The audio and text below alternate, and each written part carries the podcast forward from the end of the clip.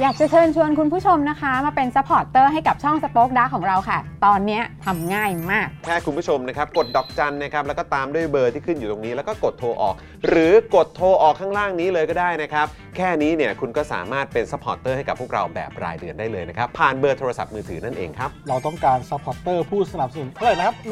15,000 คน ตอนนี้เรามีซัพพอร์ตเตอร์ 5,000 คน ใช่ ซึ่งก็ได้บอกความต้องการนี้ไปเมื่อประมาณปีกว่าๆที่แล้วแล้ว เราก็พยายามกันนะครับ เรื่อยๆเรื่อยๆเป็นหมื่นสามครับ ตอนนี้เหลือ 5,000นะครับ ไม่เป็นไร ครับ เรายังสู้ต่อครับ อีก 10,000 คน อีก 1 นะครับ 0,000 คนเท่านั้นเอง ใช่ค ใช่ รับ ก็คือเราก็พยายามจะทำให้ง่ายที่สุดนะคะ สะดวกที่สุดสำหรับคุณผู้ชมนะคะ บางทีเนี่ยอาจจะแบบว่าเออไปสมัครเป็นซัพพอร์ตเตอร์ไปทำอะไรคือแบบมันกดหลายลิงก์ ใช่ มันวุ่นวายใช่ไหม ใช่ มันบางทีแบบว่ามันไม่ค่อยแน่ใจว่าทำยังไง แต่ว่าอันเนี้ยคือง่ายมากที่สุดเลย แล้วก็ท่านใดที่สมัครแล้วนะครับ ก็สามารถไปติดตามคอนเทนต์ Exclusive นะครับ ได้ที่ Facebook Page Spoke Dark Supporter ได้เลย แล้วก็สำหรับ Supporter ท่านใดที่เป็นผู้สนับสนุนอยู่แล้วทาง YouTube หรือ Facebook นะครับ ก็สามารถทักแชทเข้าไป บอกว่าเป็น Supporter อยู่แล้วอยากเข้ากลุ่มลับ Exclusive สำหรับผู้สนับสนุนเท่านั้นนะครับ รีบสมัคร แล้วก็รีบทักแชทกันไปได้เลยนะครับ มากันเยอะๆนะคะ อืม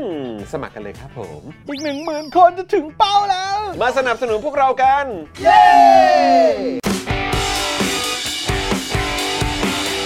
Daily t o p i c กกับจอห์นวินยู สวัสดีครับคุณผู้ชมครับ ต้อนรับทุกท่านเข้าสู่ Daily Topics นะครับ ประจำวันที่ 25 กันยายน 2566 นะครับ คุณผู้ชมครับอืมนะฮะสวัสดีทุกท่านเลยนะครับผมนะฮะอ่ะวันนี้อยู่กับผมจอมินยูนะครับ และแน่นอนนะครับ อยู่กับคุณปาล์มด้วย สวัสดีครับคุณผู้ชมครับ โอ้โห อะไรกันครับเนี่ย มาแล้ว มันอะไรกันครับเนี่ยเมื่อกี้มันคืออะไรกันฮะเนี่ย มาแล้วมาแล้ว โอ้โหเหลือกินจริงเหลือกินเหลือกินจริง เหลือกินเลยเหรอฮะ โอ้เหลือกินเหลือใช้จริง โอ้ยครับผมก็ต้องดูแลดีๆ อะไรมันจะไป เออ จะไปเท่อะไรขนาดนั้นวะ นั่นนั่นนั่นอะไรฮะท่าท่า แทงพูแทงพู อันนั้นก็เรียนรู้มาจากคุณจิ๊บนะฮะเออได้ท่าน้ำมาจากคุณจิ๊บนะฮะ โอ้เโหออนะครับ เอาสุดยอดสุดยอดสุดยอด ฮะ อ่ะโอเคคุณผู้ชมครับ และแน่นอนดูรายการไลฟ์แล้วก็ร่วมจัดรายการเรานะครับ พี่บิวมุกควาย สวัสดีครับพี่บิวครับ สวัสดีพี่บิวซาวมาสเตอร์ของเรานะครับ ฮะ นะฮะอ่ะเมื่อสักครู่นี้นะครับถือว่าเป็นการไลฟ์เขาเรียกว่าออนแอร์ครั้งแรกเลยสำหรับโฆษณา Spoke Dark Store ถูกต้อง ครั้งแรกในโลกเลยนะครับนะก็กดเลข 8 รัวๆนะครับให้กับทีมงานสป็อคดาของเรานะครับ แล้วก็พรีเซนเตอร์สาวสวยของเราด้วยนะครับ เออ คุณแก้วกรวีพิมพ์สุขด้วยนะฮะ เออไอไอไอไอไอคุณนะผมรู้จัก อ่าครับผม ไอตัวนางเอกโฆษณาคุณ เออ คุณไปไปแคสติ้งไปหามาจากไหน โอ้โห นี่คือ คนนี้คือยังไง ได้แบบเป็นนางเอกระดับอินเตอร์ เหรอ อ่านี่เขาเป็นนางเอกแบบว่าเขาเรียกว่าอะไรสุดฮอตนะครับอ่านี่นี่นี่นี่นี่นี่ นางเอกสุดฮอตนะครับของฝั่งเอ่ออาเซียนของเราด้วยนะ เอออนะครับ แล้วเขาก็ยอมมาถ่ายให้เหรอ ยอม เหร ย อ อม น่าย อ รั ม ก ยอมยอมยอมใช่ไหมยอมใช่ไหมยอมใช่ไหมยอมใช่ไหม เข้ามาเข้ามาเข้ามาเข้ามา ออ เข้ามาเข้ามา อ่ะเอาเอาถ้าถ้าถ้าเข้ามางั้นมานั่งตรงนี้เลย นั่งนี่ ดีกว่าไหม นั่งนี่นั่งนี่ มานั่งตรงนี้เลยดีกว่าไหม อ่า เออนะฮะเอานี่นี่นี่นี่สวยแล้วสวยแล้วเอานี่นี่นี่แวะแป๊บนึงไงเออทักทายคุณผู้ชมนี่มีซาวให้ด้วยว่ะแทนแทนแทนแทนเอาเอาเอาเอาเก้าอี้ลงนิดหนึ่งได้ไหมเอาเก้าอี้ลงนิดหนึ่งเออเนี่ยเนี่ยปึ๊บปึ๊บปึ๊บเอออ่ะพอพอพอพอพอพอเออ คือตอนนี้เรา ชมค่ะ เรา ครับ แค่อยากรู้เฉยๆว่า ว่า คือในในโฆษณาเนี่ย เออ เห็นจรแล้ว เออ ซึ่งจรเนี่ยทุกคนรู้จัก เออ แต่เราอยากรู้ว่าไอ้ตัวนางเอกโฆษณาคนเมื่อกี้ เออ แก้วพอจะรู้ไหมว่าจรเนี่ยมันไปหามาจากไหนเล่าให้ฟังมันไปหามายังไงคนนั้นมันสวยมากนะ อ้อนอยู่ตั้งนานนะ เออ เขาบอกว่าเขาไปจีบคนเนี้ยมา เออ พักหนึ่งแล้ว เออ เพราะว่าแบบว่า เอ เอ อ อเธอช่วยมาถ่ายแบบว่า เป็นแบบเสื้อโปรโมทเสื้อให้หน่อยได้ไหมพี่ เออ คนนี้ก็เล่นตัวสุดๆ เล่น พี่ ตั ปาว มาก ม เลย ไม่แต่พี่จำได้ว่ามันจีบไม่นาน นะ ไม่ใช่อันนี้ ไม่ คือชวนมาแบบว่าเป็นเป็นนางแบบให้ ใช่ เออสำหรับแบบนี่ไงของเรา เฮ้ยงานโฆษณานี่มันเหมาะแก้วจริงๆนะ เนอะเออ คือมันแบบว่ามันธรรมชาติจริงๆ แบบเขาเรียกว่า อินเนอร์มาจากอินเนอร์ อินเนอร์ เออ อินเนอร์ อินเนอร์นะ เก่งว่ะ อ่คุณแก้ว คุณแก้วต้อง ค่ะ ฝาก ฝาก Spoke Dark Store กับคุณผู้ชมหน่อยได้ไหม เอ เออ อ นะฮะสำหรับโฆษณาตัวนี้ด้วย อ่าก็ฝาก Spoke Dark Soul ด้วยนะคะ ตอนนี้ก็คือเอ่อมีทั้งเสื้อนะคะผ้าพันคอ มีแก้ว แล้วก็มี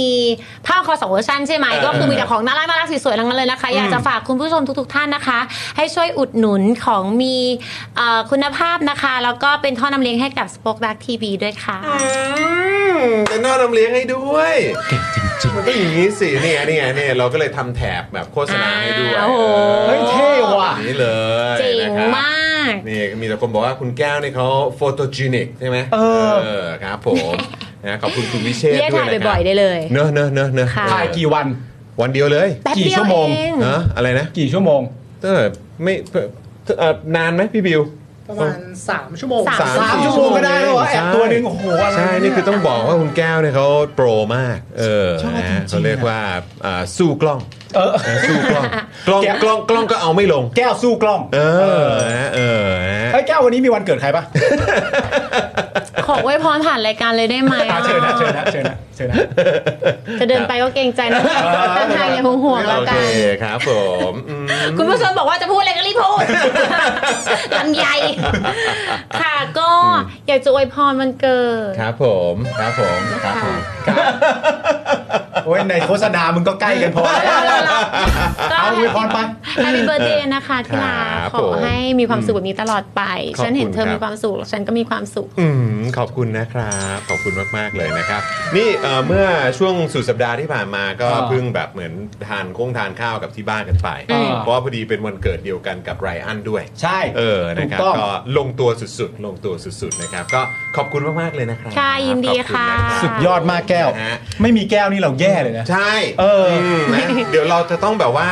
เขาเรียกอะไรรบกวนเธอบ่อยๆ ใช่ นะสำหรับ Spoke Dark Store แล้วก็แคมเปญอื่น ๆ ของ Spoke Dark TV แล้วก็ Daily Topics ด้วยนะครับ ครับผม โอเคได้เลยค่ะ นฮอืม โอเค ฝาก เดี๋ยว ฝากอะไรถึงคุณผู้ชมหน่อยสิ เออ เอ่อก็ นะไม่ได้เจอกันนาน ใช่ ไม่ค่อยได้แวะมาเพราะว่าช่วงนี้แก้วทำบ้านอยู่ ใช่ แต่ว่าเสร็จแล้ว ครับผม ค่ะก็เดี๋ยวไว้จะพาอาจารย์โกวิทไปเที่ยวพี่ๆไปเที่ยวแล้วก็ ได้เลย พี่จอนว่างๆก็ชวนพี่ปาล์มไปด้วยนะ ได้ได้ พี่ปาล์มเอาหนุ่ย ได้ได้ ไปเที่ยวด้วยนะคะ ถ้าไม่ชวนพี่ก็ไป เออต้องไปอยู่แล้วต้องไปอยู่ โอ แล้ว เคค่ะ เออนะ ก็ อืม เอ่อฝากถึงคุณผู้ชมทุกท่านนะคะ ก็คิดถึงนะคะไม่ค่อยได้แวะมา อืมแต่ ก็สบายดีนะคะ ดูแลสุขภาพนะ แต่เดี๋ยวต้องมาบ่อย ๆ นะ ได้ เออ เลย นะบ้าน ได้เลย เสร็จแล้วแบบนี้ก็น่าจะ ใช่ มีเวลามาเจอคุณผู้ชมบ่อยขึ้น ใช่ เออนะครับแล้วก็ไม่แน่เดี๋ยวอาจจะมีโปรเจกต์พิเศษพิเศษ เออ ที่เดี๋ยวอาจจะแบบว่าแอบดึงตัวคุณ ใช่ แก้วเขามาร่วมแจมกับเราหน่อยเนาะ ถูกต้องครับผม โอเคได้ค่ะ ขอบคุณนะคะ ขอบคุณค่ะ ขอบคุณครับคุณแก้วครับ โอเเดี๋ยวเจอกันหลังจบรายการ โอเคค่ะ ออนะครับผมะฮะ นัดแล้วอะ นัดแล้วนัด นัดแล้ว นัดแล้วเรามีนัดกันเออ เขาไม่นัดกันบอกว่านัดกันคืนนี้หรือนัดหลังจบรายการ หลังจบรายการ คืออะไอะ ไงเออ ก็มันก็ไม่ได้ไกล ก็มันก็ตรงนี้เองเท่านั้นเองไม่ใช่เหรอ โอเค ไปแล้ว บ๊ายบาย บ๊ายบายแก้วขอบคุณมาก thank you จ้ะ ขอบคุณครับผมนะฮะอ้าวคุณผู้ชมก็อุดหนุนกันด้วยนะ อ่า นะสำหรับ Spoke Dark Store นะครับแหม ครับ ตอนนี้ก็ได้นางแบบสุดฮอตมา อ่า นะครับ มาใส่ให้ดูเลย อ่าน นะว่ามันเก๋ขนาดไหน ใส่ อ่า ผ้าพันคอนะออกมาก็เก๋ขนาดไหนใส่เสื้อเผด็จการจูมิน่าแล้วมันก็เก๋ได้เหมือนกัน มันก็เก๋ เออนะจัดเต็มไปเลยนะครับ มันก็เก๋อะแก แล้วแต่ว่าจะ mix and match ยังไงละกันนะค ครั รับบ ผ ผม มนะฮะอ่ะแล้วก็สวัสดีคุณผู้ชมด้วยนะครับ สวัสดีคุณทวีวัฒน์คุณพาวิน คุณบีมเดอะกูเนอร์นะครับ ครับ คุณ Mix PNP นะครับ คุณนิกกี้ด้วยนะครับ ครับ นะฮะ ผม คุณแพน คุณแพนมาตั้งแต่ช่วงเช้าแล้ว ใช่ นะครับมาอยู่ใกล้ชิดกันตั้งแต่อาจารย์วินัยแล้ว เอออาจารย์วินัยผมยังไม่ได้ดู อาจารย์วินัยนี่ก็แบบโอ้โหวันนี้ก็มีการพูดคุยกันเกี่ยวเรื่องของเอ่อ selection bias selection bias เหรอ เออนะครับถือ แล้วมันมา เป็ เชื่อมกับไอ้จักรมัดโรมันอะไรที่ว่าไหม โอ้โห เต็มเต็มแน่นๆเลยเหรอ ทีแรกกูก็ไม่อยากเชื่อ มัน มัน มัน มัน มันมาโยงกันได้ไงวะเนี่ย งงมากจริงๆ เอ้ยเดี๋ยวต้องดู นะครับ เดี๋ยวต้องดู แท้าย เดี๋ยวต้องดู ที่สุดแล้วก็ ก็ลงตัวแบบฟุดๆไปเลยนะค ครั รับบ เพ ผม ราะฉะนั้นใครที่ยังไม่ได้ติดตามสำหรับ Daily Topics Exclusive กับอาจารย์วินัยวงศ์สุรวัตรนะครับ ก็ ครับ ติดตามย้อนหลังกันได้นะครับ แล้วก็ไปดูกันว่า เฮ้ย เรื่องราวนะครับของความเอ่อเขาเรียกว่าเป็นกระแสเกี่ยวกับ อ่า จักรวรรดิโรมันนะค ครั รับบ ของเหล่าเอ่อสุภาพบุรุษอเมริกันเนี่ยนะครับทำไมมันถึงฮอตฮิตเหลือเกินใน TikTok อ่า แล้วมันไปเกี่ยวข้องกับอ่าคำที่ว่า selection bias เนี่ย มันมันมันเป็นยังไง อ่าน นะมันมาเชื่อมโยงกันได้ยังไง อ่าน นะครับอาจารย์วินัยของเราก็ร้อยเรียงมาให้เรียบร้อยแล้วนะครับ ครับ นะ ผม ก็เอ่อสามารถไปดูแล้วก็ติดตามย้อนหลังกันได้นะครับคุณผู้ชมครับ ครับผม นะครับ เฮ้ยสุขสันต์วันเกิดเพื่อน โอ้ย thank you เพื่อน Happy ขอบคุณมาก birthday ขอบคุณมากขอบคุณ ขอให้มึงมีความสุขมาก เออ thank ใน you ทุกๆวัน ขอบคุณมากเพื่อนเดี๋ยวเรานอกรอบกันนะเพื่อนนะ ๆได้ได้ได้ได้ได้ได้ได้ได้ไม่ได้อยู่แล้วได้อยู่แล้ว ได้อยู่แล้ว ทำไมเมื่อกี้เหมือนแบบเอมอมเออได้ได้ได้ได้ได้ได้ได้ด้ ไม่ต้องรีบไงต้องรีบไง จังหวะมันได้นะจังหวะ อวยพร มันด้ อะไรดีว่าคิด ครั แป๊ บบ นึงนะเอ่อการเลือกเพื่อนสำคัญ อ่าน นะการเลือกเพื่อนสำคัญ อันนี้แน่นอน เวลาจะเลือกเพื่อนเนี่ย เออ ก็เอ่อเลือกเพื่อนที่ดี เออ เลือกเพื่อนที่ดี ต้องได้อ ที่ ย่างมึงอย่างไอ้จิ๊บไปแหละ ใช่ใช่ใช่ นะนะนะ ใช่ใช่ ครับผ แต่มึงอย่าไปเลือกไอ้จิ๊บบ่อยเดี๋ยวมันมา เฮ้ยมึงต้องมาบ้าง มา กู บ้าง คิดถึง เอ เอ อ อนะฮะ โอเค แห คุณผู้ชม นะฮะอ่าแล้วก็ขอบคุณทุกคำอวยพรนะครับของคุณผู้ชมด้วยนะครับมันมีค่าสำหรับอ่าผมมาก ๆ เลยนะครับนะแล้วก็วันนี้จริง ๆ แล้วก็ไม่ใช่วันเกิดผมคนเดียวหรอกนะครับ ครับ ก็เป็นวันเกิดของอ่าลูกชายผมด้วย หลานะ คบ รักของผมเองน้องไรอันนะฮะ เออนะครับนะก็จริง ๆ แล้วเอ่อเมื่อกี้ยังคุยกับคุณแก้วอยู่เลยว่าแบบเออจริง ๆ แล้ววันเกิดด้วยความที่เกิดวันเดียวกับลูก อ่า อะ่ะลูกลูกมาเกิดวันเดียวกับเราอะ่ะ อืม มันก็เหมือนกลายเป็นวันเกิดลูกไปแล้วอะ อ๋อไม่แปลก คือรู้สึกว่ามันจะแบบ ไม่แปลก คือ ไม่แปลก คือเมนหลัก ไม่แปลก นจะแบบว่าเออมันเป็นวันเกิดลูกมากกว่า ใช่ ออ เพราะว่า mindset เราเนี่ยมันก็จะมีคนที่เอ่ออยากฉลองวันเกิดให้เรา แต่ mindset เราเนี่ยในวันนั้นน่ะมันจะเป็น mindset ว่าเราอ่ะจะจะฉลองวันเกิดยังไงให้ลูก ถูก มันก็ ใช่ แต่มวลมวลคนอื่นนะเขาก็ทำกันเต็มที่กับเราแหละ ใช่ แต่มวลเรามันก็ ใช่ โฟกัสใช่ ถู ไหม กต้องครับผม อ่าน นะฮะก็ขอบคุณอ่าคำอวยพรคุณผู้ชมด้วยนะครับนะฮะแล้วก็ขอบคุณคุณผู้ชมด้วยหลาย ๆ ท่านก็เติมพลังเข้ามาให้ สมัครเมมเบอร์เข้ามาให้เป็นของขวัญวันเกิดอ่าสำหรับผมด้วยนะครับก็ ครับ ขอบคุณมาก ๆ นะครับขอบคุณนะครับ ขอบคุณครับ นะฮะตั้งแต่เช้านี้แล้วด้วยนะครับ ครับ ก็ใครอยากให้ไปเบิร์ดเดย์ผมนะฮะก็มาเป็นเมมเบอร์กันก็ได้ ครับ นะครับนะฮะคุณผู้ชม ครับ นะฮะขอบคุณมาก ๆ เลยนะครับนะฮะคุณวิเชษบอกว่าพี่ปาล์มหมายถึงเลือกเพื่อนที่ช่วยให้รถไฟไม่ชนกันใช่ไหมฮะ เอ้า ในยุคหนึ่งนี่ไม่ใช่เรื่องเล็ก นะฮะ ในยุคหนึ่งตอนที่เรายังไม่แน่นอนนี่ เออ ไอ้เรื่องนี้ไม่ใช่เรื่องเล็กนะคุณผู้ชม ใน นะ ในเออบางยุคบางสมัยมันก็จำ มัน เป็น สำคัญ มัก็ นะ สำคัญเหมือนกัน มันสำคัญมันมีผลต่อความเป็นความตายนะคุณผู้ชม ใช่ นะ ถูกต้องนะครับนะฮะก็อ่ะนั่นแหละนะมีมีเพื่อนดีแบบนี้ก็มาช่วยกันทำงานได้ไง ใช่ เออ ใช่ นะครับ ใช่ใช่ นะก็ดึงตัวมาทำงานซะเลย ฮะ เออนะครับก็จะได้มาสร้างรอยยิ้มให้กับคุณผู้ชมใน Daily Topics ด้วยนะค ครั รับบ นะขอบคุณมากเพื่อนเออนะ เฮ้ย ฮะ ไม่มีปัญหา Thank เพื่อน you คิว thank you นะครับนะฮะอ่ะโอเค คุณผู้ชมครับนะฮะใครมาแล้วย้ำอีกครั้งนะครับ กดไลค์กดแชร์กันด้วยอ่ะผมกดไลค์เลยดีกว่า ผมกดด้วย อันหนึ่งสองสามกดไลค์แล้วนะนี่นะครับ แล้วก็ถ้าเกิดสะดวกนะครับ คุณผู้ชมฝากคุณผู้ชม ช่วยกดแชร์ไปที่โซเชียลมีเดียของคุณผู้ชมกันด้วยนะครับนะฮะนี่วันนี้นะครับอย่างที่บอกไปว่าเราก็จะมี แขกสุดพิเศษด้วยนะครับคุณผู้ชมครับที่เดี๋ยววันนี้เราจะได้มาร่วมพูดคุยกันนะครับก็คือคุณโจชัยวัฒน์สถาวรวิจิตรนั่นเองนะครับ ครับ ซึ่งเดี๋ยว ผม วันนี้เราจะมาคุยกันเรื่องเศรษฐกิจ และปริศนาเงินดิจิทัลนะครับว่าจะทำได้ไหม จะทำได้ไหมทำได้หรือเปล่า ถ้าเดี๋ยวรู้กัน ครับผม อืนะครับ เพราะตอนนี้รู้สึกว่าเราจะได้ข้อมูลเพิ่มเติมแล้วใช่ไหม ใช่ เงินมาจากไหนเนี่ย ค่อย รู้เ ๆค่อยๆมาเรื่อยๆแล้ว ทยอย นะครับ มาแล้ว ต่เดี๋ยวมันก็ต้องมีต่อแหละคุณผู้ชม อ่าน นะครับคือตอนนี้รู้ว่าเงินมาจากไหนจะอ่าแล้วเดี๋ยวจะใช้ยังไง อ่าน นะครับ แล้วก็อ่าเรื่องของการเงินจะกลับมาชดเชย อืม ทดแทนกับที่กู้มาได้ไหมหรือว่า อ่า ที่เอามาได้ที่ยืมมาก่อนไหม อ่า อะไรแบบนี้ระยะยาวจะเป็นอย่างไร อ่า คำถามที่หลายคนสนใจมากๆเมื่อเช้าผมก็คุยกับอาจารย์วินัยอาจารย์วินัยก็บอกว่าเรื่องที่แอบสนใจแล้วก็อยากจะถามคุณโจด้วยเนี่ยก็คือประเด็นเกี่ยวกับมุมมองเรื่องของเงินเฟ้อ อ่า เพราะว่าตัวคุณโจเองเนี่ยเท่าที่ดูเอ่อข้อมูลมาเนี่ย อืม เอ่อแล้วก็เราน่าจะพอทราบกันเนี่ยก็คือคุณโจเนี่ยมีเอ่อเคยทำงานที่ธนาคารแห่งประเทศไทย อดีต แบงก์ ใช่ ชาติใช่ไหมครับนะเพราะฉะนั้นคือจริง ๆ แล้วในสายของแบงก์ชาติเนี่ยจาก อืม มุมมองของอาจารย์วินัยเนี่ยก็คือเขาจะให้ความสำคัญเรื่องของเอ่อเงินเฟ้ออ ม อันนี้เรื่องหนึ่งแล้วก็อีกพาร์ทหนึ่งก็คือเรื่องของวินัยทางการเงิน ถูก ใช่ไหมฮะ อืม เรื่องของแบบเอ่อวินัยการแบบชัดเอ่อใช้จงใช้จ่ายอะไรเงี้ย เออ มันก็เหมือนชื่ออาจารย์เขาเลย เออ นะฮะแต่ว่า อย่างไรก็ตามก็คืออยากจะฟังความเห็นของคุณโจด้วยเหมือนกันว่า เออ เอ่อจากคนที่เคยทำงานในในในแวดวงนั้นน่ะ เออ เออแล้วตอนนี้มาดูเรื่องของนโยบายดูเรื่องของเศรษฐกิจ เออ แล้วมองไปถึงการ ใช่ ทำ ใช่ งา ใช่ นของรัฐบาลเนี่ย อืม คิดเห็นว่าเงินเฟ้อจะเป็นยังไง อืม นะครับเรื่องของวินัยทางการเงินมันจะเป็นอย่างไร มันจะ เออ เป็นสิ่งที่พวกเราต้องกังวลกันไหม ถูก ในพาร์ทของประชาชนด้วย ถูกเดี๋ยวมีเลยต้องพูดคุยกันเพราะประเด็นที่อย่างที่บอกไปหลายคนสนใจก็มีประเด็นเรื่องการเอ่อคงไว้ซึ่งเพดาน อ่ะใช่ แล้วก็กฎระเบียบของการเงินการคลังว่าเอ่อถ้าจะขยายจริง ๆ เนี่ย มันขยายเท่าไหร่มันถึงจะเหมาะสม ตอนนี้มันอยู่เท่าไหร่นะฮะ ตอนนี้มันอยู่ที่ประมาณ สามสิบ 30 สามสามสิบสองประมาณนั้นปะ เออ ถ้าเกิดผมจำไม่ผิด แต่ขยายเนี่ยมันไป 40 กว่าแล้วถ้าถ้าขยายนะ เพราะฉะนั้นมันก็เลยเหมือนแบบนี่เป็นการขยายที่เหมาะสมหรือไม่ หรือขยายเยอะกว่านี้ก็ยังไม่เจ็บหรือยังไง ใช่ นะฮะ นะครับนะเดี๋ยวมาฟังความเห็นจากคุณโจกันหน่อยดีกว่านะค ค รั รั บบ ก็เชื่อว่าน่าจะเป็นความเห็นมุมมองที่เป็นประโยชน์กับคุณผู้ชมในฐานะประชาชนด้วยนะครับแล้วก็จะได้มองจากเอ่อวิจารณญาณของตัวเองว่าในภายภาคหน้าเนี่ยคิดว่ามันจะออกมาแบบไหนนะครับ ครับ นะอ่ะเดี๋ยวว่ากันนะคุณผู้ชมนะ มาน ครับแต่ว่าเดี๋ยววันนี้นะครับระหว่างนี้ฝากคุณผู้ชมนะครับใครที่ยังไม่ได้เป็นเมมเบอร์กับเรานะครับ อ่า จะได้มา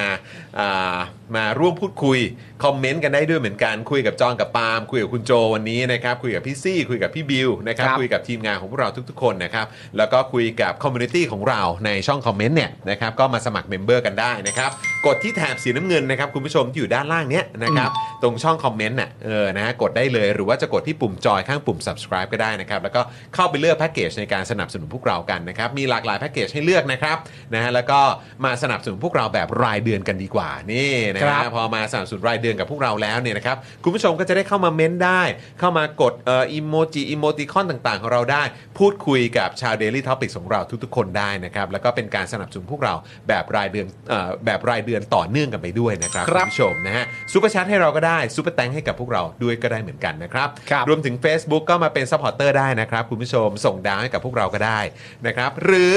คุณผู้ชมจะมาเป็นท่อนำเลี้ยงให้กับพวกเราก็ได้ด้วยเหมือนกันนะครับผ่านทางเบอร์โทรศัพท์ ดอกจัน 4 8 9 9 1 2 4 1 1 แล้วก็โทรออกนะครับ อันนี้แบบรายเดือนนะครับผูกไปกับบินค่าโทรศัพท์ได้เลย ตกวันละ 5 บาทเท่านั้นครับคุณผู้ชม รายการของเรามา 5 วันต่อสัปดาห์นะครับ เพราะฉะนั้นคุ้มค่า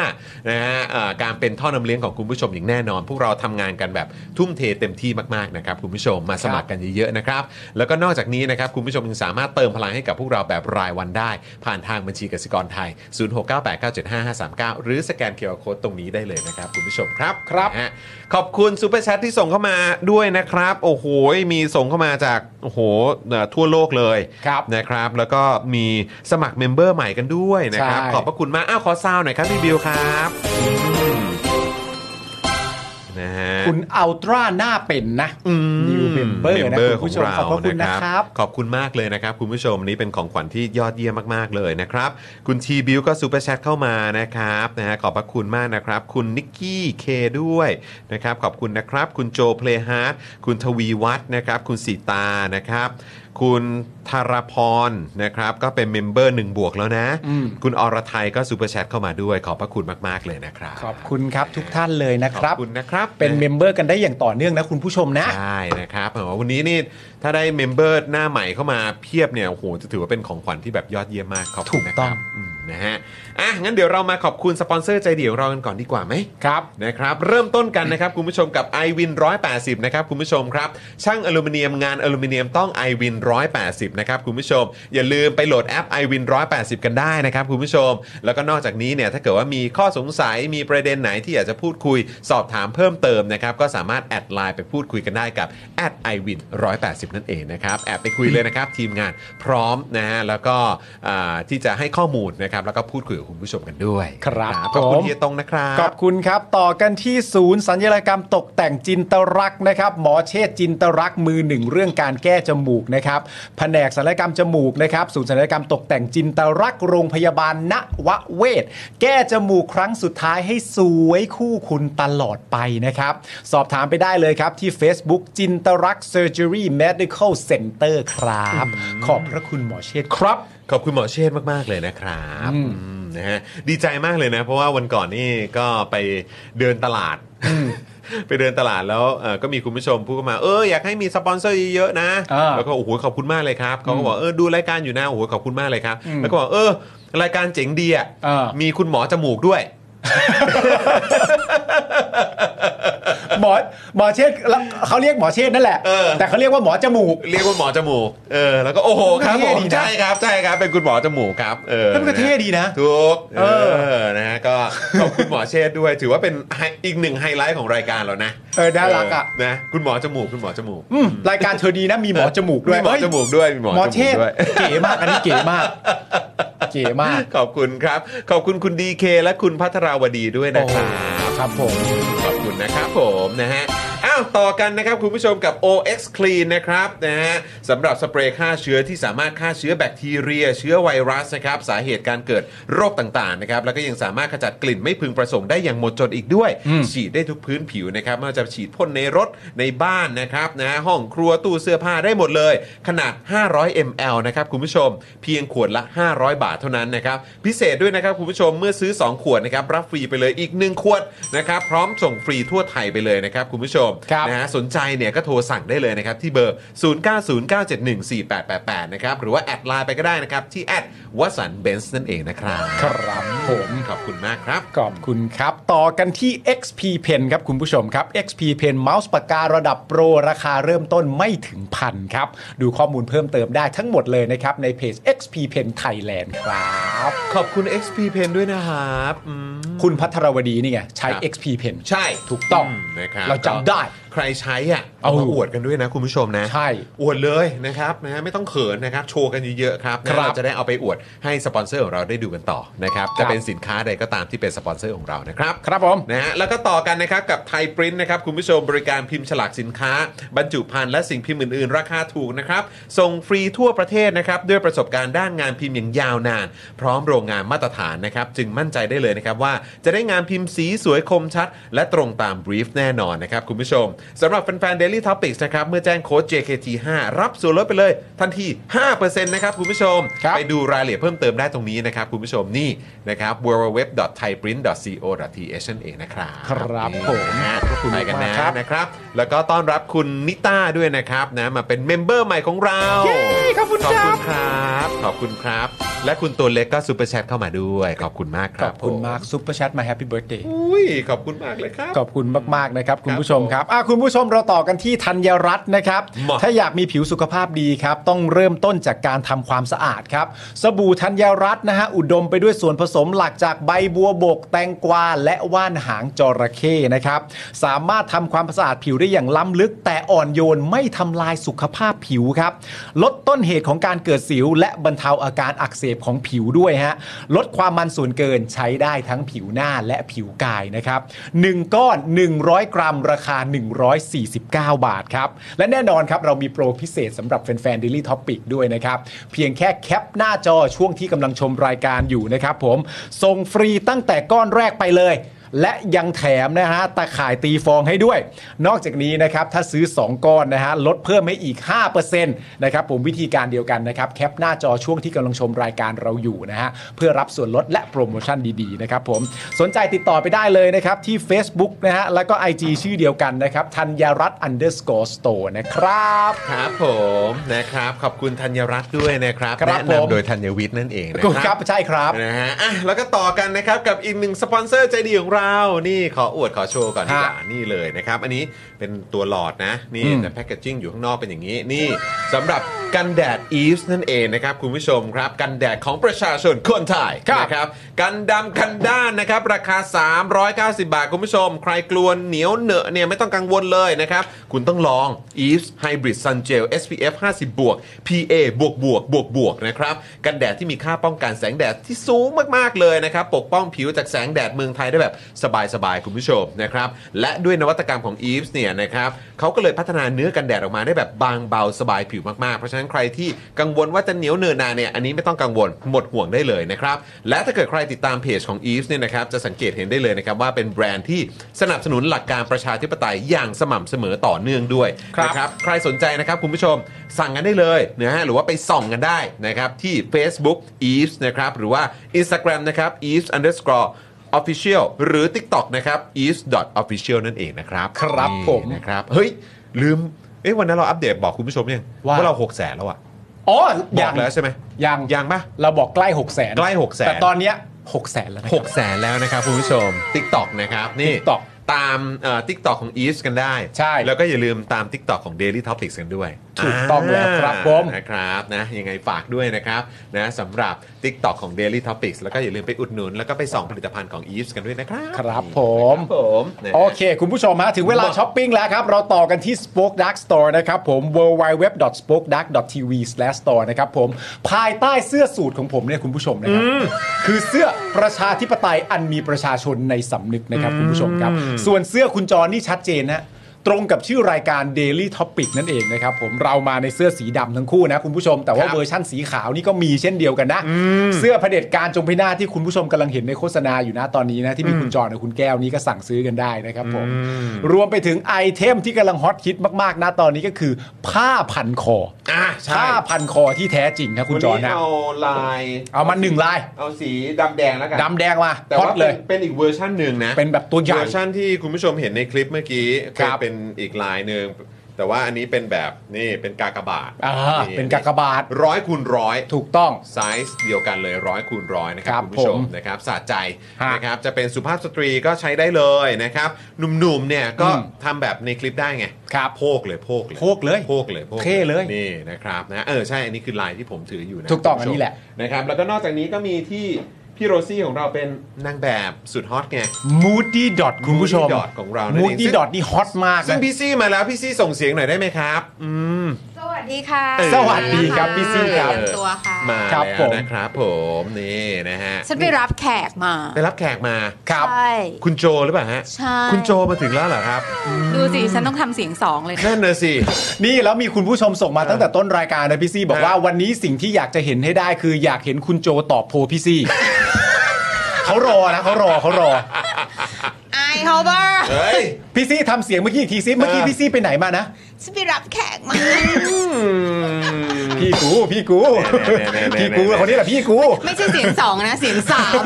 เดี๋ยวขอดูตอนที่เขาอ่าคิดโพลมาหน่อยละกัน อ่า เออนะเดี๋ยวเดี๋ยวดูหน่อย เดี๋ยวดูหน่อยว่าตอนโพลพี่ซี่มา แล้วเดี๋ยวจะให้ทางคุณโจ อ่า เขาลองตอบดู ใช่ ว่าจะเอาช้อยส์ไหนครับ แล้วเรา ออ เราตอบเนี่ยพี่ซี่ไม่เคยชมนะ ฮะ แต่ถ้าคุณโจตอบอุ้ยตอบเก่ง ตอบดีมาก ไม่ เล ได้ ยตอบ ไม่ ดี ได้ มากก็เลยางงี้เออ beauty privilege ใครบอกมันไม่มีอยู่จริงนะ โอ้โห มันมีมันมี โอ้ยครับผมนะอ่ะเดี๋ยว อ่ะ รอติดตามเพราะว่าคุณโจมาถึงแล้ว อ่ะ เดี๋ยวให้ได้ดื่มน้ำนะฮะดื่มกาแฟนะครับ ทานของว่างนิดหนึ่งแล้วเดี๋ยวอีก เดี๋ สักยควต้อง รู่ แบบ เรา ต้อง เชิญ ให้ มา บิวแบบไปจัดการเรื่องกล้องใหม่ด้วยล่ะ ทำไมอะค ทำ รับ ไมอะฮะ เพราะแบบสูง เอาอ๋อเหรอฮะ ผมว่าบิวเขาก็เซ็ตไว้แล้วมั้งพี่ บิวเขาก็ทำทุกอย่างสมบูรณ์แล้วอะนะ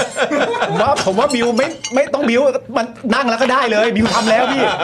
พี่เชื่อผมสิ ฉันว่าไม่อะฉันว่ามันต้องมีการแอดจาสอะไรบางอย่าง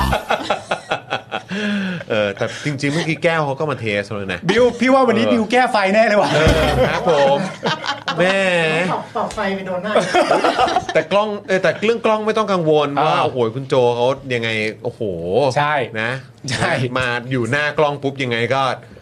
นะ ไม่กูไม่ โด ไกังวล ดเด่นอยู่แล้ว กูไม่ได้กังวล แล้วมึงกังวล พี่มึง อ๋อโอเคโอเคโอเคโอเคโอเคเออครับผม นี่คุณทีบิวบอกว่าคนอื่นไม่เห็นให้ดูเลยเออคุณคุณเล็กบอกว่าดูมีพิรุษนะฮะ เออครับผม อ่าๆมามามามามามา อืมคุณพี่บอกว่าล้านแปดมาตรฐานไปเลยกับพี่ คุณผู้ชมจะไปกดดันพี่ซี่แบบนี้ไม่ได้นะ เพราะว่าเรากดดันไปเขาก็ไม่เถียงเราอยู่ดี ไม่มาย ไม่มอยหรอก ไม่มอ ไม่ ย ก็แค่แบบก็เข้ามานั่งก็เดี๋ยวบิวก็ไปดูแล้วกัน ค่ะได้ค่ะ เดี๋ยวจัดการให้อืมนะ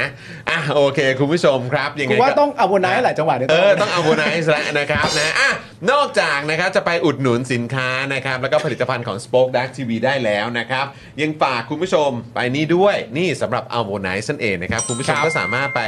ไปตำกันได้นะไปสั่งซื้อกันได้ที่ ครับ spoke dark tv store นั่นเองนะครับคุณผู้ชมนะฮะสำหรับอัลโบไนซ์นั่นเองนะครับ ซึ่ง ค ก็ รับ คือนี่เลยนะสำหรับน้ำมันอะโวคาโดสกัดเข้มข้นและน้ำมันกระเทียมนะครับสองประสานในแคปซูลเดียวเลย เพื่อสมดุลไขมันในร่างกายนั่นเองนะค ค รั รับ บ เพราะว่าอะโวคาโดก็ช่วย เสริมไขมันดีนะครับน้ำมันกระเทียมก็ช่วยไปจัดการเจ้าไขมันเหลวทั้งหลายนะครับ ครับ นะหนึ่งกระปุกเนี่ยมี 30 แคปซูลนะครับเวลาทานเนี่ยก็ทานครั้งละ 1-2 แคปซูลระหว่างมื้อก็ดีเหมือนกันนะครับนะแล้วก็ราคา 1,059 บาทนะครับถ้าเกิดว่าใช้โค้ดจอห์นวินยูนะครับนะฮะรับส่วนลดไปเลยนะครับจาก 1,059 บาทเหลือ 950 บาทเท่านั้นนะครับเพราะฉะนั้นก็ไปสั่งกันได้ที่ตรงนี้เลยนะครับคุณผู้ชม spokedark.tv/store นะครับหรือว่าไปที่ Facebook นะครับของ a l b o n i c e ก็ได้ด้วยเหมือนกันนะครับอย่าลืมแจ้งโค้ดด้วยนะจะได้รับส่วนลดด้วยนะครับ ครับ ยัไงก็ ผม ฝากอุดหนุนกันด้วยอุดหนุนกันแล้วก็อย่าลืมเอามาอวดเอามาโชว์กันด้วยนะครับคุณผู้ชมครับ ครับ นะฮะ ผม ขอบคุณมากนะครับนะฮะ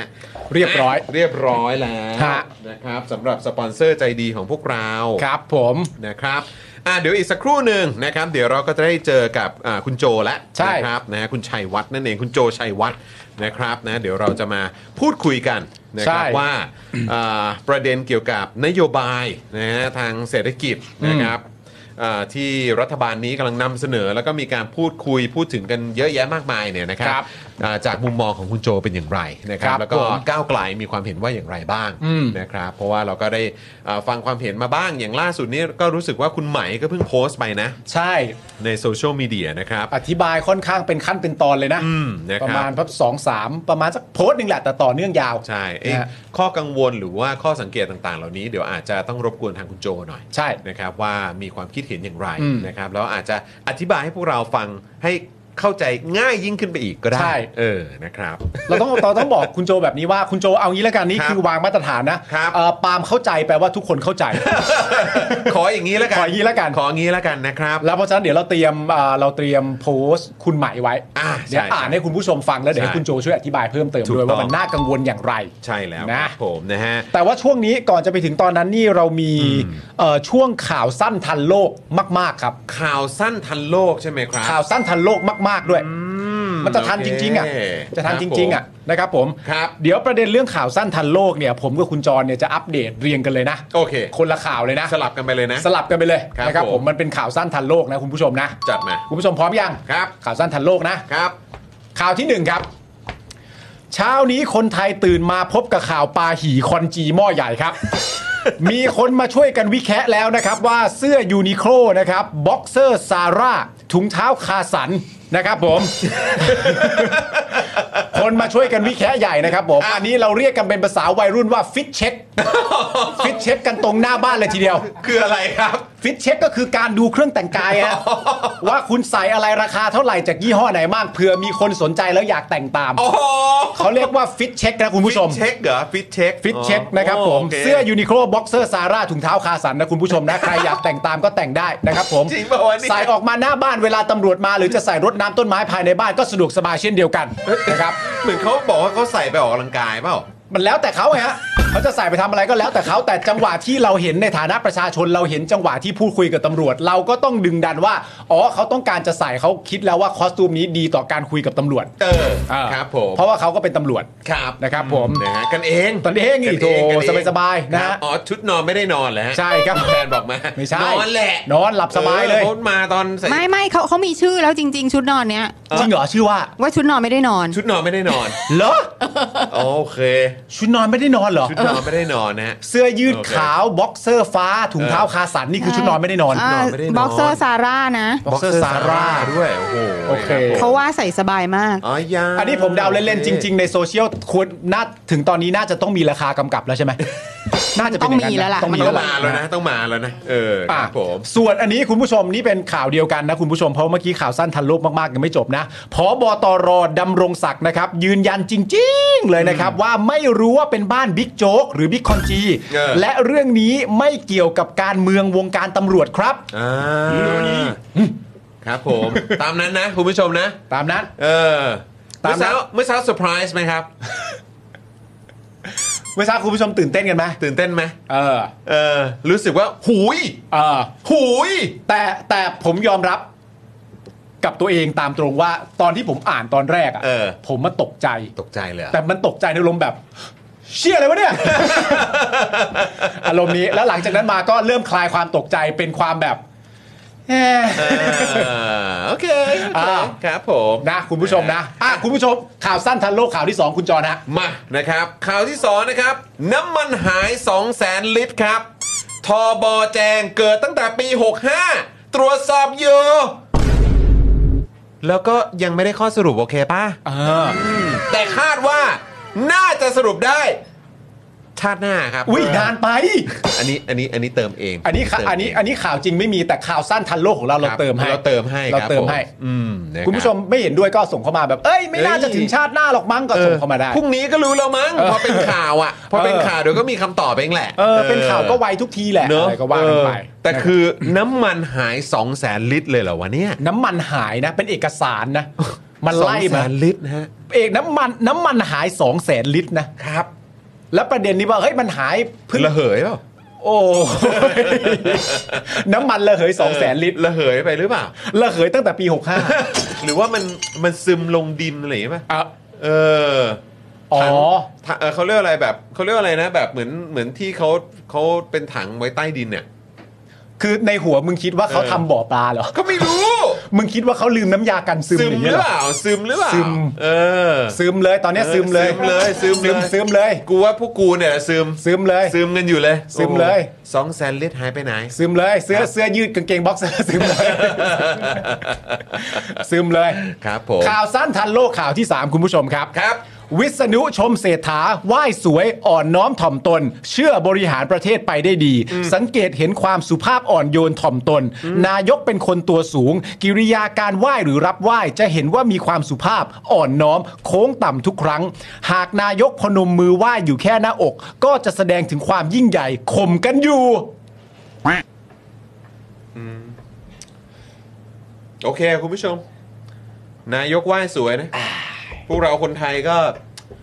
แยกย้ายกันไปทำอาหารกินได้คุณผู้ชม ใช่ อืมนะครับ สบายแล้ว อืม สบายแล้ว เฮ้ย แต่คือคือเขาเขาว่าใครวะ ฮะ ที่รับไหว้แค่หน้าอกอะว่าข่มคนอื่นอะ ไม่แน่ใจว่าเขาหมายถึงใคร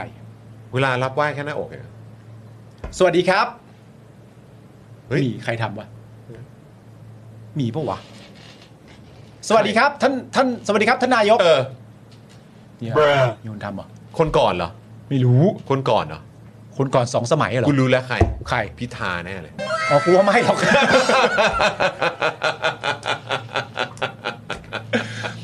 คนนั้นนี่คนนั้นนี่ลำบากผู้อื่นนะ พี่น้องค เอ รับ ออโอ้ล่าสุดที่คุณพิธาโดนวิพากษ์วิจารณ์เรื่องการตะโกนหนักมากเลยนะ ทำไมอะ ไม่ล่าสุดที่ไปขึ้นเวทีแล้วแบบตะโกนอะ แล้วเสียงแหบเหรอหรื เอ อว่าอะไร อ ไง เสียงแหบแล้วอะไร ค แบ ผม บ เหมือนแบบมีคนแซวเล่นว่า เออครับผม อารมณ์แบบ เออ เออน่าจะถึงจังหวะที่พูดเสียงธรรมดา กูเว้ยอะไรก็โดน ไม่ต้องเร่งไม่ต้องเร่ง ไม่ต้องเเอร่งไม่ต้องเร่องไม่หรอกผมว่าเขาเป็นห่วงเขาเป็นห่วงคอเขาอะ เออ เนอะเออนะเพราะว่าก็ดูแบบอื้อหือ เออ ใช้ใช้แบบใช้พลังเยอะมากอะ เออ จริงๆนะ แต่คุณ รับ พิธานี่ทำคนลำบากนะ เพราะว่าเราจำได้ไหมที่เคยไปเอ่อเอ่อดีเบตอะ อืม ที่เวทีเวทีหนึ่งอะ อืม แล้วคุณพี่พิธีกรจะแบบเขานั่งอยู่เขาคุณพิธานั่งอยู่บนเก้าอี้แล้วพิธีกรจะแค่ก้มมา อืมอืม พูดให้ฟังอะ อืมอืม ว่าต่อไปจะเป็นเช่นไรอะ อืม แล้วเพื่อให้พูดเพราะเวทีมันดัง แล้วเพื่อให้พูดได้ใกล้หูอะ อืม คุณพิธีกรเขาก็ย่อตัว อ่า เหมือนอารมณ์ประมาณนั่ง ไปบ คุ อก กเข่าอะ ใก ไป ล้ๆ บอกใกล้ๆเพราะ เออ ว่าเสียงมันคนมันอะไรต่างกันานา อ่า มันดังไง อ่า คุณพิธาก็ยกเขากลับขึ้นมา เออเออเออ แล้วก็แบบโอ้โหนี่ทำคนลำบากเออ ก็เขาก็แบบเป็นห่วงไง เป็นห่วงเป็นห่วง เออนะครับ เออ คุณพัชชาบอกว่าไหว้สวยแล้วจะโยนปากกา หรืออะไรนะสะบัดหน้าหนีนักข่าวก็ได้ โอ้ยไม่มีแล้วโอ้ยแต่เออแต่ว่ารอบล่าสุดเขาก็ดูหงุดหงิดนะ อ๋อนะเขาแบบว่าอย่าไปคิดเองสิค อ รั ย่าไปตีความใช่ไหมฮะ เอออย่อาไปตีความนะครับ ต้องต้องต้องให้เวลาคุณเสถานะ เออ นิดนึงเนอะ ใช่ เออเขาปรับตัวอยู่ ใช่ใช่ใช่ นะ ใช่ ปกติเจอสื่อแบบสายเศรษฐกิจไหม ใช่ใช่ใช่ สายแบบอาจจะเป็นสายบันเทิงอะไรแบบนี้นี่พอเจอแบบสายการเมือง ใช่ เขาซีเรียสนะ ใช่ใช่ นักข่าวสายการเมืองนี่เขาถามจี้ตลอดมาตั้งแต่ยุคแบบโอ้ยพลเอกประยุทธ์แล้ว โอ้ถามเขาไม่ปล่อยอะเขาไม่ปล่อย โจัดหนักเอ ไม่ อ ปล่อย เออใช่ไหมฮะเนอะเนอะเนอะ ใช่ใช่ใช่ เออครับผม ใช่ใช่ให้เวลาเขาปรับตัวหอย นิดนึง นิดนึง โหคุณคุณเสถาขนาดแบบลุงตู่ผู้น่ารักอะ่ะ อืม ของเออที่คุณเสถายังพูดถึงข่าวก่อนเขายังรับมือได้เลย ใช่ คุณเสถารับมือได้อยู่แล้ว ไม่มีปัญหาหรอกคุณผู้ชม เออ สบาย นะครับสบายๆก็ให้เวลาเขาปรับตัวนิดนึง นะคุณเสถานะครับอ่ะ เออ สู้ๆนะครับ สู้ๆนะครับคุณเศรษฐา สู้ๆครับผม สู้ๆนะครับ ครับผมสู้ๆ ครับผม ครับ อ่ะข่าวสั้นทันโลกข่าวที่ 4 คุณจรฮะ ฮะ หมดแล้ว โอเค จบ หมดแล้ว เออ เพราะเดี๋ยวเราจะไปข่าวใหญ่สักหนึ่งข่าว ใช่ แล้วก็เดี๋ยวเราจะมาอ่า พาร์ทเศรษฐกิจกันหนักๆเลย ใช่ นะฮะเราจะมาพาร์ทเศรษฐกิจกันหนักๆเลยนะครับคุณผู้ชม ใช่ นะฮะก็เป็นไงบ้างข่าวสั้นทันโลกของเราเมื่อสักครู่นี้นะครับ อ่า ไม่ว่าจะเป็นบิ๊กคอนจี ใช่ นะครับนะฮะกับการกับเสื้อผ้าของเขา ครับ น้ำมันหาย 2 0 0 0 0 ลิตร อ่าน นะครับแล้วก็คุณวิษณุชมนะครับ คุณเสถาว่าว้ายสวยเชียวอืมนะครับ ว้าว นะ โซ ครับ เชียล ไม่ธรรมดาเลยนะครับเนี่ยนะครับอืมพอหนมเออดิเอ้ย โอ้โหถ้าเกิดคุณเสียถาเขาไหว้เนี่ยจะเป็นไงวะเนี่ย คือกลัวไม่น่ามีใครกล้ามีเรื่อง เออครับผมแบบสวัสดีครับ เออ สวัสดีครับผม วันที่เข้าไปเจอประยุทธ์อ่ะ เออ ไอ้วันนั่นไงอยู่นั่นไงอะ เออเออเออ ถ้าไหว้ท่าไม่เหมือนเดิมประยุทธ์ไม่กล้าเดินใกล้ นะ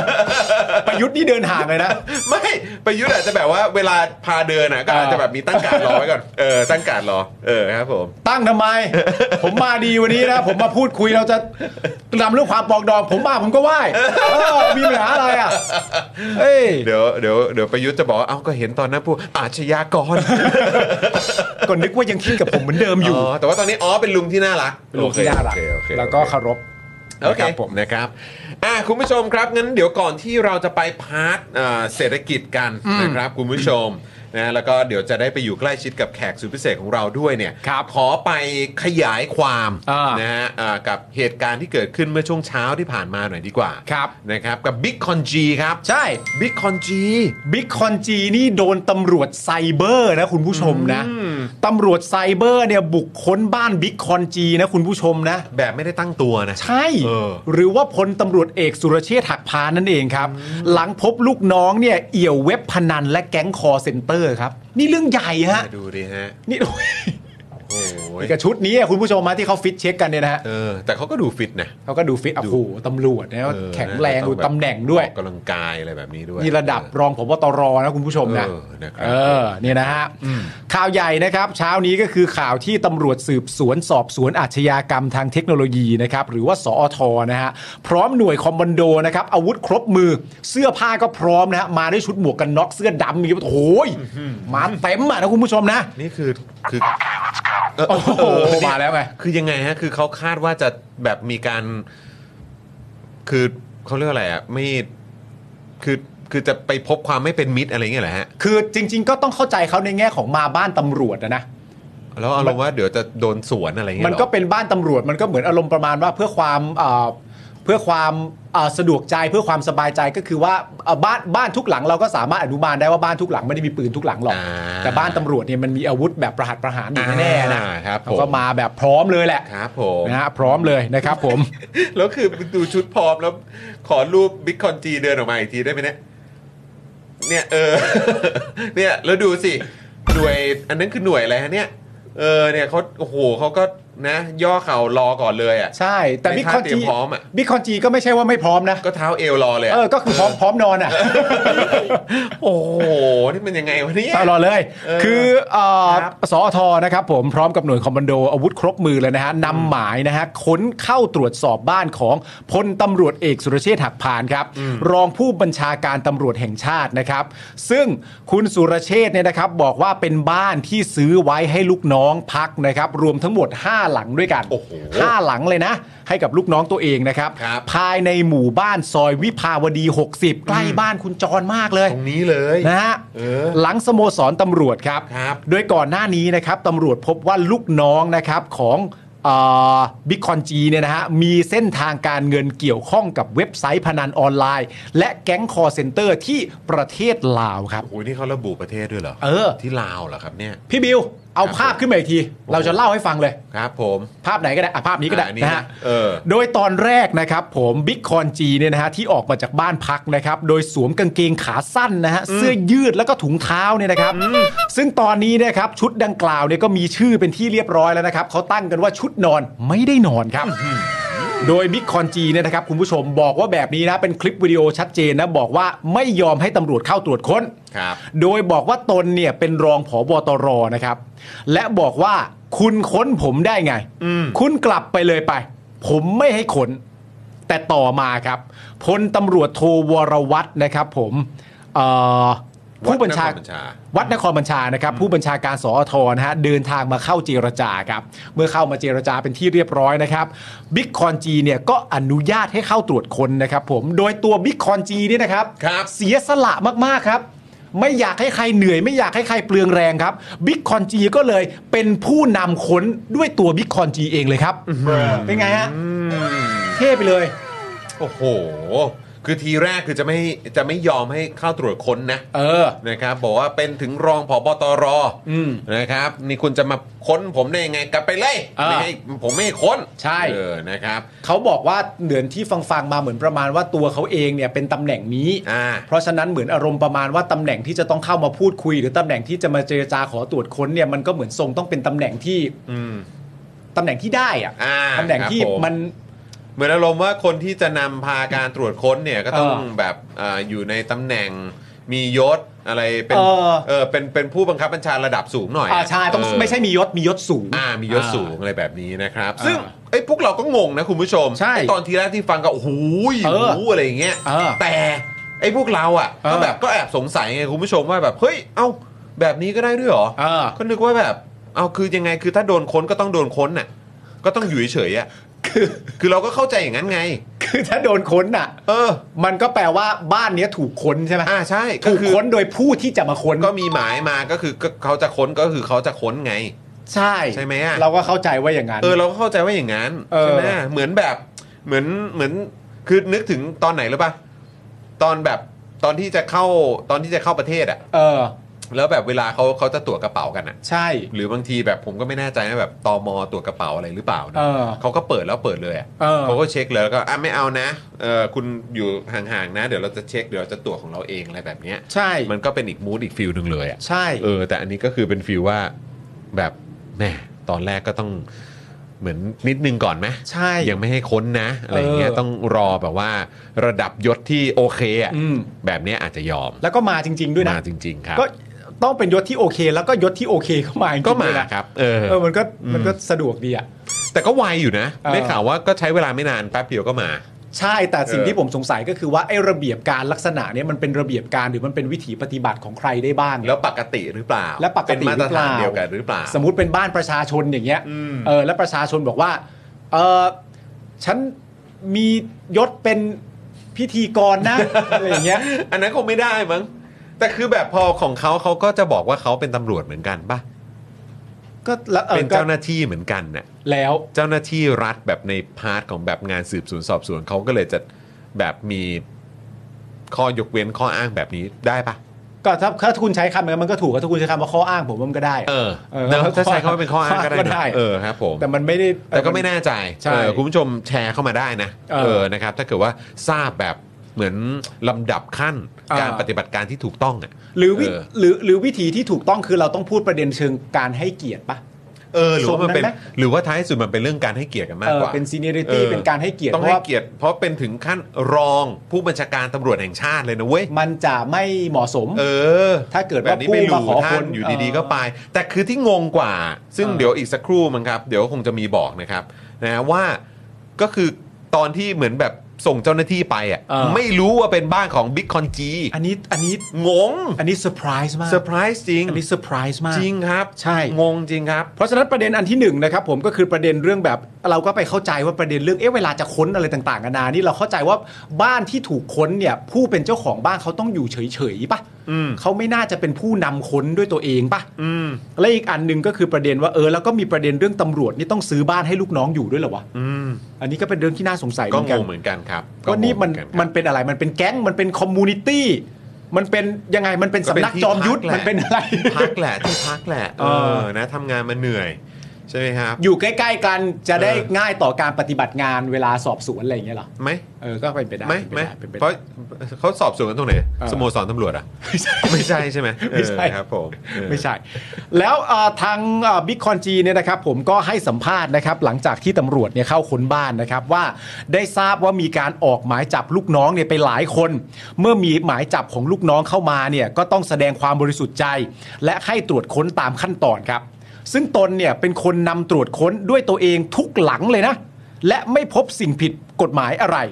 ส่วนลูกน้องหลาย ๆ คนที่ถูกออกหมายจับเนี่ยนะครับ ก็ไปสู้คดีกันในชั้นศาลหากลูกน้องทำผิด ก็จะไม่ละเว้น และไม่หนักใจที่ถูกเข้าตรวจค้น เพราะตนไม่ได้เป็นแคนดิเดตผอบตรอ้าวแล้วฮะไม่ได้เป็นเหรอฮะ อืมไม่ได้เป็นเหรอครับ เพราะตนไม่ได้เป็นแคนดิเดตผอบตร และไม่ได้มองว่าเป็นการสกัด แต่เป็นการทำตามหน้าที่ เป็นสิ่งที่บ่งบอกว่าใครผิดก็ค้นได้ ต้องให้ความโปร่งใสให้ความร่วมมืออเอ้ยเดี๋ยวนะไอ้ที่ผมเช็คข่าวล่าสุดเหมือนไม่ได้พูดอย่างนี้แล้วนะ เอาไม่แล้วเหรอค เอ รั อบ เดี๋ยวว่ากันเดี๋ยวว่ากันคุณผู้ชม มีอัปเดตอีกเหรอ เออล่าสุดเหมือนอารมณ์แบบที่บอกว่าจะฟ้องให้หมดเลยอะ อ๋อ เออเดี๋ยวเดี๋ยวร แต่ อ ก็ ดู เห็น เดี๋ยวรอดู ที่เขามีอะไรประโยชน์ว่าผมก็อะไรสู้อะไรนะ เหมือนเขาบอกว่าก็สู้คนปะหรืออะไรปะหรือว่าแบบ ใช่ เอออะไรสักอย่างอ่ะ เออเขาไม่พอใจนะ แต่อันเนี้ยดูโอเคนะ อืมอืม แต่ล่าสุดนะครับผม ส่วนเนี้คุณผู้ชมนะฮะเราถามหาเหตุผลกันเขาก็บอกนะครับ ว่าส่วนที่ตอนแรกไม่ให้เข้าค้นบ้านเนี่ยนะครับผมบิ๊กคอนจีบอกว่าเพราะตนเนี่ยเป็นรองผอบอตร การจะเข้าค้นต้องให้ผู้บัญชาการสูงสุดมา อ๋อ เหรอ อืม อ๋อนี่คือวิ ก็ ธี ด้วย เหรอ ก็ด้วยก็ด้วยตำแหน่งด้วยปะ เพราะว่าเป็นรองผอบตร การจะเข้าค้นบ้านของผอบตรเนี่ยก็แปลว่าต้องให้ผู้บัญชาการสูงสุดมาเองเหรอเนี่ย อืมก็คือถ้าเกิดว่าเป็นระดับรองผบตรเนี่ย อืม ก็คงจะต้องให้แบบ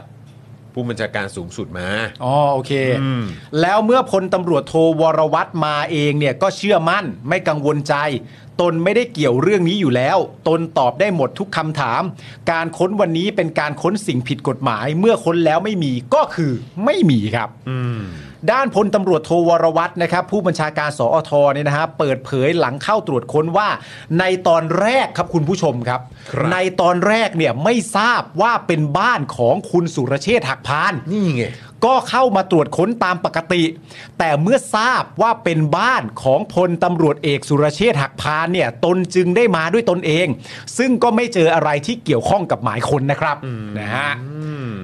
โดยสื่อเนี่ยนะฮะก็รายงานว่าการตรวจค้นบ้านนะครับ ผมของพลตำรวจเอกสุรเชษฐ์เนี่ยเป็นส่วนหนึ่งของยุทธการนี้คุณผู้ชมตั้งใจฟังให้ดีมันมีชื่อของมันอยู่นะ มีชื่อด้วย ยุทธการนี้นะครับ คุณผู้ชมมียุทธการชื่อว่า Big Cleaning Day บิ๊กคลีนนิ่งเดย์เนี่ยผมฟังข่าวมาเมื่อเช้าข่าวแปลบิ๊กคลีนนิ่งเดย์ยุทธการนี้ว่า ปฏิบัติการกวาดบ้านตำรวจครับไง ครับผม ปฏิบัติการกวาดบ้านตำรวจนะสะอาดเลยนะฮะบิ๊กคลีนนิ่งเดย์นะครับเป็นของชุดปฏิบัติการพิเศษสำนักงานตำรวจแห่งชาตินะครับที่ปูพรมนะลงพื้นที่ 6 จังหวัดเป้าหมายนะครับผมซึ่งทั้ง 6 จังหวัดเป้าหมายที่ว่านี้ก็เห็นบอกว่ามีความเกี่ยวข้องกับการพนันนะครับคุณผู้ชมฮะการพนันออนไลน์นะประกอบไปด้วยจังหวัดเพชรบุรีนะครับสมุทรปราการขอนแก่นอุดรธานีสระบุรี แล้วก็กรุงเทพมหานครนะฮะเบื้องต้นเนี่ยจับกลุ่มผู้ต้องหาได้ทั้งหมด 11 คนครับเป็นทั้งพลเรือนและตำรวจด้วยนะครับ ในจำนวนนี้เนี่ยทราบว่าเป็นนายตำรวจยศพลตำรวจตรี และพันตำรวจเอกนะครับผมมีพลตำรวจตรีด้วยนะฮะและมีพันตำรวจเอกด้วยนะครับ ซึ่งทั้งสองนายนะครับยังเป็นหัวหน้าพนักงานสอบสวน และชุดพนักงานสอบสวนของพลตำรวจเอกสุรเชษฐ์อีกด้วยนะครับคุณผู้ชมครับ อ่ะขณะที่ช่วงบ่ายวันนี้นะครับบิคอนจีเนี่ยก็แถลงว่าการค้นบ้านครั้งนี้เนี่ยนะครับ ไม่โปร่งใส ใครก็รู้ว่าเป็นบ้านตน ซึ่งหลักการขอหมายค้นเนี่ยจะต้องบอกว่าเป็นบ้านของตน ไม่ใช่บอกแค่บ้านเลขที่ แบบนี้ศาลก็ไม่รู้ว่าเป็นบ้านใคร ตอนนี้เนี่ยยังไม่มีความผิดเกี่ยวกับตนเลย ขณะนี้ยังไม่รู้ว่าใครสั่งนะครับ เรื่องนี้ใครต้องรับผิดชอบ ใครทำต้องรับผิดชอบ เออ นะครับ อ่า ใครสั่งใครทำเนี่ยต้องรับผิดชอบนะ อืม เอ่อพลตำรวจเอกสุรเชษฐ์เนี่ยนะครับก็ยังบอกด้วยนะครับว่าต้องสู้กันไปตามกระบวนการกฎหมายนะครับ ใครค้นบ้านผมโดยไม่ชอบ ใครทำโดยไปหลอกศาลเรื่องนี้เป็นการดิสเครดิต เอาละเว้ย แต่ก็ไม่ได้เป็นการบั่นทอนการทำงานนะครับ เรื่องแบบนี้เจอมาเยอะแล้ว มันมีการเมืองในตำรวจครับ เอา การเมืองในวงการตำรวจเหรอ ว่างี้เลยเหรอ อืมนะครับ อ๋อจริงป่ะครับโหนี่อยากให้เล่าให้ฟังเลยฮะ อยากให้แชร์เลยนะ อยากให้แชร์เลยว่า ถ้าเคยเจอเกิดเหตุการณ์ลักษณะนี้มาหลายต่อหลายครั้งแล้วอยากรบกวนบิ๊กคอนจีเหมือนทำสกู๊ปเล่าให้ฟังเลยว่าเขาทำยังไงกันบ้างฮะการเมืองในตำรวจเนี่ย เออ เพราะถ้ามาค้นบ้านลักษณะนี้เนี่ยตามที่คุณสุรเชษฐ์บอกเนี่ย มันเป็นการค้นบ้านที่อาจจะไม่โปร่งใสด้วยนะ แล้วเป็นลักษณะการขอหมายค้นและยังใช้คำพูดว่าใครไปหลอกศาลด้วยนะ อันนี้บิ๊กคอนจีต้องแชร์แล้วนะ นั่นสิครับ เราอยากรู้มากเลยนะ นะครับผม โอ้โห ถ้าเกิดว่าทราบรายละเอียดนี่ โอ้มันครับ มันสิครับ มันครับ มันสิครับ อืม บิ๊กคอนจีต้องบอกก่อนเลยนะ ครับผม เพราะถ้าบิ๊กคอนจีไม่บอกก่อนเกิดก้าวไกลเอาไปบอกนี่วุ่นวายเลยนะ นี่ยิงก้าวไกลเขาแบบมีประเด็นเรื่องตั๋วอะไรต่างๆมาก่อน เออ หน้านี้ด้วยนะ ใช่ แล้วก็เมื่อวันก่อนเนี่ยเอ่อคุณประวีณเนี่ย เออ ก็ให้สัมภาษณ์กับมติชนด้วย เออ แล้วก็พูดคุยเกี่ยวกับเกี่ยวกับวงการตำรวจเนี่ยแหละ ใช่ การเมืองในวงการตำรวจเนี่ยแหละ แล้วมันมาสมทบตอนที่แบบ มี ว่า เรื่องนี้ด้วย มีเรื่องนี้อ่ะ ซึ่งอันนั้นมันต่อเนื่องมาจากกำนันนก เอออั อันนี้ก็อีกประเด็นหนึ่ง ไอ้กำนันนกก็ก็ต่อจริงๆก็น่าสนใจ ใช่อันนั้น แต่ ก็ยังไม่จบ แต่ประเด็นที่ผมอยากรู้นะตอนนี้ก็คือว่า ถ้าบอกว่าถ้าตามคำพูดก็คือว่าไม่ได้บั่นทอนการทำงานเรื่องแบบนี้มาเยอะแล้ว นี่เวลาเขาจะดิสเครดิตกันนี่แปลว่าเขาค้นบ้านกันเล่นๆนะฮะค้นบ้านกันเล่นๆเพื่อให้เป็นภาพลักษณ์ว่าถูกค้นแล้วอย่างนี้เหรอ ยังไงวะ คุ เนี่ ณ ย ต้องเล่าให้ฟังแล้วนะ เอออ่ะคุณผู้ชมครับว่าเรื่องนี้มันจะปลายทางยังไง หรือคุณผู้ชมรู้สึกยังไงลองคอมเมนต์เข้ามาก่อนได้นะครับ อยากฟังความเห็นนะครับ ครับผม คุณเอสคริสบอกว่าโปเตโต้เลยนี่คือยังไงฮะ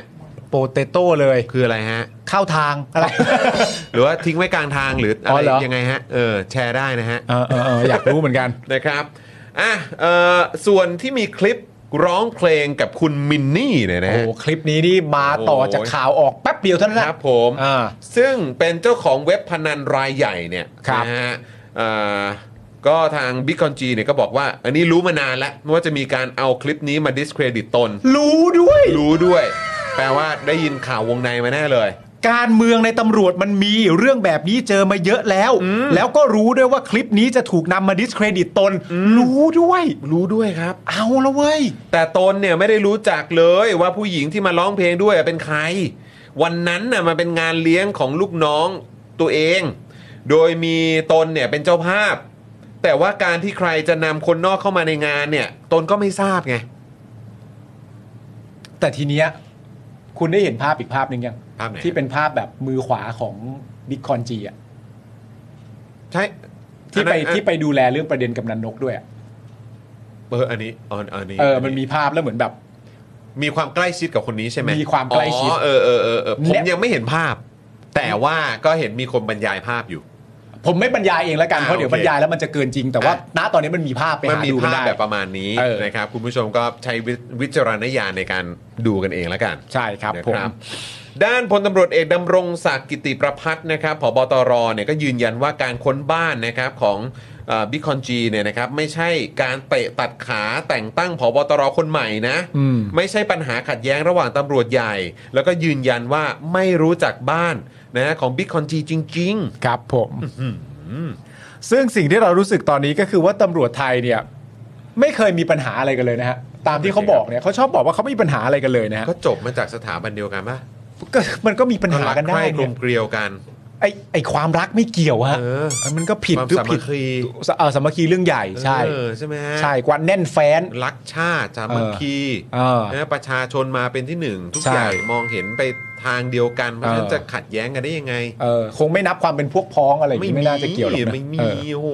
คือจริง ๆ ประเด็นคืออย่างนี้คุณผู้ชมฮะว่าตอนคดีกำนันนกเนี่ย ครับ ถูกดึงออกไปเนี่ย ให้กองปราบทำเนี่ย ม บิ๊กคอนจีก็บอกว่าอันนี้ก็ไม่มีปัญหา อืม คดีนี้ไม่เคยอยู่กับตัวเองอยู่แล้ว ครับ พอโดนค้นบ้านบิ๊กคอนจีก็บอกว่าอันนี้ก็ไม่มีปัญหา เพราะตัวเองไม่ใช่แคนดิเดตพบตร อ่า ซึ่งเป็นคำตอบที่แปลกมาก มันเกี่ยวอะไรกันวะ คือแต่ก็แต่แต่แต่เชื่อแต่คือความรู้สึกคืออะไรรู้ป่ะ คือ เขาตอบโดยเก่งมากเลย เอ นะ อเออเออเออ เขาตอบโดยเก่งมากเพราะเขาตอบโดยโดยสามัญสำนึกว่าอะไรรู้ป่ะ เออ รู้นะประชาชนคิดอะไรอยู่ คือตอบเลยอ่ะ ตอบเลย แต่เราก็สงสัยเรื่องนี้จริงๆนะฮะบิ๊กคอนจี เออ ตอบก็ก็ดีเหมอนกันนะฮะ เออเออเออ เพราะตัวเองไม่ใช่แคนดิเดตผบตรนะครับ เออ ค้นอ่าคนมาค้นก็บอกไม่มีปัญหา อืม แถมไม่รู้ด้วยว่านี่บ้านใคร อืม ผบตรเนี่ย คุณดำรงศักดิ์เนี่ยก็บอกว่าตำรวจไม่มีการขัดแย้ง ไม่ใช่การเมืองเรื่องตำแหน่ง และไม่รู้จักบ้านของคุณสุรเชษฐ์ โอเค เพราะฉะนั้นที่เรารู้สึกก็คือว่าไม่แปลกใจเลยนะครับ ที่ประชาชนส่วนมากเนี่ย รู้แล้วว่าเวลาตำรวจปฏิเสธอะไรเนี่ย ให้เชื่อนำไปก่อนเลยไหมว่า เออ กูว่าจริง ขนาดนี้แล้วยังไม่มีใครมีปัญหากับใครเลยเหรอเนี่ย ไม่มี ไม่มีใครมีปัญหากับใครเลยเหรอ เออเขาบอกเขาแถลงอะไรมาก็ฟังเถอะนะ แล้วประเด็น สงสัยกันจัง และอันเนี้ยที่ฟังมาแล้วฮามากเลยที่นักข่าวไปถามอ่ะ คือ เพราะว่านักข่าวว่ายื่นไมค์ถามเลยโดยตรงกันแล้วว่า เออ อันเนี้ยมันเป็นประเด็นเรื่องตำแหน่งเปล่า คือถามเลย ยื่นถามเลยอันนี้มันเกี่ยวกับประเด็นเรื่องการเมืองเรื่องตำแหน่งหรือเปล่าของการจะแต่งตั้งผบตรคนใหม่เนี่ย ถามเลย แล้วไอ้พลตำรวจเอก ไม่เว้นช่วง ไม่ ให้เล เป็ ย นช่วงพลตำรวจเอกที่เป็นพบตรตอนเนี้ยพลตำรวจเอกดำรงศักดิ์เนี่ย ครับ ก็บอกว่าไม่เกี่ยวกับประเด็นนี้ ไม่เกี่ยว แล้วให้เหตุผลว่าอะไรรู้ป่ะ ว่า แม่งหามาก คือ ให้เหตุผลว่าเห็นไหม เออ ตอนที่เข้าไปตรวจค้นเนี่ย เออ ก็ไม่เห็นพบพบความผิดของพลตำรวจเอกสุรเอ่อสุรเชษฐ์เลย เออ เออ เออ แล้วกูก็แบบใช่ครับ เออ มันไม่พบความผิด ครับ แต่เขายืนบ็อกเซอร์หน้าบ้านแล้วอะครับ ไม่เกี่ยวกับการเมืองในตำรวจเข้าไปค้นไม่เห็นเจออะไรที่เกี่ยวกับความผิดเลย ข้อที่หนึ่งแต่เขาต้องมายืนใส่ถุงเท้า บ็อกเซอร์ และเสื้อยืดหน้าบ้านแล้ว ข้อที่สองตัวของคุณสุรเชษฐ์ไม่โดนก็จริง แต่ลูกน้องอ่ะ เออ เรียบเลยนะฮะ เรียบเลยจริงๆ คุณผู้ชม เรียบจริง ก็เลยแบบ อ๋อคงไม่เกี่ยวมั้งเนอะ ๆ ครับผม นะฮะ ไม่เกี่ยว แหละ โอ้โห แต่นี่คือ คือไม่รู้แฮะ คือแบบมันมันคือมูดไหนอ่ะเพราะนี่คือเดินออกมา คือถ้าถ้าตามในภาพเนี่ยก็คือว่าไม่ใส่รองเท้าเลย นะ ไม่ใส่ นั่นคือถุงเท้าขาวเลยนะ เออ เดินออกมา แต่ถ้าเขาใส่ ถึงหน้ อะ บ้านอะ แต่ถ้า เขาใส่เขาใส่คอนเวิร์ตนะ เขาอยากเหมือนกันแหละ คอนเวิร์ตเลย เขาอยากเหมือน เนี่ กั ย นแหละ คุณผู้ชม ใช่ป่ะ เอ อันนี้ไม่ได้ใส่แบบนัเออยงางสีขาวใช่ไหมไม่ใช่ ใช่ ใช่ไหมอันนั้นถุงเท้าเลยใช่ไหม เออ เอออันนั้นคือแบบแปลว่าคือเดินออกมาแบบ ไหน มันใคร ไหน มาทำอะไร ยังไง เออ มันคืออะไร ใช่ เออ คิดว่าตอนช่วงแรกจะคิดไหมว่าเหมือนแบบเอ๊ะมาค้นบ้านข้างหรือเปล่า มีความรู้สึกไหม เลยออกมาช่วย เอ ดู อ เหรอ ผิดบ้านเปล่าผิดบ้านเปล่าหรือว่ายังไง เอออะไร ไม่ อย่างเงี้ย แต่ประเด็นคือ บ้านข้างๆไหนมันมีห้าหลัง มึงจะข้าแล้วต้องอีกซอยแล้วเพื่อน ไม่รู้ไงเออ โอ้โห ตายแล้ว โอ้โห เห็นนะฮะ โอ้ยขอบคุณคุณ Morning Stroller นะครับ แหมซูเปอร์แชทมาให้ด้วย บอกว่า อีบอมเบ้จากเนเธอร์แลนด์ค่ะ ครับผม อืมครับผม ขอบคุณครับ ขอบคุณครับ ขอบคุณครับ เอ้ยนะครับ ก็คุณผู้ชมเหตุการณ์วันนี้เนี่ยนะนะฮะต้องบอกเลยว่ามันเกิดขึ้นในช่วงโค้งสุดท้ายก่อนที่คุณเศรษฐาทวีสินนะครับ นายกคนที่ 30 ของเราเนี่ยนะครับ ในฐานะประธานคณะกรรมการข้าราชการตำรวจจะร่วมประชุม เลือกผู้บัญชาการตำรวจแห่งชาติคนใหม่ อืม อันนี้คือโค้งสุดท้ายนะ ใช่ นะครับซึ่งมันจะเกิดขึ้นในวันที่ 27 นี้ อืม มะรืนนี้วันพุธครับ อืม โดยมีแคนดิเดต 4 คนครับ ก็คือพลตำรวจเอกรอย อิงคภัยโรธ อืม เอ่อสองนะครับพลตำรวจเอกสุรเชษฐ์หักพาน อ่า อยู่ในลิสต์ ใช่ สามครับพลตำรวจเอกกิตกิตติรัตน์นะครับ พันเพชรนะครับ อืม และ 4 ครับก็คือพลตำรวจเอกต่อศักดิ์สุขวิมลนั่นเอง ใช่ นะครับซึ่งเอ่อรายชื่อสุดท้ายเนี่ยนะครับพลตำรวจเอกต่อศักดิ์เนี่ยถือว่าเป็นตัวเต็งนะฮะ อ่าน นะครับว่าจะเป็นผอบตรคนใหม่ ซึ่งประเด็นนี้ก็เป็นประเด็นที่น่าสนใจนะ เพราะว่าจริง ๆ แล้วกฎกะเอ่อกฎระเบียบอะ ครับ ของการเป็นเอ่อผบตรคนใหม่เนี่ย อืม อย่างแรกเลยนี่ก็คือเอ่อจะต้องเป็นรองผบตร อ่า ใช่ไหม ครั ฮะ บผมใช่ เพราะมันจะ ใช่ใช่ มันจะมันจะโตเร็วไม่ได้นะฮะ ใช่ใช่ มันต้องไล่ลำดับมา มันต้องมาตามขั้น มันต้องครับ ต เพราะ ตอน เพราะประเทศไทยเราประเด็นเรื่องตั๋วเนี่ยมัน ไม่มี นอยู่แล้ว ตั๋วอะไรต่างๆ ไม่มี เออเพราะฉะนั้น ออ กฎเกณฑ์และกติกาของมันเนี่ยวางไว้ เออ แม่นๆเลยอย่างแรกอันดับที่หนึ่งเลยก็คือ เออ ว่าคุณต้องเป็นรองผบตร อ่ามันต้อง คุณจะเป็นอย่างอื่น มาตาม แล้วแล้วโตเร็ว เออ เป็นถั่วงอกนี่ไม่ได้ ไม่ได้ฮะมันต้องมาตามขั้นตอนมา ใช่ ตามนะเอ เอ อ อ มันมีสเต็ปมันมีเวลาของมัน ใช่ เออ แล้วนอกจากนั้นประเด็นที่ตามมาก็คือประเด็นเรื่องความอาวุโส อ่ะ ซึ่งถ้าความอาวุโสจริงๆเนี่ยมันจะตรงตามที่คุณจรอ่านเมื่อกี้เลย เออ ก็คือเรียงตามนั้นเลย ครับ และในความเป็นจริงเนี่ยพลตำรวจเอกต่อศักดิ์สุวิมลนี่คืออาวุโสอันดับ4นะ ม ก็คือน้อยสุด ค นะ รับผมอ่าแต่ว่าเป็นผบตรเอ้ยเป็นรองผบตร เป็นรองพบตรเหมือนกัน อ่าใช่ไหมฮ นะครับผมนอกนั้นนอกนั้นจากประเด็นเรื่องแบบเอ่อการทำงานอะไรต่างๆนานามาคุณผู้ชมก็หาอ่านเอา โโห ได้ นี่ก็เห็นฝีไม้ลายมือของแต่ละท่านแล้วนะ ใช่ ว่าแบบต้องเรียกว่าเป็นอย่างกับมือปราบ ใช่ผมไปอ่านของพลตำรวจเอกรอยมาเนี่ย อืม คนนี้เนี่ยจำได้ไหมพลตำรวจเอกเทคมีโฮมอ่ะ พลตำรวจเอกเทพมีโฮม เออที่เขาไปทำเรื่องเอาเอาคนไทยที่โดนหลอกแก๊งคอร์เซ็นเตอร์ที่พนมเปญ อ๋อก ค ลั รั บบ ผ กลับ ม ไทยมาได้ อันนี้ก็แบบเชิดชู พา กั ลั น บบ้าน พลตำรวจเอกเทคมีโฮมก็ ครับ ผลงานดี อ่าอ่าอ่า คุณสุรเชษฐ์นี่ก็หลายผลงานนะฮะ โอ้โหอันนี้ก็เห็นเห็นกันอยู่ อ่า นะฮะเอาจริงเอาจริง เอาจริงเอาจริง นะฮะโห หูตอนนั้นที่คุยกับทางคุณดัตตี้อ่ะ อ่า ก็ยังเรียกพี่โจ๊กเลย พี่โจ๊ก พี่โจ๊กเลย พี่โจ๊ก นะฮะเพราะว่าก็ถือว่าให้ข้อมูลพูดคุยกับสื่ออย่างต่อเนื่องเป็นประจำอยู่แล้ว ครับผม เออนะครับ เฮ้ยโผล่มาคุณผู้ช เฮ้ย ม โพลมาคุณผู้ชม เออ นี่โพลมาต้อนรับคุณโจหรือเปล่า คุ เนี่ ณ ย โจคุณโจ โอ้โหอ่าเดี๋ยวเดี๋ยวขอจบข่าวนี้ก่อนเดี๋ยวเราไปดูโพลกัน ได้ได้ได้ นะถ้าคุณผู้ชมอดใจรอไม่ไหวอ่ะไปทำโพลก่อน ครับ นะ ผม นะฮะก็เอ่อปีนี้นะครับเป็นปีแรกนะครับ อย่างที่บอกไปนะครับว่าเอ่อชื่อผบตรเนี่ยจะถูกเสนอโดยนายกรัฐมนตรีนะครับ อ่า แล้วก็ให้ทางอ่ากตรนะครับหรือว่าคณะกรรมการข้าราชการตำรวจเห็นชอบ ตามกฎหมายใหม่ที่ออกมาเมื่อปีที่แล้ว ซึ่งก็แปลกดีเหมือนกันนะครับ ว่าทำไมนายกจากการเลือกตั้งต้องมาเสนอชื่อผบตรให้ตำรวจเห็นชอบทำไมไม่ผ่านสภาครับ อืม นี่มันระบบอะไรเนี่ยงงเหมือนกัน แต่ก็อ่าโอเคแล้วแต่ครับ โดยก่อนหน้านี้นะครับอ่าบิ๊กโจ๊กเนี่ยนะครับหรือว่าบิ๊กคอนจีเนี่ยนะครับเพิ่งโดนถอดออกจากหน้าที่หัวหน้าชุดสืบสวนคดีกำนันนก โดยให้นะครับอ่าทาง พลตำรวจเอกจิรภพภูริเดชเนี่ยนะครับ ใช่ นะฮะผู้บัญชาการสอบสวนกลางเนี่ยเข้ามาดูแลทั้งหมดแทนนะครับ โดยบิ๊กคอนจีเนี่ยนะครับให้สัมภาษณ์ว่าคดีนี้เป็นคดีของสอบสวนกลางมาตั้งแต่วันแรกแล้ว เออ นะครับนะฮะแต่ว่าก็คงมาช่วยดูมั้งช่วงนั้น ใช่ นะฮะขณะที่ช่วงบ่ายเนี่ยก็มีข่าวด้วยนะครับว่าพลตำรวจตรีอ่ากิตธเนศนะครับอ่าธนนันทวีสินนะครับ ผู้บังคับการตำรวจภูธรจังหวัดชลบุรีเนี่ยจะเข้าแจ้งความเอาผิดนะครับบิ๊กคอนจีที่สพเมืองชลบุรีด้วย ไปแล้ว เอา เรื่อยเลย จาก เรื่อย กร เล ณี ย ที่พลตำรวจโทอภิชาติเพชรประสิทธิ์ผู้บัญชาการตำรวจสันติบาลเนี่ยสั่งยุติสอบวินัยพลตำรวจตรีกิตธเนศนะครับ ปมถูกร้องเรียนเปลี่ยนตัวผู้ต้องหา บุกยิงคู่อริในภูวิลล่าหาดหาดจอมเทียนใช่ไหมครับ อืม นะฮะเมื่อปี 65 โดยคดีนี้เนี่ยนะครับบิ๊กคอนจีเป็นผู้รับผิดชอบคดีด้วย อืม โอ้โห เอาละมากันใหญ่แล้วคุณผู้ชม อ่ะงั้นเราสรุปเรื่องนี้หน่อย อ่า อ่ะคุณปาล์ม เรื่องนี้นะครับเราจะสรุปนะฮะสิ่งที่ชาวบ้านรับรู้ได้นะครับก็คือ 1. กำนันนกนะฮะโจ๊กเด่นมาก อืม มีข่าวออกทุกวัน โดนดึงคดีออก ไม่มีข่าวเลยทีนี้ ครับ แล้วคนนี้ยังไงครับ โจ๊กก็มาโดนค้นบ้าน ครับ ในชุดนอนไม่ได้นอน ครับ เหมือนเหมือนนะภาพมันออกมาเหมือนแบบเอ้ยเหมือนเหมือนมีใครไปประจานเขาออกสื่อหรือเปล่า เออ มีภาพโจ๊กร้องเพลงกับคนที่บอกว่าเป็นเจ้าแม่เว็บพนันมีตำรวจชนบุรีจะเข้ามาแจ้งความเอาผิดโจ๊กอีกคดีหนึ่งเรื่องนี้ไม่เกี่ยวอะไรเลย เป็นเรื่องของการทำงานตำรวจเลือนๆนะ ก็ต้องบอกเลยว่า ป้าหีจิมจิมๆเลย เฮ้ย มันคือการทำงานของตำรวจไทยล้วน ๆ เลยครับ คุณผู้ชม ใช่ครับ มันเป็นปฏิบัติการ ครับ นะครับที่ทุกอย่างเป็นไปตามลำดับขั้นตอนทุกอย่างครับ แต่ผมเชื่อนะครับ ว่าการที่เราสรุปแบบนี้เนี่ย เราจะมีคนไม่เห็นด้วยนะฮะ ว่า คนที่ไม่เห็นด้วยเนี่ยเขาจะชื่อว่าพลตำรวจเอกสุรเชษฐ์หักพาน เพราะเขาบอกว่าเรื่องแบบนี้เขาเจอมาเยอะ แบบนี้มันการเมืองในวงการตำรวจ เออ เออ เรานี่ก็สรุปช่วยแล้ว เราขออนุญาตให้คนมาเถียงเราเป็นพลตำรวจเอกสุรเชษฐ์หักพานดีกว่า บิ๊กคอนจีครับ เออ เรียนเชิญครับ เออ เรียนเชิญ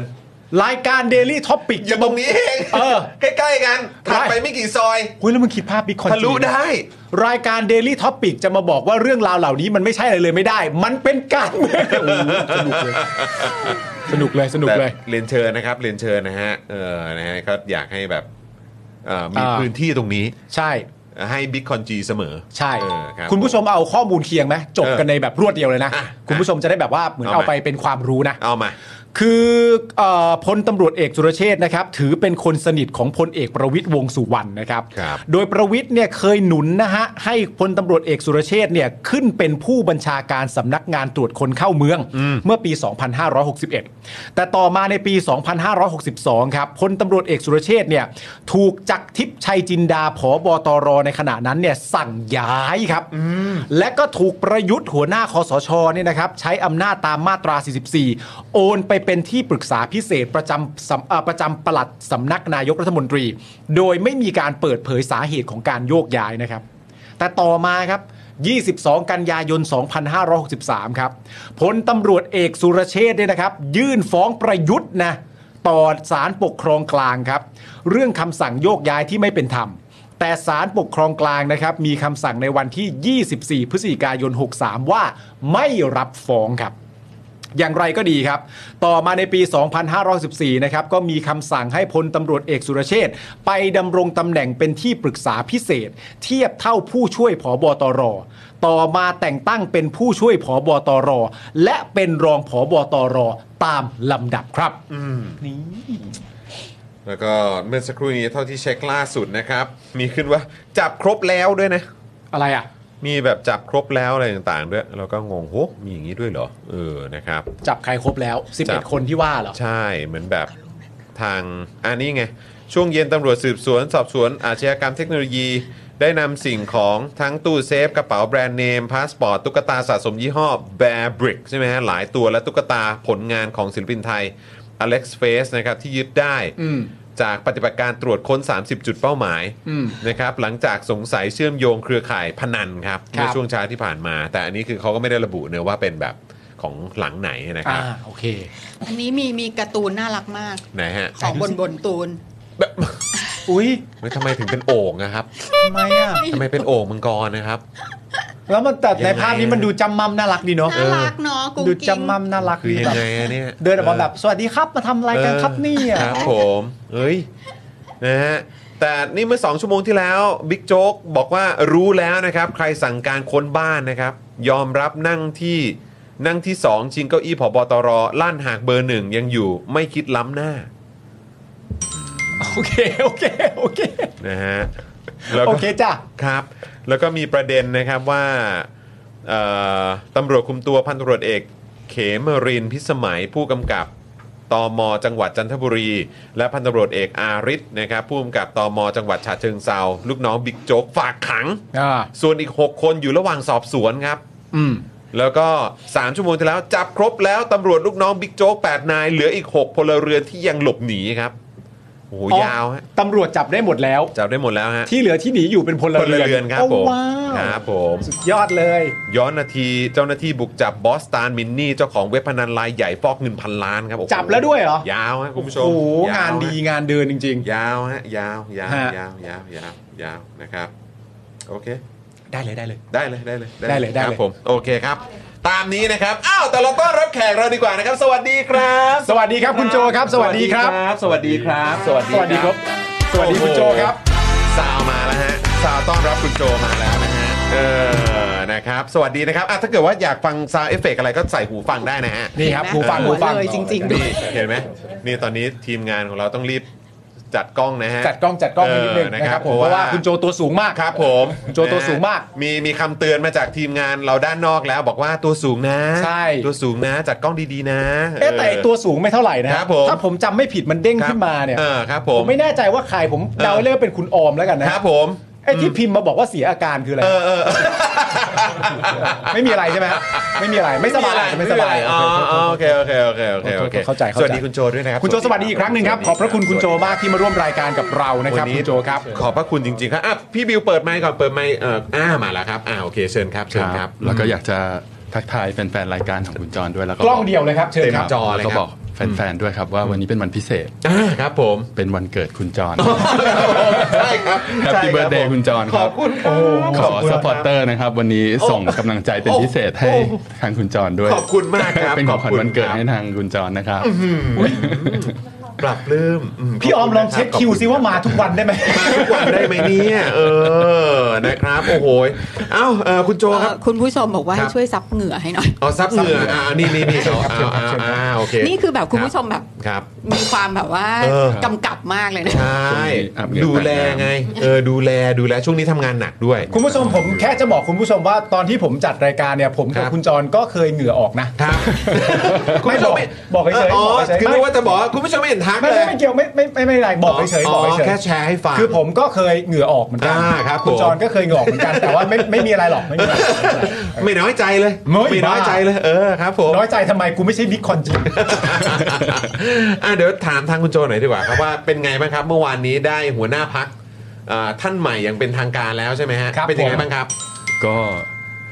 ไม่ไม่ได้มีเซอร์ไพรส์อะไรกับพวกเราเท่าไหร่นะครับ ครับ เพราะผมว่าเราก็เห็นความเหมาะสมของทาง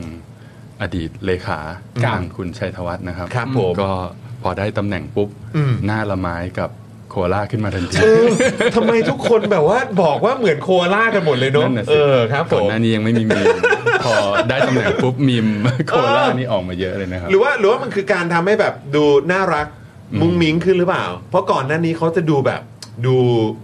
แบบ ใช่ คมคมๆ ใช่ ดูแบบเออเฉียบ หนักๆ เฉียบ นะ คำพูดเขาแต่ละคำนี่บางทีมันก็จะแบบหนักแน่นมาก พอมาเป็นโคอาล่าแล้วจะดูแบบว่า อืม ดูดูแบบดูน่ารักขึ้นหรือเปล่าหรือว่ายังไงฮะ ครับ เออบรรยากาศเวลาทำงานกับคุณคุณคุณชัยธวัฒน์เป็นยังไงบ้างครับ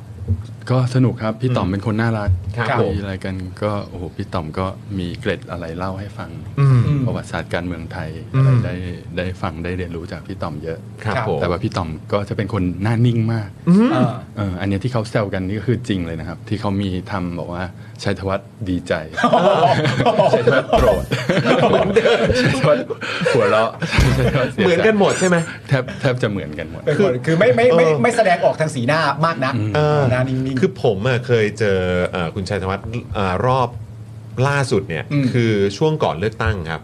ช่วงก่อนเลือกตั้งที่ที่ได้เจอแบบเหมือนสวนสวนทางกันอะคือแบบมามาได้มีโอกาสแบบแวบเจอกันพอดี อืม เป็นงานที่จัดที่เอ่อมหาวิทยาลัยธรรมศาสตร์ท่าประจันทร์ อืม แล้วเป็นช่วงที่เหมือนเป็น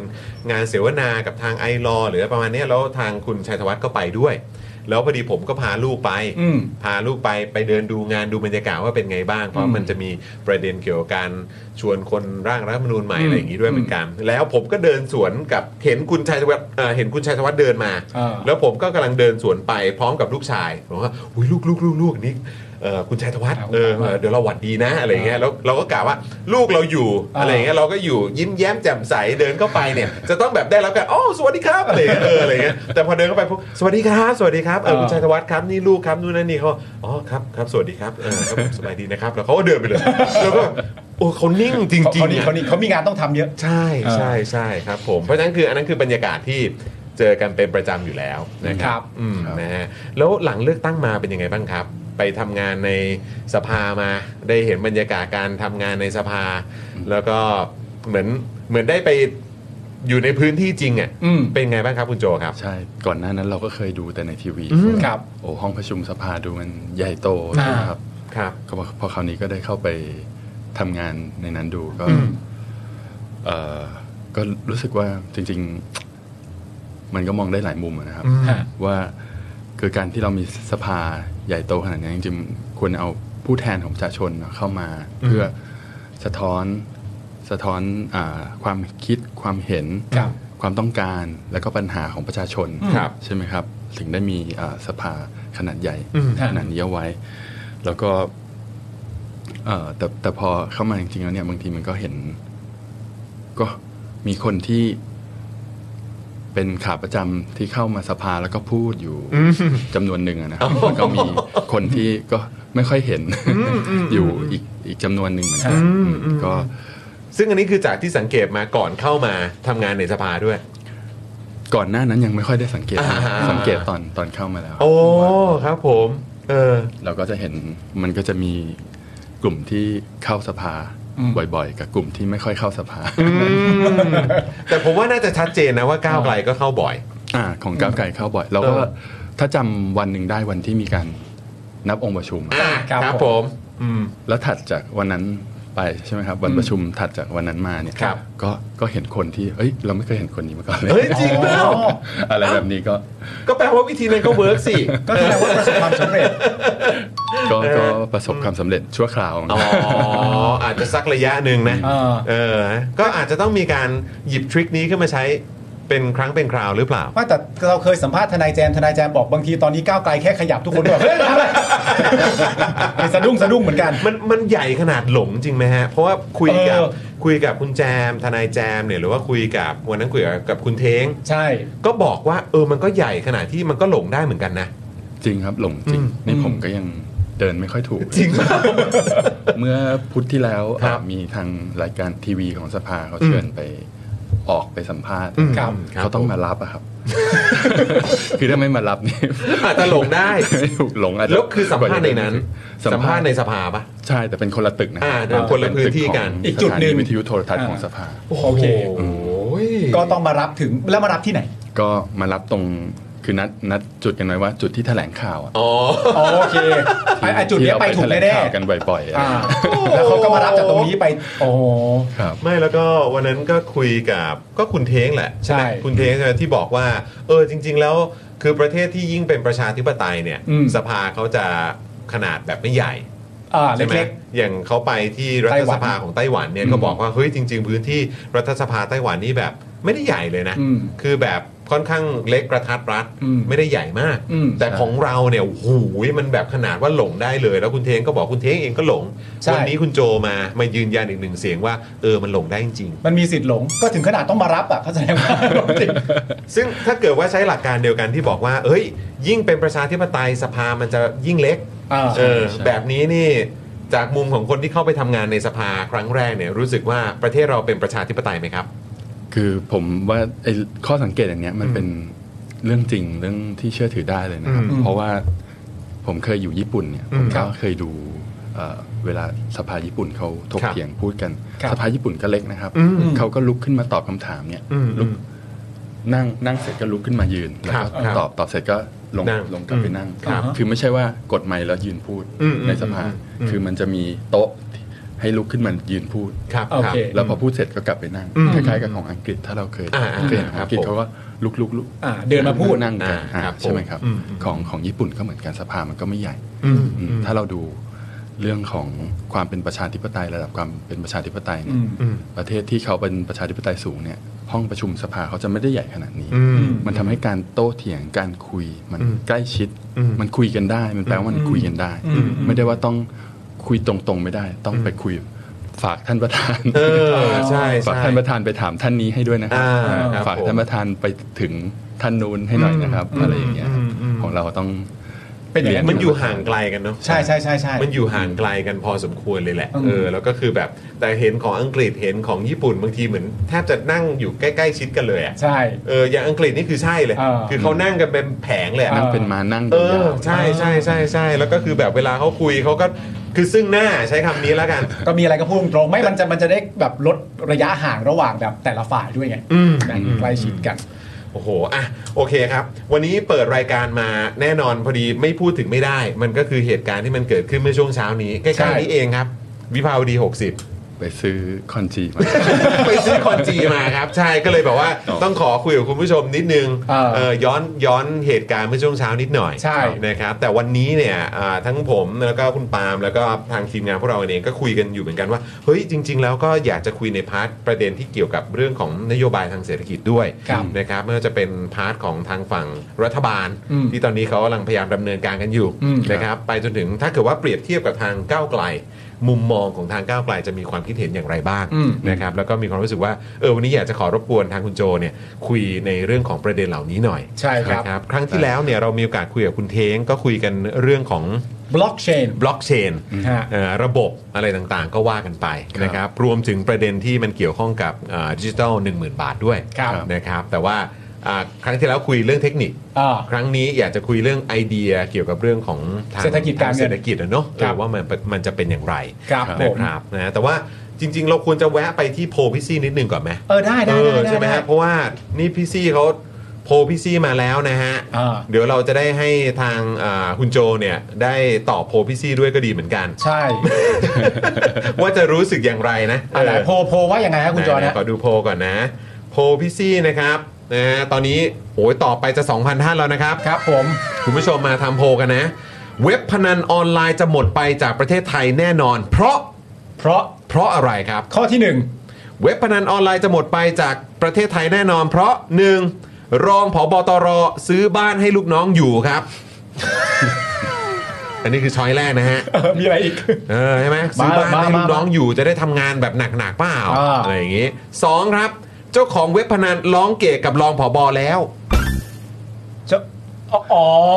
โอเคโอเคโอเคโอเคโอเคโอเค ก็ร้องเพลงจบก็เออ เอ นะ อมันก็จะไม่มีแล้วล่ะ อ่านะเคลียร์ใจกันแล้ว อ่าน นะครับ ข้อ 3 ครับ เว็บพนันหันไปขายชุดนอนถุงเท้ายาวแทนครับโอ้ ได้เงินได้เงิน เออ นี่ก็ ฟิ ข ก ย เช็ค นี่ก็ขยี้ชุดอีก อ่า นะครับ และสุดท้ายครับนะฮะเว็บพนันออนไลน์จะหมดไปจากประเทศไทยเพราะ Big Cleaning Day วันนี้แหละ อ๋อ เออ เอ้ยข้อนี้ตรงไปตรงมานะ เป็นไปได้ไหม ก็ตำรวจยังกวาดแล้วเหลือพลเรือนที่ต้องจับอะก็แสดงว่าหลังจากนี้มัน 30 จุดนะเว้ย เอ้ยมันไม่มีแล้วมั้ง สามสิบจุดนะ เออ อ่ะคุณผู้ชมลองตอบกันเข้ามานะครับ คุณผู้ชมตอบมานะครับนะ เออ ตอนนี้ตอนนี้กำลังจะ 2,000 โหวตแล้วนะครับ ใช่ คุณโจก็คิดไว้ในใจด้วยนะครับ ผม ว่าคุณโจต้องการจะตอบข้อ ไหน ถ้า 4 ข้อคิดว่ามันจะ อัน จบ นี้ เพ ผ ราะ ม อะไรฮะ ตกเทรนด์อะไรไปแล้ว อะไรฮะ ทำไมมันถึงต้องเป็นชุดนอนถุงเท้ายาวอะครับ เอ่อบิ๊กคอนจีไงฮะ บิ๊กคอนจีฮะเมื่อเช้าไง เครื่องแต่งกายเขา อ๋อ เอาภาพ นี่นี่ เอาภาพภาพให้ดูภาพเดี๋ยวเดี๋ยวคุณโจไม่รู้ เดี๋ยวเดี๋ยว นี่ ชุดนี้ไงครับเออ ฟิตเช็คครับฟิตเช็ค ครับผม ฟิตเช็คว่าเออแต่งตัวอย่างนี้ สงสัยห้องหนาว ครับผม เขาบอกว่าเขาเพิ่งออก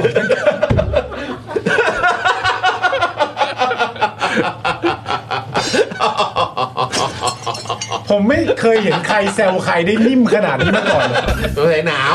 หนาวขนลุกเลยขนลุก บอก เล เลย ยคุณกับผมแซวนี่มันจะโชงชางมันจะเกรียนมาก เอออั อันนี้คือมาในสไตล์แบบคนเป็นห่วงเป็นใยอ่ะ อ่า อ๋อ สงสัยในห้องจะหนาวฮะอะไรวะ แต่นี่คือกูดูคือกูดูอย่างเดียวนี่เขาเล่นเลกเดย์หรือเปล่าเหมือนเขาเลกเดย์บ่อยนะ เขาแข็งแรง เออใช่ไหมหรือเตะบอลหรือเปล่าเนี่ยเออ ใช่ ดูแบบ แต่เขาดูไม่มีพุงไม่มีอะไรเลยนะ ใช่ครับ แข็ง ผ แง มดูฟิตนะนี่ เนี่ยดูดิ นี่เนี่ยเนี่ยโอ้มีตัดรูปมาให้ดู อ่า เออเนี่ยเห็นไหมเลกเดย์ประจำแน่ แต่ว่าคุณโจเนี่ยโฟกัคสรับ ประเด็นเรื่องถ้าใส่ถุงเท้าอย่างเงี้ยก็แสดงว่าในบ้านน่าจะหนาวมากกว่า โอ เคผมว่าอันนี้เรื่องใหญ่ ไม่ เรื่องใหญ่ ๆ ไม่ได้ห่วงอะไรห่วงค่าไฟเออ ใช่หนึ่งห่วงค่าไฟ เปิด สอง แอร์เยอะเปิดแอร์ สอง เยอะ กลัวป่วย อ่ะใช่ครับผม เพราะว่าโอ้ยนี่ คดีเยอะอยู่ที่ต้องดูแล ถ้าเกิดต้องชิงผบตรป่วยไม่ได้ ไม่ นะ ได้นะฮะ ไม่ได้นะครับ นี่คุณพานิตาเอ็นดูคุณโจ มีคุณ SJK ถาม อันนี้ถามคุณโจโดยตรงเลยว่าแล้วหนาวแล้วไปใส่กางเกงขาสั้น ทำไม ไม่บางคนก็อาจจะหนาวเป็นจุดๆไงครับ อ๋อและแล้วแต่บริเวณ หนาวเท้าหนาวเท้าแอร์มันลงแอร์มันลง แอร์โตก แอนตกแอนตกตา ไอ้คันว่าจะเปลี่ยนแอร์ไปเลยหรือเปลี่ยนมุมเตียงก็เรื่องใหญ่ ไม่ได้ไม่ได้ไม่ได้ ก็เป็นถุงเท้าดีกว่า เออครับผม ลำบาก มัน เนอะ มากับโครงการ เออ ใช่ไหม ลำบากนะแม่งเอ้ยเมื่อคืนนอนไม่ค่อยหลับเลยแม่งแอร์ตกตีนได้เยอะได้เหรอวะอ๋อโอเคโอเคโอเค เออ ประมาณนี้ ดี ประมาณ แล้ว นี้ ดีแล้วดีแล้วเออนะฮะอันเดียวยังไงยังไงดูแลสุขภาพครับ อ่าน นะฮะบิ๊กคอนจีนะครับนะฮะ เอ้ยอันนี้เราถามทุกคนเลยก่อนเข้าไปเรื่องประเด็นเรื่องเอ่อพรบวินัยการเงินคลังเนี่ย อืม ถามคุณโจแบบนี้ก่อนเพราะว่าเราถามคุณเทงไปแล้วทนายแจมเราก็น่าถามไปแล้ว เป็นคำถามที่เราถามทุกคนที่ที่เป็นก้าวไกลที่มา ครับ ครับ อันนี้โดยส่วนตัวนะฮะ มีโมเมนต์ไหนไหมที่เล่าให้เราฟังได้อย่างชัดเจนว่าโมเมนต์เนี้ยฉันรู้ตัวแล้วว่าฉันเป็นฝ่ายค้าน อืม อืม ที่แบบจำแบบปึ้งขึ้นมาในหัวเลยว่าช็อตนี้ฉันเป็นฝ่ายค้านแหละ เอาจริง ๆ ผม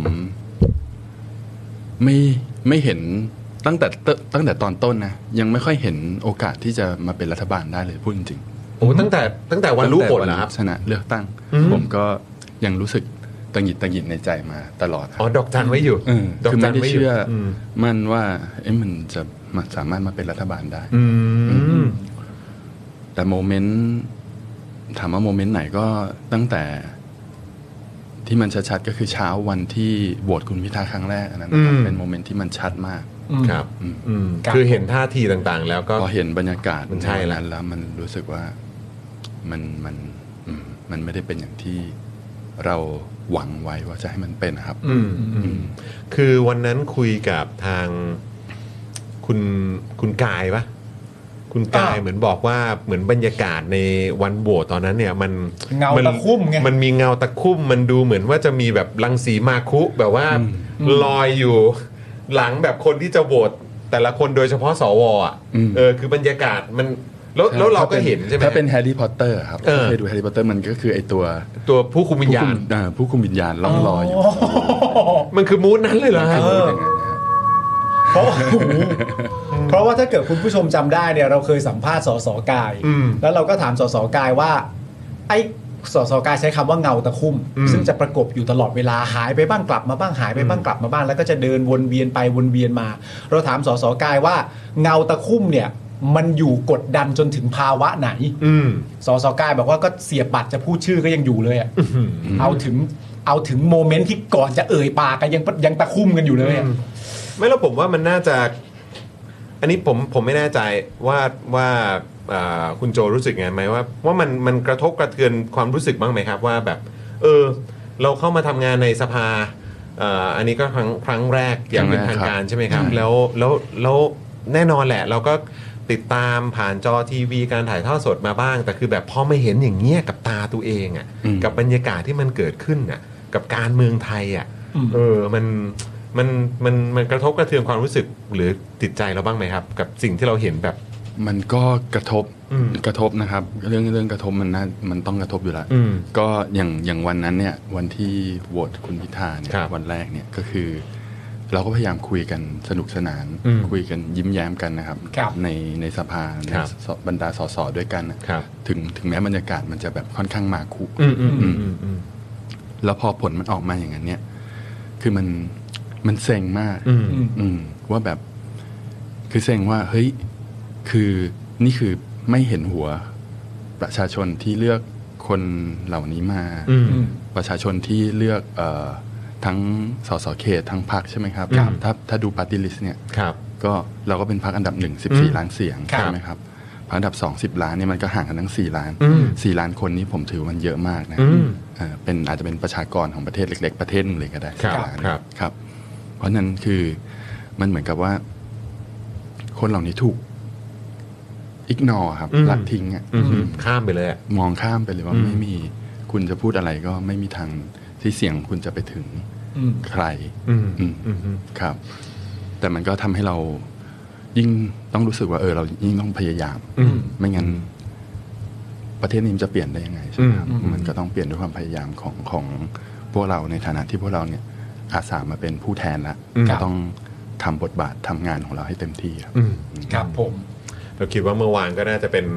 พาร์ทหนึ่งนะ ที่ทำให้เห็นนะว่ากิจกรรมเมื่อวานนี้ก็ทำให้เห็น คือหลายคนคิดว่าเฮ้ยเหมือนก้าวไกลจะเหมือนเฟลแบบพลังจะหมดหรือเปล่า อ่า จะแบบว่าเออพลังเหมือนแบบ อ่อนแรง เอ อ่อนแรง อใช่ไหมเอเนจีจะลดลงไปไหม อ่า อ่อนแรงไหมแต่เมื่อวานนี้ก็โอ้โหยังยังดูแรงดีอยู่เลยนะครับ อ่าอ่า ดูเหมือนว่ายังยังไม่มีอะไรทำก้าวไกลเอ้ยทำอะไรก้าวไกลได้นะ ใช่ เออนะครับเดี๋ยวก็ต้องติดตามกันต่อนะครับ ครับผม นะฮะอ่ะงั้นเดี๋ยวเราขอมาที่ประเด็นที่วันนี้อยากจะขอฟังความเห็นจากทางคุณโจหน่อยละกันนะครับ ครับ นะฮะซึ่งเอ่อเดี๋ยวขอ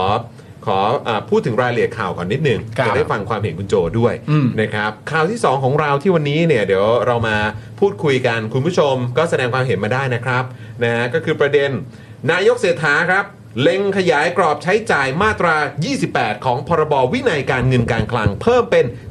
45%เพื่อทำดิจิ t a ลวอลเล็ตครับ ครับผมคุณเสียฐานะครับ เปิดเผยว่ารัฐบาลมีแนวคิดขยายกรอบการใช้เงิน นอกงบประมาณตามมาตรา 28 ของพรบวินัยการเงินการคลังนะครับ ปัจจุบันเนี่ยนะครับอยู่ที่ไม่เกิน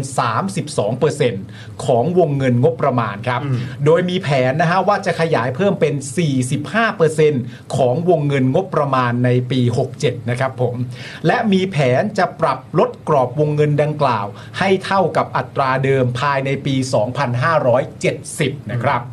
โดยคาดว่าจะทำให้รัฐเนี่ยมีงบเพิ่มขึ้นอีกประมาณ 4 แสนล้านบาท ที่จะนำไปใช้ในโครงการดิจิ t a l w a l l e t 10,000 บาท อันนี้ตามที่คุณเศรษฐาบอกไว้นะครับ เพราะฉะนั้นคือหมายความว่าจาก 32 ก็จะขยายเป็น อืม 45 แล้วก็อ่ะเดี๋ยวยังไงเนี่ย เดี๋ยวจะกลับมาอยู่ที่ 32 ภายในปี 70 ใช่ไหมอั มันจะกลับมา ผเข้ มัน ใจถูใช่ไห จะกลับมา เออ ใช่ไหมฮะ ก็คือแบบขอขยายแบบเอ่อเฉพาะช่วงไง อ่า แล้วเดี๋ยวเดี๋ยวเราจะพยายามเอากลับมาให้ได้ ขยายเพื่อกระตุ้นก่อน เออ แล้วเดี๋ยวนำกลับมา ใช่ครับผม เออ นะฮะก็เลยอยากจะถามทางคุณโจครับ เออ อืมนะครับว่ามาตรา 28 ของพรบวินัยการเงินการคลังเนี่ยอ่ะเอาง่ายๆก่อนมันคืออะไร ครับ นะครับ แล้วถ้าเกิดว่าขยายจาก 32 เป็น 45 เนี่ย มันจะมีผลอะไรบ้าง อืม เรากังวลกันมากเกินไปไหม หรือว่าเราควรกังวล หรือว่าในมุมมองของคุณโจคิดว่ายังไงครับ อืม ครับ ก็เริ่มจากมาตรา 28 ก่อน ครับ นะครับ ว่าถ้าเราดูในอดีตที่ผ่านมา อืม อ่าจะมีการใช้เงินงบประมาณของรัฐบาลนะครับงบรัฐบาลเนี่ยก็ถ้าเรามองว่าเป็นเหมือนกับเหมือนกับคนหรือเหมือนกับบริษัทอะครับ ครับ มีรายได้แล้วก็ต้องมีรายจ่าย ครับ ใช่ไหมครับ มีรายมีรายได้เท่าไหร่ เราก็ไม่ควรจะมีรายจ่ายมากไปกว่ารายได้ของ ไม่ควรเกิน บไม่ควรเกิน ครับ แต่ว่าอ่ามันมีการใช้เทคนิค อืม อืม ก็คือเออรัฐบาลเนี่ยจะมีหน่วยงานของรัฐ เช่นพวกแบงก์รัฐ ครับ แบงก์ออมสินทกส ครับ อ่าทกสอะไรพวกนี้นะครับ ครับ ที่เป็นแบงก์รัฐเนี่ยอย่างในอดีตเราเราเคยมีโครงการอ่ารับประกันราคาข้าว อ่าครับ รั ผ บ ม จำนำข้าว อืม ใช่ไหม ค ค รับรับ ผม ซึ่งอันเนี้ยไม่ไม่ได้ใช้เงินของรัฐโดยตรงไปท อืม ำก็คือไม่ได้ไปยุ่งเกี่ยวกับรายรับหรือรายจ่าย ครับ ของของรัฐบาล ครับผม แต่ให้แบงก์รัฐ ซึ่งรัฐก็เป็นเจ้าของเนี่ยนะครับ อืม อ่าเป็นคนเอาเงินน่ะออกไปก่อน อืม แต่ว่ารัฐเนี่ยติดหนี้แบงก์รัฐนะ อืม อ่าให้เช่นให้ทกสเนี่ยออกไปใน อืม ตอนโครงการที่ทำเรื่องจำนำข้าว ครับ นะครับ แล้วรัฐก็คือต้องคืนเงิน อืม ให้กับทกส อ่า อ่าตามที่ทกสเนี่ย อืม คือรัฐสั่งให้เขาออกออกตังค์ไป อืม ออกตังค์ไป ที่ เท่าไห เขา ร่ ที่เขาออกไปก่อนให้ ใช่ อืมครับผม มีแล้วก็ต้องมีการใช้คืนครับ อืม ปีทุกปีนะค ครั รับบ ผม อย่างถ้าเราดูตัวเลขหนี้ที่รัฐติดเงินกับทกสอยู่ตอนเนี้ย ครับ ก็อยู่ที่ประมาณสัก8ปดแสนกว่าล้านบาทณ ที่ ปัจ ติด จุ ห บัน นี้อยู่ ติดหนี้ อ่าครับ ทกส ผม อยู่ รวมๆทั้งหมด รวมๆทั้งหมดเนี่ย แปดครับผม แสนกว่าล้านบาท แปดแสนกว่าล้านบาท ติดอยู่แล้วกับทกส ติดอยู่แล้วครับ อืม ตอนนี้คืออยู่ ครับ ตัวเลขประมาณอยู่ช่วงเนี้ยแปดแสนถึงเก้าแสนล้าน ครับ ระหว่างช่วงเนี้ยครับ แต่แต่รัฐบาลก็เป็นเจ้าของอยู่แล้วแหละ อืม อ่า อ่า แต่รัฐบาล ใช่ไหม ก็เป็นเจ้าของก็คืออ ม พวกพวกแบงก์รัฐ พอเขามีรายได้ อืม ก็ต้องมีการส่งคลัง อืม บ้าง ครับ ตา ครั ม บผม อะไรแล้วแต่ตกที่ตกลง ครับผม ที่กำหนดกันไว้ใช่ไหมครับ ครับ ก็คืออันนี้ก็คือรัฐก็มันเหมือนกับเล่นกระเป๋าซ้ายกระเป๋าขวา อืม อืม โยกย้ายกันไป อืม อืม อ่ะ โยกย้ายกันไป หมุน ก็พอเขาไม่ต้องมาใช้งบประมาณที่เป็นรายรับรายจ่าย ครับ ของของรัฐบาลเนี่ย ครับ เขาสามารถเอาเงินของพวกรัฐวิสาหกิจ อืม หรือแบงก์รัฐพวกเนี้ย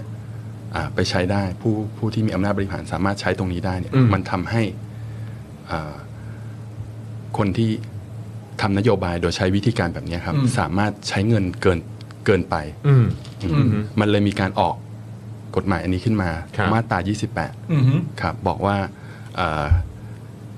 คือไอการใช้เงินแบบเมื่อเมื่อตะเกียให้ให้รัฐวิสาหกิจหรือแบงก์รัฐเนี่ยออกตังค์ไปก่อนเนี่ย อืม ครับ ตามกฎหมายมันจะไม่ถูกนับว่าเป็นหนี้สาธารณะ อืม อ่าอันนี้เป็น รับ คีย์พอยต์อันหนึ่งว่ามันจะไม่ถูกนับเป็นหนี้สา อืม ธารณะ ไม่รวมนะ อ่า ครับ แต่มันเป็นหนี้สาธารณะไหมมันก็คือหนี้สาธารณะครับเพราะว่ารัฐบาลต้องจ่ายคืน ก็ท้ายที่สุดก็ต้องคืนอยู่ดีอ่ะ อืม เออ มันคือหนี้ รับ สาธารณะที่ไม่ใช่หนี้สาธารณะ อืมโอเค แต่มันแค่ไม่ถูกนับ มันไม่ถูกนับ เพราะมันไม่ได้เกี่ยวกับอีกก้อนหนึ่งเพราะก้อนนี้เป็นก้อนที่รัฐบาลสามารถจะสั่งได้ว่าแบบคุณออกไปก่อนนะ ใช่ แต่ทุกหนี้มันต้องใช้ ทุกหนี้มันต้องใช้ อ่า แล้วก็ต้องชดเชยอ่าต้นทุนทางการเงินของเขาด้วย เช่นอ่าทกสเขา ถ้าเขาเอาเงินส่วนเนี้ยไปทำอย่างอื่นใช่ไหม ฮะ อย่างเช่นเขาระดมตรงนี้มาอ่าเขามีต้นทุนทางการเงิน เช่นเป็นต้องจ่ายดอกเบี้ยเงินฝาก ครับ อืม นะครับ ก็อันเนี้ยก็คือต้องไปชดใช้ ก็คือต้อง ต้นทุนทางการเงิน รัฐบาลต้อง cover ตรงนั้นด้วย ต้อง cover ตรงนั้นด้วยไม่ได้ใช้แต่เงินต้น อ่ามั มันมันมีการเสียโอกาสจากการเอาเงินก้อนนั้นอะ อืม ไปไปทำอย่างอื่นด้วย ก็คือหนี้เลยแหละ เพราะฉะนั้ มัน ก็คื ถ้า อหนี้เลยแหละ ถ้าถ้าสมมติเอามาสมมติว่า 100 บาท แต่จริง ๆ ตอนคืนกลับไปก็ไม่ใช่ 100 ก็ต้องอาจจะบวก อาจจะ บวกต้นทุน อ่า ไป ครับ สัก ผม สองเปอร์เซ็นต์ อ่า เป็นต้นถ้า ร้อยสองบาท ดกเบี้ยประมาณ อะไรอย่างนี้ใช่ไหม ดอกเบี้ยต่ำๆ ก็ต้องบวกเข้าไป อ่าครับ เออแต่เอ่อเลขร้อยมันคงไม่ใช่อยู่แล้วนะคุณผู้ชมเออนะครับแต่อันนี้ เข้าใจครับ คือเอาให้ดูง่าย เออ ๆเออครับผมเพราะฉะนั้นคือจริง ๆ แล้วก็คือไม่นับ แต่จริง ๆ มันก็เป็นนั่นแหละ แล้วทุกทุกปีทุกปีเนี่ยครับ รัฐบาลก็จ่ายหนี้คืนทกสอยู่นะครับ อ่า ปีหนึ่งประมาณสัก 8 0,000 กว่าล้าน อ่า อ่าติดหนี้อยู่ประมาณ 8 0 0 0 0นกว่า 800,000 แต่ว่า คืน ยก็ สิบเปอร์เซ็นต์ แต่ว่าในขณะที่จ่ายหนี้เก่าก็ก่อนหนี้ใหม่ เพิ่มพูนเข้าไปอีก อืม เออ นี่ก็เป็นความพยายามอีกอันหนึ่งที่จะเพิ่มหนี้ใหม่ขึ้นเข้ามา ครับผม ครับ อืม ถึงแม้ว่ามันจะไม่ใช่เอ่อ GDP อืม คือถึงแม้ว่าจะไม่นับว่าเป็นหนี้สาธารณะก็ตาม อืม แต่เราก็ต้องรู้ตัวอยู่เสมอว่าก้อนนี้มันอยู่นะ อืม แล้วอันนี้คือแค่เฉพาะอย่างที่ยกขึ้นมาคือแค่แบงก์เดียว ครับ ใช่ไหมครับ แงก์ แป เดียดวแสนล้าน อืม รายมาตรา 28 เนี่ยก็คือมันระบุว่าให้มีการตั้งคณะกรรมการขึ้นมา อืม ครับ คณะกรรมการวินัยการเงินการคลังอะ ครับ ครับ อืม เพื่อมากำหนดอ่าเพดาน อืม เพื่อป้องกันไม่ให้ฝ่ายบริหารที่เข้ามาครับ อืม ใช้เงินนอกงบประมาณไอ้เงินที่ให้แบงก์รัฐออกไปเงินที่ให้รัฐรัฐวิสาหกิจออกไปก่อน อืม แล้วรัฐต้องมาตามใช้คืนทีหลังเนี่ย ครับ มันไม่ได้อยู่ในงบประมาณรายรับรายจ่าย ครับ ที่ที่เล่าไปเมื่อกี้ใช่ไหมค ครั รับบ มันก็เลยเรียกว่าเงินนอกงบประมาณ ครับ อ่ามันป้องกันไม่ให้ใช้เงินนอกงบประมาณเนี่ยเยอะเกินไป อืม เพื่อที่จะไปทำอะไรที่เป็นอย่างเช่นนโยบายประชานิยม อืม นะครับ เพราะว่าอ่านักนักการเมืองที่เข้ามาจากระบบเลือกตั้งเนี่ยก็มีแนวโน้มที่จะทำอะไรที่เป็นประชานิยม เพื่อให้ได้คะแนนเสียง อืม ใช่ไหมครับ มันก็เป็นแนวคิดในการอาออก กฎหมายตัวนี้ขึ้นมา ครับ ครับผม เพราะฉะนั้นก็คือจริง ๆ แล้วก็มีคณะกรรมการที่มาดูแลตรงนี้ด้วยใช่ไหมครับ ใช่มีการตั้งคณะกรรมการอันนี้ขึ้นมา ซึ่งประธานก็คือนายกรัฐมนตรี อืม และรองประธานก็คือรัฐมนตรีว่าการกระทรวงการคลัง อ่าซึ่งในกรณีนี้ก็คือคนเดียวกัน คนเดียว ในกรณีนี้ก็คือคนเดียว คน กัน เดียวกัน same person นะครับ same person ทีนี้ที่จะถามต่ออีกอันหนึ่งก็คือว่า แล้วถ้าเกิดว่าขยายจากตอนนี้เป็น 32 จะขยายให้เป็น 45 ผลกระทบที่อธิบายได้อย่างเข้าใจอย่างชัดเจนที่สุด ให้แบบประชาชนเข้าใจด้วยมันจะคืออะไรฮะจาก 32 ไปเป็น 45 เราจะเจอผลกระทบนี้แน่ ๆ มันคืออะไรฮะ แล้วแล้วเขาบอกด้วยว่าเดี๋ยวเขาจะเอากลับมา อืม อ่า ภายใน 70น่ะเดี๋ยวเขาจะกลับมาอยู่ที่ 32น่ะ ครับ อย่างเงี้ยคืออ่าคุณโจคิดว่ายังไงฮะ ก็ในในตัวเลขตามข่าวเนี่ยบอกว่า 4 แสนล้านใช่ไหมครับ อือฮึ เพราะฉะนั้นเนี่ยก็คือต้องมีการยืมเงินจากอ่าแบงก์รัฐ ครับ น่าซึ่งในนั้นว่าน่าจะเป็นออมสินใช่ไหม ใช่ครับ ยืมเงินจาก ตามข่าว แบงก์รัฐมาเนี่ย4แสนล้าน ครับ เพราะฉะนั้นต้องไปใช้เขาคืน และบอกว่าจะเอากลับไปอยู่ 32%ภายในปี 70 ครับ อืม ปีหน้าอันนี้เขาพูดถึงปีหน้าคือปี 67 ครับ เพราะฉะนั้น 3 ปีเนี้ยเขากะว่าเขาจะใช้เงินคืนได้4แสนล้าน อืม ใช่ไหมครับ ปี ครั นี้ บ ยืมมาก่อน ครับผม แต่อีก 3 ปีจะเอา4แสนล้านมาคืนได้ อืม เพราะฉะนั้นมันแปลว่าอะไรครับ แปลว่าในปีทั้ง 67 68 69 จนถึง 70 เนี่ยครับ อืม อืม งบประมาณของประเทศเนี้ยต้องเอามาใช้หนี้ อืม ส่วนนี้นะครับ ปีหนึ่งสักเท่าไหร่ ปีหนึ่งสักประมาณ1นึ่งแสนล้าน อ่ะก็ถ้าเกิดว่า 3 ปีหาร4ี่แสน แสนกว่าล้าน ก็ประมาณครับผม อ่าก็ปีหนึ่งประมาณแสนกว่าล้าน ครับ ซึ่งเยอะมากนะครับ อืม แสนกว่าล้านเนี่ย อืม แทนที่เงินตรงนี้จะได้เอาไปพัฒนาประชาชน อืม ครับ พัฒนาสวัสดิการต่างๆใช่ไหมครับ อืม มันมันต้องเอามาใช้หนี่คืน อืมคือต้องแบ่งไว้ก่อนเลยเพื่อเอามาใช้หนี้อ่ะ ใช่ ถ้าเขาจะทำตามที่พูด ครับ ว่าจะเอาตรงเพดานนี้ลดเพดานกลับมาจาก 45 กลับมา 32 ให้ได้ อืมอืม เขาต้องใช้หนี่ เพราะฉะนั้นมันคืออะไร ในอนาคตเนี่ยต้องมั่นใจว่าจะไม่ใช้งบประมาณ อืมอืม เพิ่ ต้ ม องอืมคือจะต้องเอางบประมาณที่เป็นรายรับเนี่ยมาจ่ายหนี้คืน อืม นะครับ อืม เพราะฉะนั้นเนี่ยเขาจะเอางบคือไปเอาเงินไปทำอะไรอย่างอื่นไม่ได้อะ อืมอืม ซึ่งไอ้เงินแสนกว่าล้านเนี่ยจริงๆมันเอาไปทำประโยชน์อะไรได้อีกมากมายมหาคศารั ล บผม ครับ อืม แต่ว่านี่เลือกที่จะแจก หรือพักหนี้มากกว่าที่จะเอาไปพัฒนาอะไรที่มันยั่งยืนใช่ไหมครับอืมอันนี้ก็จะเป็นสิ่งที่ประชาชนจะเสียไป อืม ปีละแสนกว่าล้านเนี่ยเงินที่จะเอามาพัฒนาเอ่อโครงสร้างพื้นฐานของประเทศ เงินที่จะมาพัฒนาการศึกษา อืม เงินที่จะมาพัฒนาคุณภาพชีวิต อืม ของประชาชนเนี่ยนะครับ ปีละแสนกว่าล้านเนี่ย อืม ก็ก็จะไม่ได้เอามาทำอันนั้น ก็จะเสียโอกาสทางนี้ไป อืม ซึ่งซึ่งมันมีความเป็นไปได้ไหมครับ ว่าอย่างตอนนี้งบประมาณเอ่อต่อปีเนี่ยก็อยู่ที่ประมาณสัก3 3ล้านล้าน 3.3 3.3 ล้านล้า อ่ น ประมาณนั้น ซึ่งมันมีความเป็นไปได้ไหมครับ ว่าในปีถัดๆไปมันก็จะสูงมากขึ้นกว่านี้ขึ้นไปอีก โดยที่มันรวมไอ้ตรงที่จะต้องใช้หนี้เนี่ยเข้าไปในตัวงบประมาณที่เขาจะเซตไว้ในแต่ละปีด้วย ครับ มันก็มีแนวโน้มที่จะอ่าโตขึ้นบ้างตา ครั ม บ ตามการขยายตัวของเศรษฐกิจอะนะครับ อืมครับผม แต่อย่างที่เราก็รู้กันดี เศรษฐกิจไทยก็ไม่ได้โตเยอะ ล่าสุดนี่คือเท่าไหร่หนึ่งหนึ่งจุดแปดใช่ไหมครับ อ่า อืมครับผม โตอยู่แถวๆเนี้ยครับ ครับ สองเปอร์เซ็นต์บวกลบมา อืมครับ นานละโตเหมือนประเทศที่พัฒนาแล้วอะนะ ค ค รั รั บบ ผม แต่ตอนเนี้ยก็คือเขาบอกว่าเขาจะโตห้า อืม อืมซึ่งอ่าต้องถามว่ามันโตด้วยอะไรด้วยนะครับอืมซึ่งตอนนี้ปัญหาของเราเนี่ย ถ้าดูเอ่อปัญหาของการขยายตัวของเศรษฐกิจเนี่ยตอนเนี้ยปัญหาทางด้านการส่งออกเนี่ยมีเยอะมาก อืม อืม เราขาดดุลขาดดุลบัญชีเดินสะพัดเนี่ยหมายถึงว่าเรานำเข้ามากกว่าส่งออกนะครับ ครับ อ่าเงินกำลังไหลออกจากประเทศเรา อืม อืมมันมันแปลว่าอะไร เราไม่ค่อยนำเข้านะเรา อืม เอ้ยเราไม่ค่อยส่งออกเราเรานำเข้ามา แล้วก็อ่าการบริโภคก็กำลังฟื้นตัวจากโควิด ในขณะที่อ่าการส่งออกเนี่ยมันลดนะครับ แล้วก็เศรษฐเศรษฐกิจมันก็นิ่ง ๆ อยู่ที่ประมาณเนี้ยสองเปอร์เซ็นบวกลบนิด ๆอะนะค ครั รับ การการที่จะแก้ปัญหาทำให้มันไปโตได้ห้าเปอร์เซ็นต์อะเราเราเราก็ควรที่จะเห็นว่ามันควรจะไปแก้ที่ตัวเรื่องส่งออกนะครับไม่ได้ไม่ใช่เป็นการแก้ที่เรื่องมากระตุ้นการบริโภค เพราะว่าตัวเลขเศรษฐกิจที่เกี่ยวข้องกับการบริโภคตัวเนี้ยมันชี้ว่า ตอนนี้มันมีดีมาน อืม ดีมานก็คือความต้องการในการใช้บริโภคสินค้าเนี่ยที่ค่อนข้าง เยอะเหลืออ ม ดีมานมันเกินอยู่ อืม นะครับ ไม่ได้จำเป็นจะต้องไปเพิ่มอีก นด้จำเป็นต้องไปกระตุ้น อืมอืม เราควรจะกระตุ้นเมื่อมันไม่มีดีมานเลย อืม ทำยังไงคนก็ไม่ไม่มีดีมานไม่มีความต้องการที่จะใช้เงินอันเนี้ยถึงเป็นจังหวะที่ควรกระตุ้น อ่า นะครับ แสดงว่าในความเป็นจริงในแง่ของการทำนโยบายประชานิยมเนี่ยจริง ๆ แล้วชาติอื่นๆก็มีทำกัน มี แต่ว่าประเด็นมันอยู่ที่ว่ามันมีภาวะที่ถูกต้องกับประเทศณตอนนั้นๆที่ควรจะทำ ใช่ค อ รับ ย่างนี้ใช่ไหมซึ่งตามที่คุณโจคิดก็คือว่าตอนนี้ในภาวะประเทศเราเนี่ย มันอาจจะไม่ใช่ภาวะที่เหมาะสมเท่าไหร่นัก ใช่ครับที่มันมันอาจจะไม่ใช่จังหวะที่จะเหมาะ โอเค สมที่จะมาทำนโยบายกระตุ้นด้วยการแจกเงิน อืม เพราะว่าเอ่ออย่างที่บอกตอนนี้การบริโภคเนี่ยมันมันมันฟื้นตัวมันมันสูง อืม อืมมันมีความต้องการในการใช้จ่ายใช้ อืม บริโภคอยู่แล้ว อืม นะครับ อืม มันไม่ใช่จังหวะที่เราจะไปกระตุ้น อืม เพราะฉะนั้นยิ่งยิ่งเป็นนโยบายที่แจกโดยไม่ไม่พุ่งเป้าเนี่ยครับก็ยิ่งทำให้ใช้เงินมาก อืม ในขณะที่ได้ผลได้ผลสำเร็จเนี่ยค่อนข้างน้อยนะครับ เพราะว่าอันนี้ถ้าว่ากันตามวัตถุประสงค์เนี่ยต้องการอะไรต้องการกระตุ้นเศรษฐกิจ อ่า ถ้า พายุหมุน ทำสำเร็จ พายุหมุน อ่า อืม ถ้าทำสำเร็จเศรษฐกิจต้องขยายเยอะ อืม นะครับ เพราะฉะนั้นเราต้องวัดดูว่าทำเสร็จแล้วเนี่ยเศรษฐกิจจะขยายไหม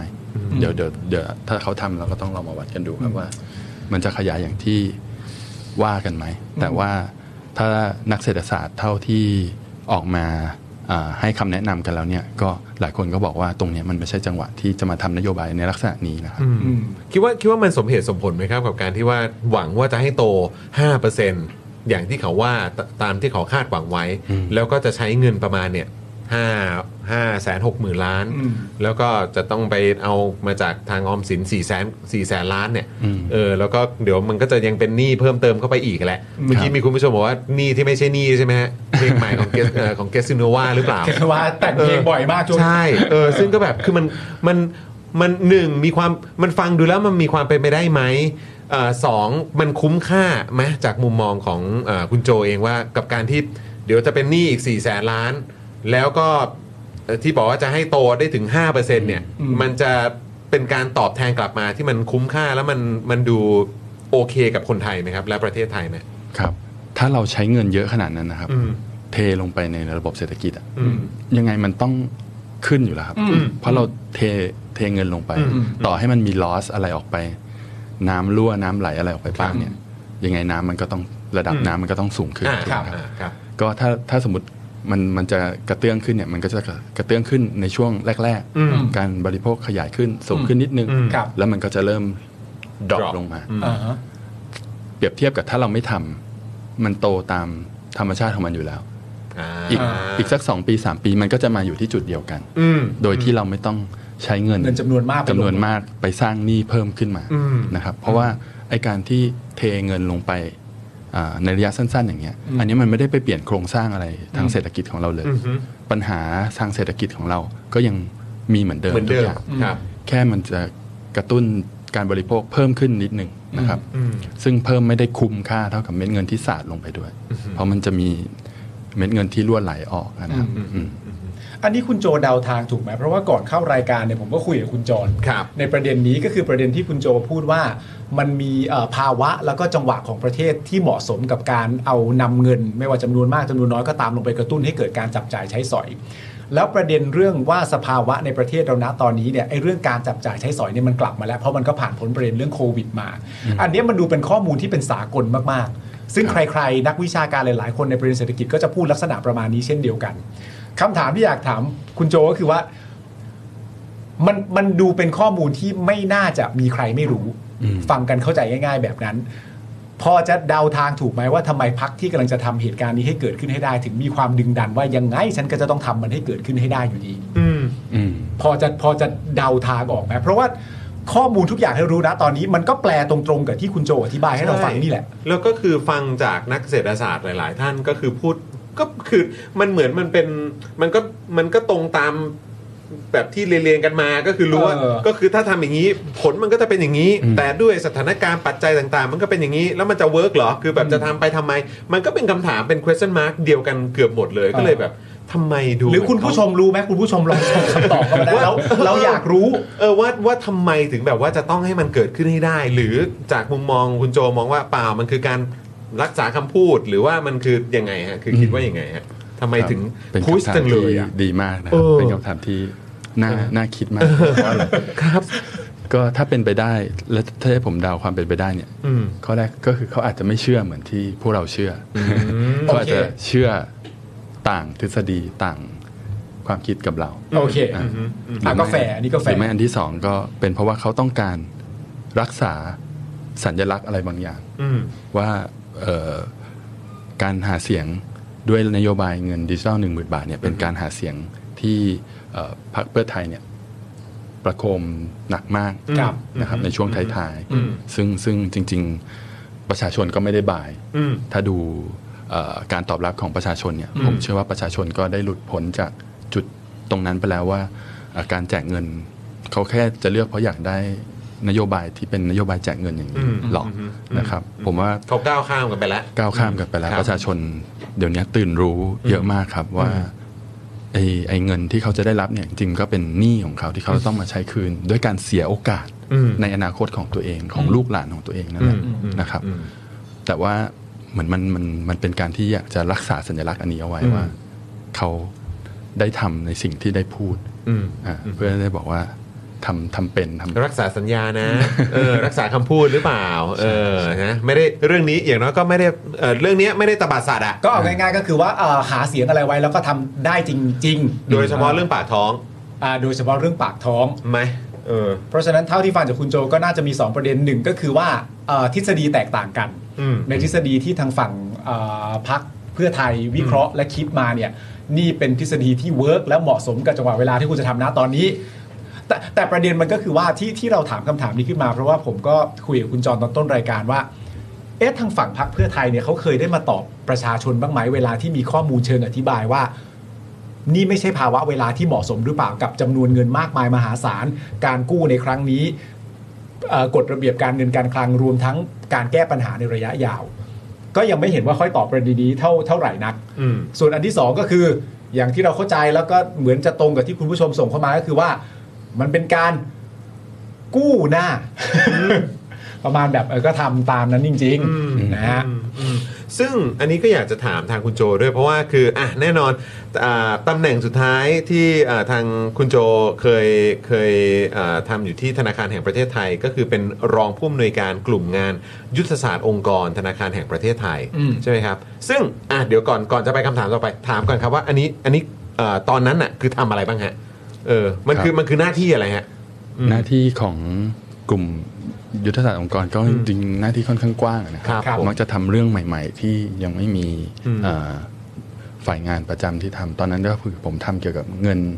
เงินดิจิทัลที่ธนาคารกลางออก อ๋อ CBDC เอ้า Central อัน Bank นี้เหรอครับ อ๋อเหรอครับไม่ไม่ใช่ไม่ใช่อันนี้นะ ไม่ใช่อันที่รัฐบาล อ่าๆใช่ใช่ พยายาม ใช่ จะออก แต่ก็คือเป็น ธ พาร์ทที่เขาบอกว่าศึกษาแล้วก็กำลังทำกันอยู่ ใช่อยู่ใน ของ โครทากงาง รที่ทำ ธนาคารแห่งประเทศไทยเองเนี่ย ครับ แล้วก็ของธนาคารแห่งประเทศไทยเขาแบ่งอาไอตัว CBDC นะครับ ครับ Central Bank Digital Currency เนี่ยออกเป็นสองสองเรียกว่า 2 ประเภทใหญ่ อืม ๆ คือประเภทที่ทำให้สถาบันการเงินให้พวกแบงค์ใช้ อืม ครับ ใช้ระหว่างกัน อืม กับอันที่ทำให้ประชาชนใช้ อืม นะครับ อืม ก็อันที่ได้ทดลองของจริงไปเรียบร้อยแล้วเนี่ยก็คืออันที่ทำให้อ่าพวกแบงค์ใช้ ครับผม ซึ่งอันเนี้ยเราทำเพื่อโอนข้ามประเทศ อืม เพราะว่ามันมีเพนพอยต์เยอะมากในการโอนเงินเนี่ยข้าม ค ป รับ ระเทศ อืม มันมันช้าแล้วมันผ่านหลายทอดหลายเท ครับ นะครับ อืม แล้วมันก็มีการเอ่อผ่านตัวกลางหลายอันปุ๊บค่าใช้จ่ายอะไรต่างๆ มันแพงใช่ไหมครับ อันเนี้ยก็เป็นการทดลองว่าถ้าหากเราเอาเงินที่ธนาคารกลางเนี่ยเป็นคนออกอะครับ อืม ส่งหากันได้โดยตรง อืม ระหว่างแบงก์ไทย แบงก์เอ่อฮ่องกง อืม ครับ มันจะมันจะดีขึ้นไหม มันจะประหยัดมันจะรวดเร็วขึ้นไหม อืม ก็เป็นการทดลองโดยใช้เงินเอ่ออ ม เงินดิจิตอลที่ธนาคารกลางออก CBDC อืม เนี่ยครับออกมา แล้วก็ทำทำจริงทดลองจริงกันไปละสี่ อืม สี่ประเทศ อืม สี่เขตเศรษฐกิจครับ อืม ครับ เพราะฉะนั้นก็คือจริง ๆ มันก็มันก็เอ่อเราเราก็มีประสบการณ์ อืม ได้เห็นเหมือนกันว่าอ๋อวิธีการมันต้องเป็น แล้อวอัย่านนั้ ง น ไร ก็คือใช้บล็อกเชนครับ อันนั้นก็คือบล็อกเชนด้วย เหมือนกันนะฮะ อันนั้นใช้บล็อกเชน อ๋อโอเค เพราะว่ามีทำให้แบงค์ใช้เนี่ยมัน มีแบงค์ไทยอย่างเงี้ยที่เข้าร่วมก็ 5 แบงค์ อ่าอ่า อันนี้คือในวงทดลองนะครับ ผม แบงค์ฮ่องกงเข้าร่วม 5 แบงค์แบง อื ค์ ม จีนเข้าร่วม 5 6 แบงค์ อืม ทั้งวงก็ประมาณ 20 แบงค์ อืม มันไม่ได้ใช้ 56 ล้านคนครับ อ่าอ่าอ่าอ่าอ่าอ่า อ่าและนี่ก็คือเป็นการทดลองเทคโนโลยีด้วย อืม ว่า ถ้าเราเอาบล็อกเชนมาใช้เนี่ย อืม มันจะต้องเออมันจะเวิร์กไหมมันจะต้องดูเรื่องอะไรบ้างเรื่อง p r i เวซี อืม เราโอนเงินไปเนี่ยเราไม่ต้องการให้คนอื่น อืม ที่ไม่ใช่คนรับเงินกับคนจ่ายเงินเนี่ย อืม ไม่ควรรู้อะไรเลย อือฮึ อ่ามันก็ต้องมีการทำกลไกในการควบคุม p r i เวซีอะไรพวกนี้ขึ้นมาใช่ไหมครับ ซึ่ง ก็เป็นการ ซึ่ง ทด คือ ลอง อันนี้คือทางเอ่อคุณโจเองคือทำเอ่ออยู่ในตำแหน่งนี้ในพาร์ทนี้เนี่ยมาตั้งแต่ปี 56 ใช่ไหมครับ จนมาถึงก็ก็เอ่อจนถึง 66 ใช่ไหมฮะ อ๋อห้าหกยังครับ อ๋ออั นนี้ ยัง อันนี้ ใช่ไหม คือเป็นตำแหน่งสุดท้าย อันนี้คือตำแหน่ง ถ้เป็ สุดท้ายเนอะ ตำแหน่งแรกที่เข้าไปก็คือเข้าไปอยู่ฝ่ายไอที อ๋อ ฝ่ายฝ่าย เอ ไอ อ ทีของแบงค์ชาติเนี่ย เพราะฉะนั้นก็คือจริง ๆ แล้วก็คืออ่านั่นแหละก็อยู่กับแบงค์ชาติมา แต่ว่าก็อยู่ในหลายพาร์ทในหลาย ใช่ จุดมา ใช่ เหมื ออยู่น ใน กัน หลายๆ แต่ว่า ฝ่ายงาน สุดท้ายเนี่ยที่ทำเนี่ยก็คือทำเรื่อง CBDC เนี่ยแหละ ใช่ เออกับเอ่อเรื่องบล็อกเชนอันเนี้ยที่ทำกับของต่างกับธนาคาร ใช่ ต่างชาตินั่นเองเออธนาคารกลางของจีนฮ่องกงแล้วก็ UAE ครับ อื้อหือครับ คือประเด็นที่จะถามเนี่ยเพราะว่าตามที่ตามความเข้าใจอย่างอย่างเมื่อเช้านี้ก็คุยกับอาจารย์วินัยนะ เออ เออแล้วก็คุยกันว่าเออเออแบงค์ชาติเขาคือเขาเขาทำอะไรเป็นหลักบ้างอะ เออ เอออะไรเงี้ยแล้วอาจารย์วินัยก็เออแบงค์ชาติเขาก็ที่แน่ๆเขาก็อาจจะมีข้อกังวลที่เขาจะกังวลกันก็มีเรื่องเงินเฟ้ออใช่ไหมครับ แล้วก็พาร์ทของแบบเอ่อธนาคารเอ่อต่างๆ ในประเทศด้วยที่จะต้องดูแลอะไรต่างๆ ก็ว่านไปอะไรเงี้ย อืม แต่ว่าที่สำคัญที่สุดเนี่ยก็คือว่าธนาคารกลางเอ่อธนาคารแห่งประเทศไทยเนี่ยก็จะให้ความสำคัญเกี่ยวกับเรื่องของวินัยทางการเงิน อืม ด้วย แล้วไอ้เราก็เลยมีความรู้สึกว่าโอ้ยถ้าเกิดคุณโจเนี่ยมาจากธนาคารแห่งประเทศไทยด้วยเนี่ยไอ้เรื่องวินัยทางการเงินเนี่ย อืม ไอ้ตรงพาร์ทนี้เนี่ยก็น่าจะต้องมองเป็น priority หรือความสำคัญอันดับต้นๆเลยใช่ไหมฮะ ใช่ครับ เออเออฮะทำไมทำไมมันถึงมีความสำคัญมาก ๆ จากจากมุมมองของคนที่เอ่อทำงานที่ธนาคารแห่งประเทศไทยมา เพราะว่า ครั ผ บ มไปฟังคำสัมภาษณ์ของตัวเอ่อผู้ว่า อืม เอ่อธนาคารแห่งประเทศไทย คือก็พูดและมีข้อกังวลในเรื่องของ ใช่ วินัยทางการเงินมาก ๆ ด้วยเหมือนกัน อืม ใช่ไหมฮะแล้วก็พูดคล้ายๆกันก็คือว่าเรื่องของการถ้าเกิดว่าจะแจกเงินหรือว่าจะใส่เงินเข้าไปเยอะขนาดเนี้ย อืม แบบ แบบเขาเรียกว่าลงรายละเอียดให้มันตรงจุดดีกว่าไหมไม่ใช่หวาน อืม ไม่ใช่แบบเทไปหมด อืม เลยอะไรเงี้ยก็คือดูเหมือนว่าเอ่อเรื่องของวินัยทางการเงินเนี่ย จะเป็นประเด็นที่สำคัญมากๆ โดยเฉพาะจากคนที่มาจากธนาคารแห่งประเทศไทยทำไมถึงให้ความสำคัญเรื่องนี้ ครับ เป็นพิเศษครับ เพราะว่าวินัยทางการเงินเนี่ยมันจะไปเชื่อมโยงกับความน่าเชื่อถือด้วย อืม ความน่าเชื่อถือของของรัฐบาล อืม ซึ่งมันจะกลายเป็นความน่าเชื่อถือของประเทศ อืม อืม ความน่าเชื่อถือของเศรษฐกิจไทย อืม ในอนาคตด้วย อือฮึ นะครับ อือฮึ ว่าวินัยทางการเงินก็คือว่าเราไม่ควรที่จะเอ่อก่อนหนี้พร่ำเพื่ออ อืม โดยเฉพาะหนี้ที่มันจะไม่สร้างรายได้เพิ่มอะครับ อืม อืม อืมอืม อย่างเช่นถ้าเราไปกู้เงินน่ะกู้มาเพื่อบริโภคใช้อย่างเดียว กู้มากินข้าว อยากกินของแพงอยากกินของดี ครับ แต่ไปกู้เงินมาเนี่ย ครับครับ มันเปรียบเทียบกับเออ มันก็ ถ้า ไม่ หาก สมเหตุสมผลนะ ถ้าหากเราจะไปเอ่อกู้เงินเพื่อซื้อมอเตอร์ไซค์แล้วเราอยากจะมาขับเอ่อมอเตอร์ไซค์รับจ้างหรือขับ อืม แกร็บหรือขับ อืม อะไรอย่างเงี้ย อืมอืม มันไปกู้มา แล้วก็ได้รายได้จากการที่เอาเงินกู้เนี่ยไปซื้ออ ม อุปกรณ์อะไรมาใช่ไหมครับ อันนั้นก็เป็นอีกเรื่องหนึ่ง อืม เพราะฉะนั้นวินัยทางการเงินเนี่ยมันมันก็คือไม่ใช่ว่ากู้กู้เงินแล้วไม่ดีนะคครัรับ บ กู้เงินมันก็คือยืมเงินในอนาคตตัวเองมาใช้เอ่อเรา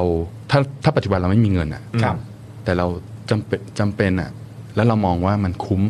นะครับ อืม มันมันก็ควรกู้ อืม อ่ะกู้มาเสร็จแล้วเราเราสร้างรายได้ อืม อืม แล้วรายได้เนี่ยมันสามารถที่จะมาจ่ายทั้งเงินต้นจ่ายทั้งดอกเบี้ยได้ อืม อ่ะอันเนี้ยมันก็เหมาะสมที่จะกู้ อืม นะครับ มันก็เลยต้องมาดูวัตถุประสงค์ของการใช้เงินด้วย อืม ว่าว่าใช้ไปแล้วเนี่ย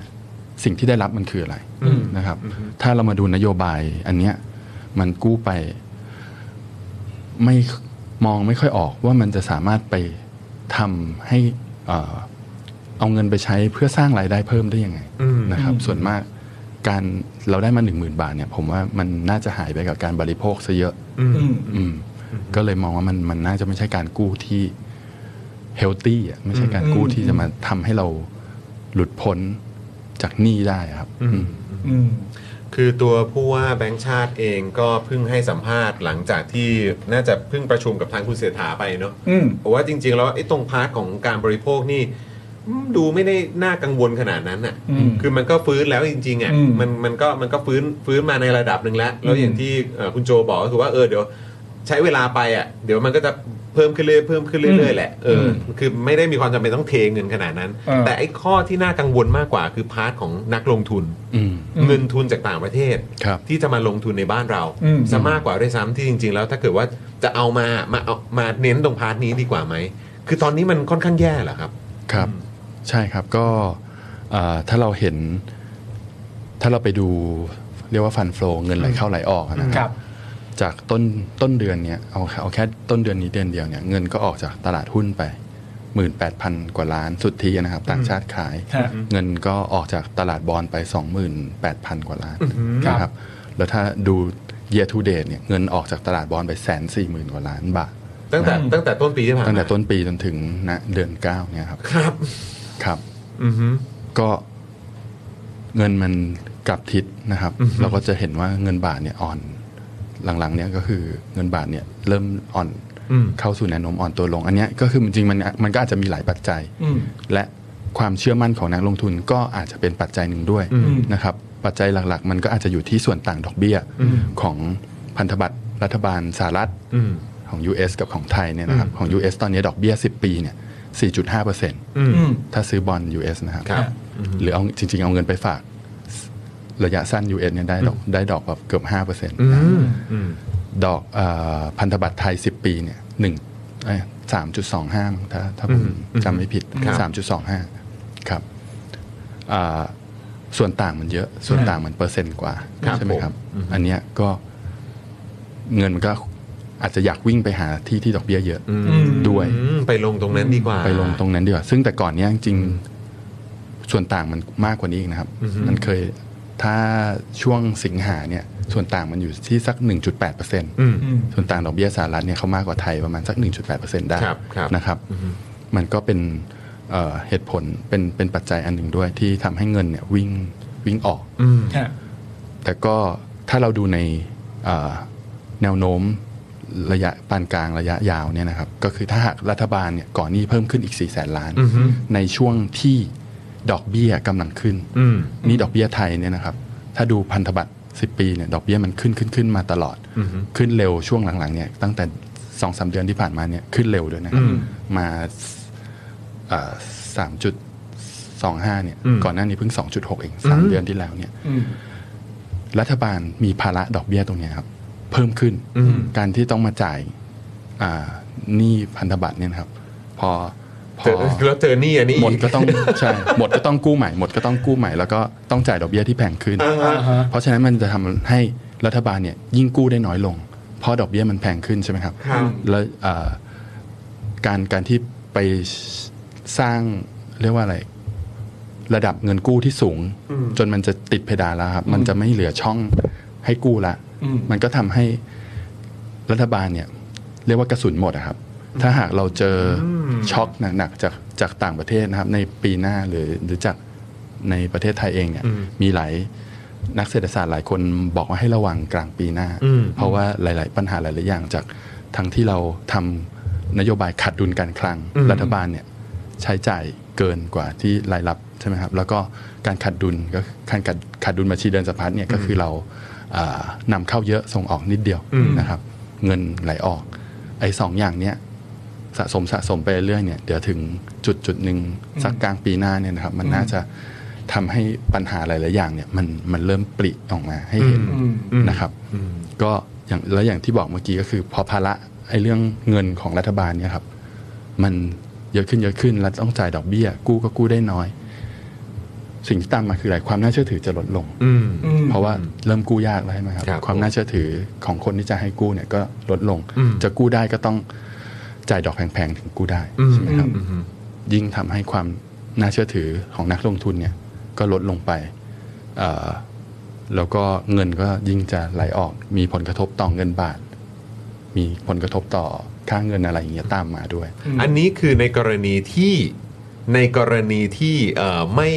เขาเรียกว่าอะไรนะ ไม่มีเหตุการณ์ ปัจจัยภายนอก เหนือความคาดหมายเกิดขึ้นใช่ไหมฮะ คือเพราะว่าไอ้เอ่อตอนวีคที่แล้วที่เราคุยกันอะ อ่าว อร์เรนอะไรฮะวอร์เรน วอร์เรนบัฟเฟต อ่า เออบอกว่าปีหน้าอเมริกานี่ต้องระวังนะ อ่า เศรษฐกิจเขาจะถดถอยนะ อะไรแบบนี้ เดี๋ยวคือถ้าเกิดว่าทางฝั่งสหรัฐมีปัญหาทางเศรษฐกิจอีก อืม แล้วอย่างของจีนเนี่ยอ่ะก็มีเรื่องของแบบอสังหาของเขาที่แบบล้มละลายอะไรก็ว่านไป ใช่ แล้วถ้าเกิดว่ามันลามมาถึงเราอีกเนี่ย ครับ แล้วมีเรื่องนี้รออยู่ด้วย มีเรื่องนี้เราอยู่ด้วย มีหนี้อีกสี่แสนที่บอกว่าไม่ใช่หนี้ด้วย รออยู่ด้วยเนี่ย คือถ้าเกิดมันมาถาโถมเข้ามาแบบนี้ อ่า มันก็น่ากลัวใช่ไหมฮะ อ่า มันก็น่ากลัวแล้วเราก็ควรที่จะมีกระสุนเตรียมไว้ ครับผม กระสุนไอ้ไอ้อันเนี้ยก็คือไอ้เพดานที่เรากำลังจะไปแตะมันนะ อืม ถ้าเราติดเพดานแล้วเราก็จะไป หายใจ เงิน ไม่ได้แล้ว จะไปยังไงต่อ อะไรยังไงต่อใช่ไหมครับอืม ออกหน้าต่างได้ไหมออก ไม่ไหวแล้วอ่ะ คือถ้าฟังดูมันก็แอบน่ากลัวนะเนี่ย เออ เออ แล้วคือจากที่เราคิดว่าเรากำลังฟื้นอยู่อ่ะ เรารู้สึกว่าเออ กูกำลังดีขึ้นเว้ย เออ แต่ถ้าเกิดมาเจอแบบนี้อีกอ่ะ เออ กูจะไหวไหมวะ แต่เขาคาดการณ์ว่าแต่ประเด็นคือการแบบฟันดิ้งหรือหาทุนจากเอ่อต่างประเทศหรือการลงทุน เออ ต่างประเทศ อันนี้คุณเศรษฐาเขาขอไว้แค่ 6 เดือนเองเนี่ย อ่า หกเดือนแบบ give me six months แบบที่เขาบอก อ่ ว่าเขาคงจะได้แหล้ว ไหวไหวไหมคุณโจยก็ไหวไหมเพราะนี่ก็ไปคุยกับเทสลามาแล้วนะ เออ นี่เห็นไหมวิดีโอคอลคุยกับอีลอนมัส หัวเว่ยก็มาแล้ว ทวิตเตอร์คุยกันเรียบร้อย อะไรอย่างเงี้ยเออไปคุยกับอะไร Microsoft ไปอะไร ใช่ อย่างงี้มาอีกแบบนี้คือเขาจะดึงนักลงทุนมา ไปพร้อมๆกันไหมคิดว่า อืม เอาก็นี่ไงคือแบบอ่ะอาจจะต้องเอามา4ี่แสน เออ แต่ว่าก็ได้นักลงทุนมา เออ พรึบเลย คิดว่ามันจะมันจะทันไหมฮะ การดึงนักลงทุนเข้ามาเนี่ยเป็นเรื่องดีนะครับ อ่า แต่ ค ว่า รับผม ผลลัพธ์ที่จะเห็นน่ะมันไม่ได้เร็วขนาดนั้น อ่า เพราะว่าเราจะดึงนักลงทุนต่างชาติเข้ามาได้เนี่ย อืม ต้องลดแลกแจกแถมเยอะนะครับเขาดึงมาเพราะว่า อืม คือประเทศไทยก็ เพื่ ไม่ อเป็นการ ได้ เชื้อเชิญเขาเข้า ไม่ มา ได้หล่อเลือกได้ส่วนเลือกได้ โอ้โหทำไมอ่ะ เออ เราก็เป็นศูนย์กลางของอาเซียนนะ ผมผมเข้าใจว่าเราเป็นมหาอำนาจ อ้าวเราไม่ใช่เสือตัวที่ห้าเหรอฮะ ไม่ใช่มาตรฐาน เลยเอาหมายถึงว่าการที่จะดึงการลงทุนจากเมืองนอกเข้ามาได้เนี่ย เราไม่ได้เราไม่ได้ คือประเทศอื่น อ่ะโอเค ประเทศอื่นเขาก็อยากดึงเหมือนกันถูกไหมครับมัน โอเค ไม่ได้ประเทศเรา อ่า ถึงประเทศเดียว แล้วเขาก็จะมีแพ็กเกจเสนอว่าเขาให้เว้นภาษีให้กี่ปีกี่ปี อ่าอ่าอ่า สนับสนุนอะไรให้บ้าง อ่า ที่ดินอยู่ไม่ต้องซื้อเลยนะเนี่ยมาเอาที่ฟรีๆ มาตรงนี้เลย ไป เดี๋ยว ไม จัดให้ อ่า อ่ามีแพ็กเกจดี มี ๆให้ แพ็กเกจดีๆให้ อ่า ใช่ เออแต่มันก็ไม่ใช่แค่ไทย จริงๆแบบ มันก็ไม่ใช่แค่ไทยครับ เวียดนงเวียดนามอะไรก็มีใช่ไหม ใช่เพราะ ไอ้เรื่องนี้มันแข่งขัน ไอ้เรื่องเนี้ยมันเป็นเรื่องลองเทอมว่า อืม เขาเข้ามาเนี่ย อืม เป็นเรื่องดีที่เขาจะมาเปลี่ยน อืม โครงสร้างเศรษฐกิจเราไหม อือฮึ นะครับเปลี่ยนทักษะของคนไทยไหม อืม ทำให้คนไทยเนี่ยชิฟ อืม ออกจากอ่าอุตสาหกรรมที่เพิ่ม value ได้น้อย อืม ไปสู่อุตสาหกรรมที่เพิ่มมูลค่าต่างๆได้เยอะขึ้นไหม อืม อันเนี้ยในในระยะยาวเนี่ยน่าจะเป็นผลดี แต่ถ้าในระยะสั้น มันคงไม่เห็นไวขนาด อจจะยังไม่เห็น นั้น ผลเร็วขนาดนั้น พูดถึงต่างประเทศแล้วเนี่ยนะครับ ผมก็อยากจะอัปเดตให้คุณโจแล้วก็คุณผู้ชมฟังด้วย ว่าอะไรครับ ด่วนยักษ์บริษัทอสังหาริมทรัพย์จีน ทำไมครับ ไชน่าโอเชียนโฮดิ้งครับ ทำไมครับ ประกาศล้มละลายเป็นรายที่ 3 แล้วนะครับ โอ๊ย คุณโจติดตามประเด็น นี้ไหม ทราบเรื่องมาก่อนไหมฮะตอนนี้เขาทยอยฮูพับฮูพับกันหมดแล้วนะเริ่มจากอะไรนะเอเวอร์แกรน เอเวอร์แกรน อ่าอาทิตย์ที่แล้ว เอ่อ ซูเนก ซูเนก แล้วตอนนี้ก็มาเป็นอันนี้ แต่ ละ แต่อันดับ 2 ที่ทีแรกเราคุยกันอยู่มันคืออะไรการเด้นอะไรสักอย่างะ Garden ครับ แต่เห็นเขาบอกอันนั้นเป็นเป็นรัฐเป็นรัฐวิสาหกิจ อ่ารัฐมาอุ้มด้วยใช่ อ่าใช่ไหมฮะแต่ว่าอันนี้ก็เป็นอีกเจ้าหนึ่ง ฮะ ที่ก็ใหญ่เหมือนกัน ใช่ ก็ล้มแล้วเหมือนกัน เกิดอะไรขึ้นกับเขาฮะ คือแบบนี้มันจะส่งผลกับเราไหมครับ คุณ ส่ง คุณโจ ส่งผลแน่นอนครับ เพราะว่าคืออย่างจีนแล้วก็อเมริกาเนี่ยเขาก็ อืม เป็นเศรษฐกิจขนาดใหญ่ที่เป็นคู่ค้ากับไทยใช่ไหม ครับ เราทั้งนำเข้าแล้วก็ส่งออกไปให้เขาเพ อื ราะ ม ฉะนั้นถ้าหากเศรษฐกิจเขาชะลอตัวเนี่ยเศรษฐกิจเขาแย่เนี่ยเขาก็ซื้อของจากเราน้อยลง อื้อหืออ อันนี้ก็เป็นสาเหตุหนึ่งที่ส่งออกไทยครับ ติดลบติดต่อกันมาจะจะเกือบปีละ อืม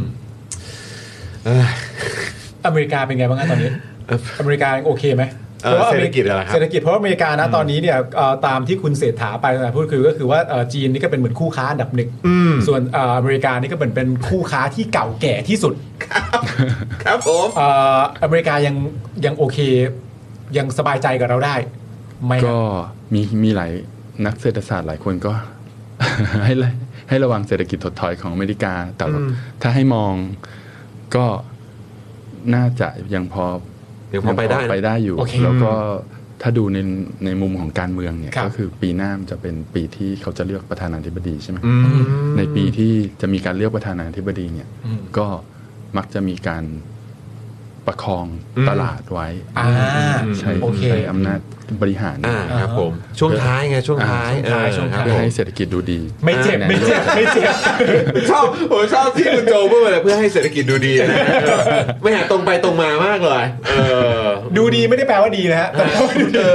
นี่เมื่อกี้คุณดิฟชาร์เดอร์แตกยับยับแตกยับยับเออ ไปอีกแล้วคุณผู้ชมอีกบริษัทหนึ่งแล้ว คุณอาคาริบอกว่ารายที่ 3 ละ เออครับผมนะฮะคุณ F ถามว่าเออพี่จีนจะรอดไหม เอออื มครับผมจะไหวไหมครับเนี่ยอืม คุณโจผมมีอีกคำถามหนึ่งเพราะ ครับ ผมมีความรู้สึกว่าพอ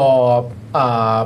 ในในฐานะที่ตัวคุณโจดูแลประเด็นเรื่องนี้เรื่องเศรษฐกิจเรื่องการเงินการคลังอะไรอย่างเงี้ยตั้งแต่ตอนแรกที่มีประเด็นเรื่องเงินดิจิทัลวอลเล็ตหนึ่งหมื่นบาทเนี่ยผมเชื่อว่าคุณโจก็คงเป็นอีกหนึ่งคนที่ตั้งคำถามในประเด็นว่าเงินจะมาจากไหน อืม การที่ณตอนนี้ออกมาเป็นสรุปว่าน่าจะเป็นกู้แบงก์รัฐก็คือออมสินเนี่ยอยู่ในช้อยอันดับต้นๆที่คุณโจคาดการณ์ไว้ไหม ครับ อันนี้เลยเหรอ อยู่ในช้อยอันดับต้นๆที่คาดการณ์ไว้ โอเค ทำไมจึงคิดว่ามันจะต้องเป็นอันนี้ อืม เพราะถ้าจริงๆ ถ้าดูวิธีการ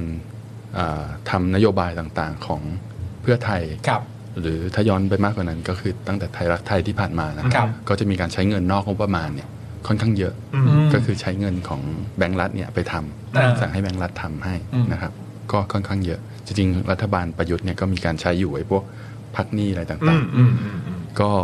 เนื่องจากว่าเงินที่อยู่ในงบประมาณเนี่ยในรายรับรายจ่ายเนี่ยมันดูยังไงมันก็ไม่มีทางพอละ อื ไม่ถึง นะครับ อืม แล้วเขาก็บอกว่าเขาไม่กู้ อ่าบอกเลยว่า เขาไม่กู้ อืม ใช่ไหมครับ อืม ก็ใช้วิธีนี้ อืม ไม่ได้ไม่ได้ไปกู้ แต่ก็กู้โดยไม่ต้องกู้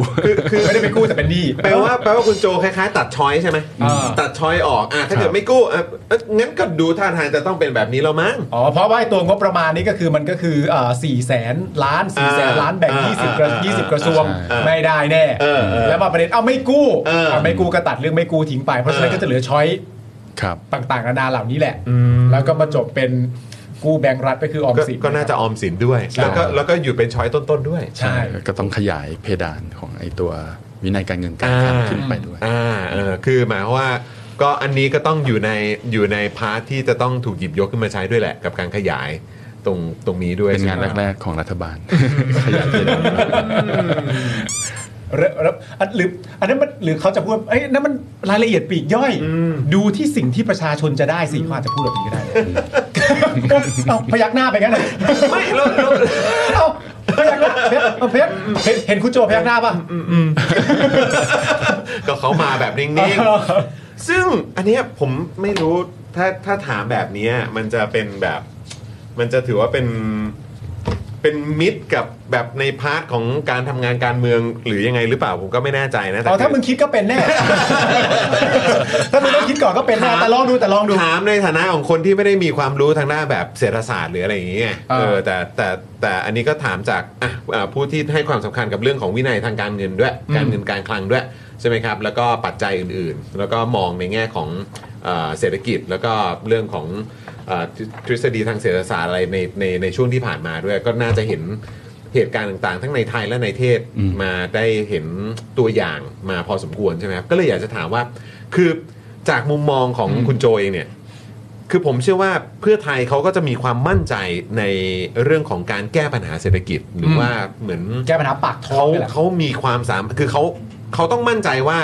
ความสามารถหลักอย่างหนึ่งที่เขามั่นใจมาก ๆ เลยอะเหมือนเป็นท่าไม้ตายของเขาที่เขาค่อนข้างมั่นใจมากก็ อ่า คือเรื่องของการแก้ปัญหาทางเศรษฐกิจ อืม แต่คราวเนี้ยผมอยากจะถามคุณโจว่าจากมุมมองเออของคนที่อ่ะได้เห็นเอ่อเศรษฐกิจไทยมาในระยะเวลาเป็น 10 ปีอะนะครับ แล้วมองว่าอ่ะคุณประสบความสำเร็จเมื่อตอนยุคสมัยคุณทักษิณ อืม ใช่ไหมฮะอ่ะตอนช่วงของคุณยิ่งรักษณ์ก็ได้เห็นกันอยู่ช่วงหนึ่ง ค ป รับ ระมาณหนึ่งแต่ในยุคสมัยเนี้ยครับที่หลาย ๆ อย่างมันก็เปลี่ยนไปเยอะมากเลยอะ เออสถานะของประเทศไทยเองก็เปลี่ยนไปเยอะหลังจากการรัฐประหารมาถึง 2 ครั้งด้วยกัน ใช่ไหมครับ อยู่กับเอ่อพลเอกประยุทธ์มาเกือบ 10 ปี อืม ใช่ไหมครับ แล้วก็ฐานะทางการเงินหนี้ที่เอ่อประเทศไทยแล้วก็ประชาชนชาวไทยต้องแบกไว้อะไรเงี้ยเศรษฐกิจโลกอีกตั้งหาก สถานะของจีนก็จากตอนช่วงหนึ่งที่แบบโอ้โหก็ดูยิ่งใหญ่มากตอนนี้ดูสีล่มไปสามแล้ว อ่า อะไรแบบเนี้ยคือคือคิดว่า เขายังสามารถมั่นใจได้อยู่ไหมครับ หรือว่าวิธีการที่อาจจะเคยสำเร็จ ในยุคสมัยหนึ่ง ในยุคสมัยหนึ่งอ่ะมันสามารถเอามาใช้กับยุคสมัยอย่างตอนนี้ได้หรือเปล่าครับ ครับ ผมว่าอันเนี้ยเป็นเป็นประเด็นที่ดีเลยครับ ก็คือเหมือนเขามีเพลย์บุ๊ก อืม หนังสือสูตรเล่มหนึ่งว่า อืม แต่ก่อนเคยทำอย่างนี้แล้วสำเร็จเนี่ย ครับ จะมาใช้สูตรเดิมทำเนี่ย อืม บริบทของโลกอะมันเปลี่ยนไปเยอะแล้ว อืม อ่าทั้งถ้าเป็นยุคที่ไทยรักไทยประสบความสำเร็จในช่วงช่วงน่าจะสักต้นปี 2000เนี่ย อืม 2000กว่ากว่าๆ2004 2005 ครับ ช่วงนั้นเนี่ยนะครับ ก็คือช่วงนั้นเนี่ยเศรษฐกิจโลกมันก็โต อืม เป็นช่วงที่เศรษฐกิจมันเติบโตอยู่แล้ว อืม ในภาพในภาพใหญ่เนี่ย อืม คือถ้าถ้าคลื่นมันไปอย่างเงี้ยครับ อืม เราอยู่บนคลื่นนะยังไงเราก็ไป เราก็เหมือนแบบ ตาคโตลื่ไปขึ้นไปอาขี่ขึ้นไป ไปด้วยไปด้วย ไปด้วย ใช่ ครับผม ใช่ ride the wave ไปเออครับผม แต่ตอนเนี้ยภาพมันเศรษฐกิจเนี่ยมันมันดูจะเป็นช่วงขาลง อืม เพราะฉะนั้นเนี่ยการใช้ playbook เล่มเดิมในเวลาจังหวะแบบนี้อาจจะไม่เวิร์กนะครับ อืม แล้วก็อ่าการแก้ปัญหานโยบายหลาย ๆ อย่างที่ที่เราเห็นนะครับ ก็ถ้าพูดอย่างตรงไปตรงมาก็คือมันมันยังดูเป็นอะไรที่เป็นระยะสั้น อืม เหมือนขายผ้าหน้ารอดไปก่อน อืม แล้วเดี๋ยวอีกสามปีค่อยว่ากันอีกสี่ปีค่อยว่ากัน อือฮึ มันไม่ได้เป็นการแก้ปัญหาที่เป็นเป็นระยะยาวที่ทำให้ประเทศไทยเนี่ย เพิ่มความสามารถในการแข่งขันได้จริง ๆ อืม อืมเราเรายังไม่เห็นนโยบายอะไรที่มันมันจะเปลี่ยน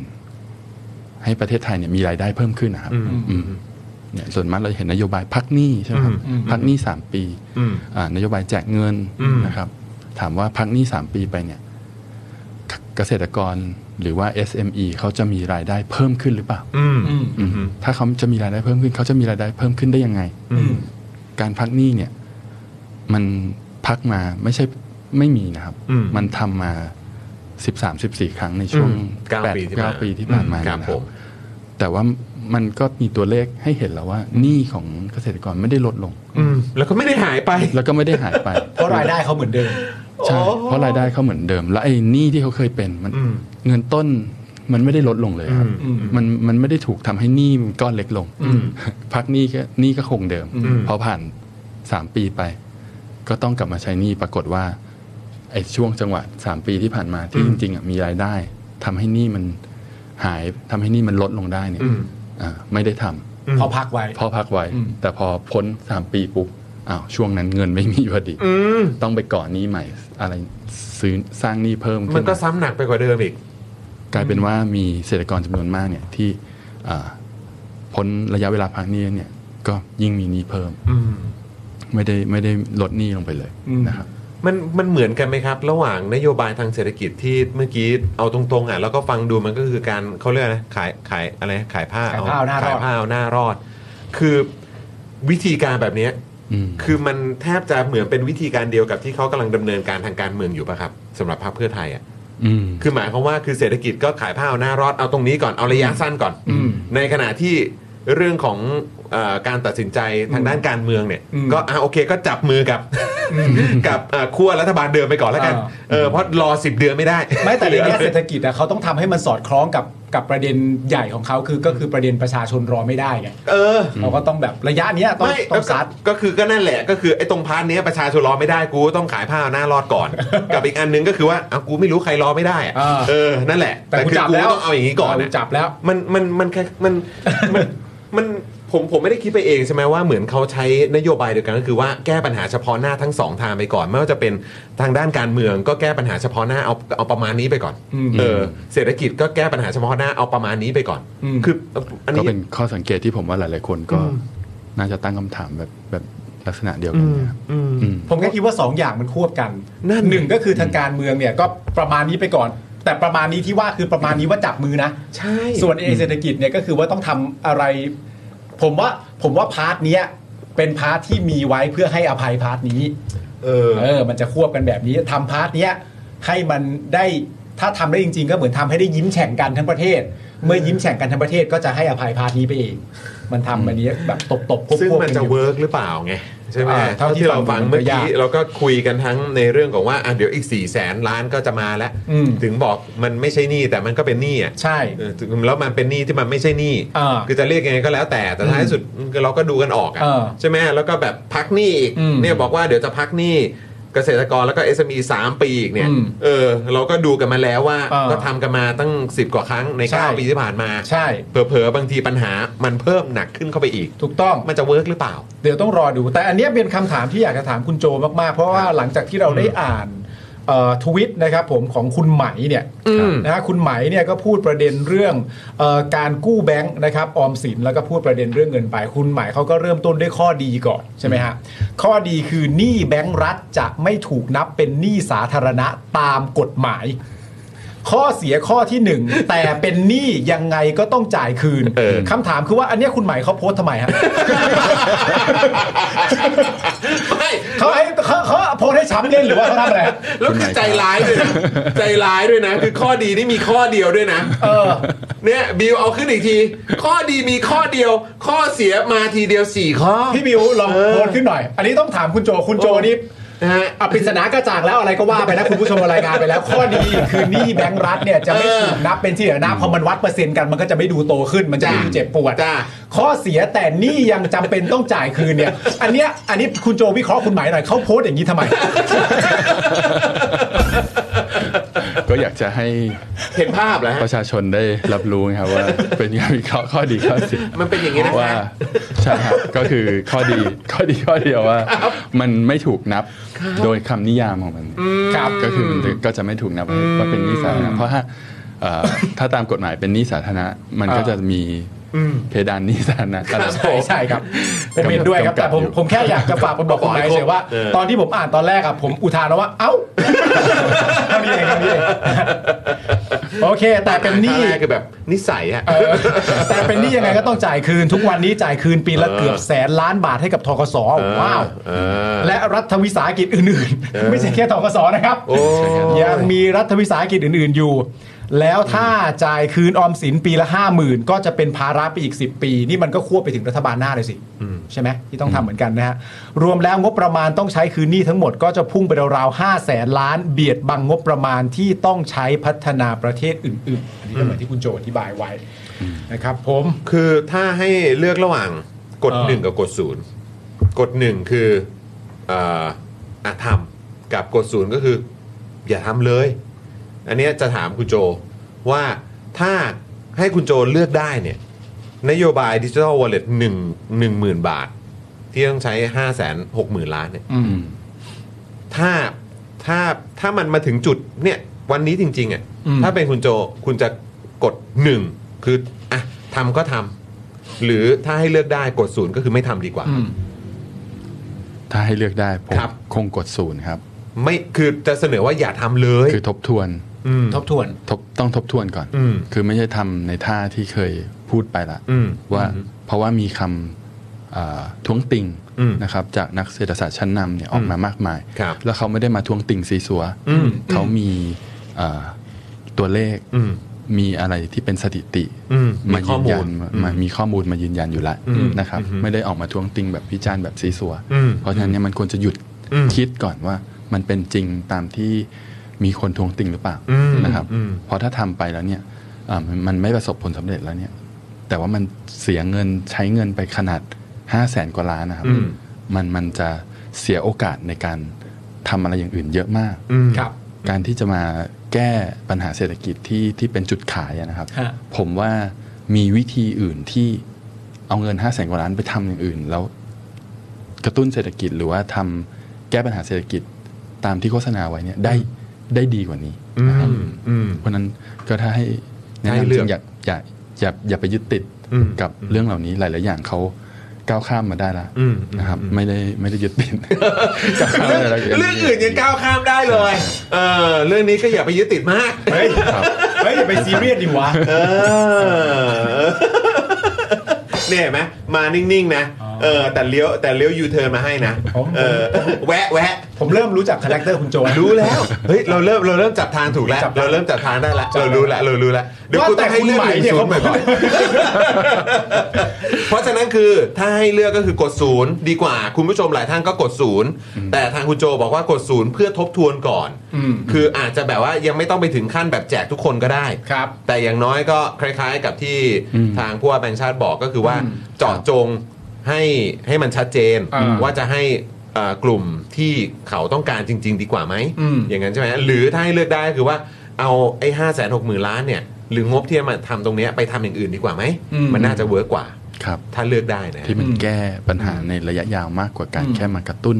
เศรษฐกิจในช่วงสั้นๆนะ อืม แล้วจากที่สถานะอยู่ตรงเนี้ยอยู่ในสภากำลังเห็นเขาขับเคลื่อนและทำสิ่งต่างๆ อยู่ คิดว่าโครงการนี้มาแน่ไหมครับ ก็ค่อนข้างน่าจะมาแน่นะครับ เพราะก็เห็นเขาก็ตั้งคณะกรรมการดิจิ t a ลว a ลเล็ตขึ้นมาใช่ไหม ผมว่าไม่ผมว่าไม่ผม ว่าไม่ไม่เหลือ ไม่เหลือ มันมาอยู่แล้ว ไม่ใช่กูตาแป๋วเลยนะ โโ จริงเหรอเพื่อน สายตามึงน่ารักมากเลย โอ้ครับผม สมแล้วที่มึงเกิดวัน นี้ มันมีข้อ 2 กับข้อ 4 ครับ ที่คุณไหมายโพสต์ไว้ที่อยากได้คำอธิบาย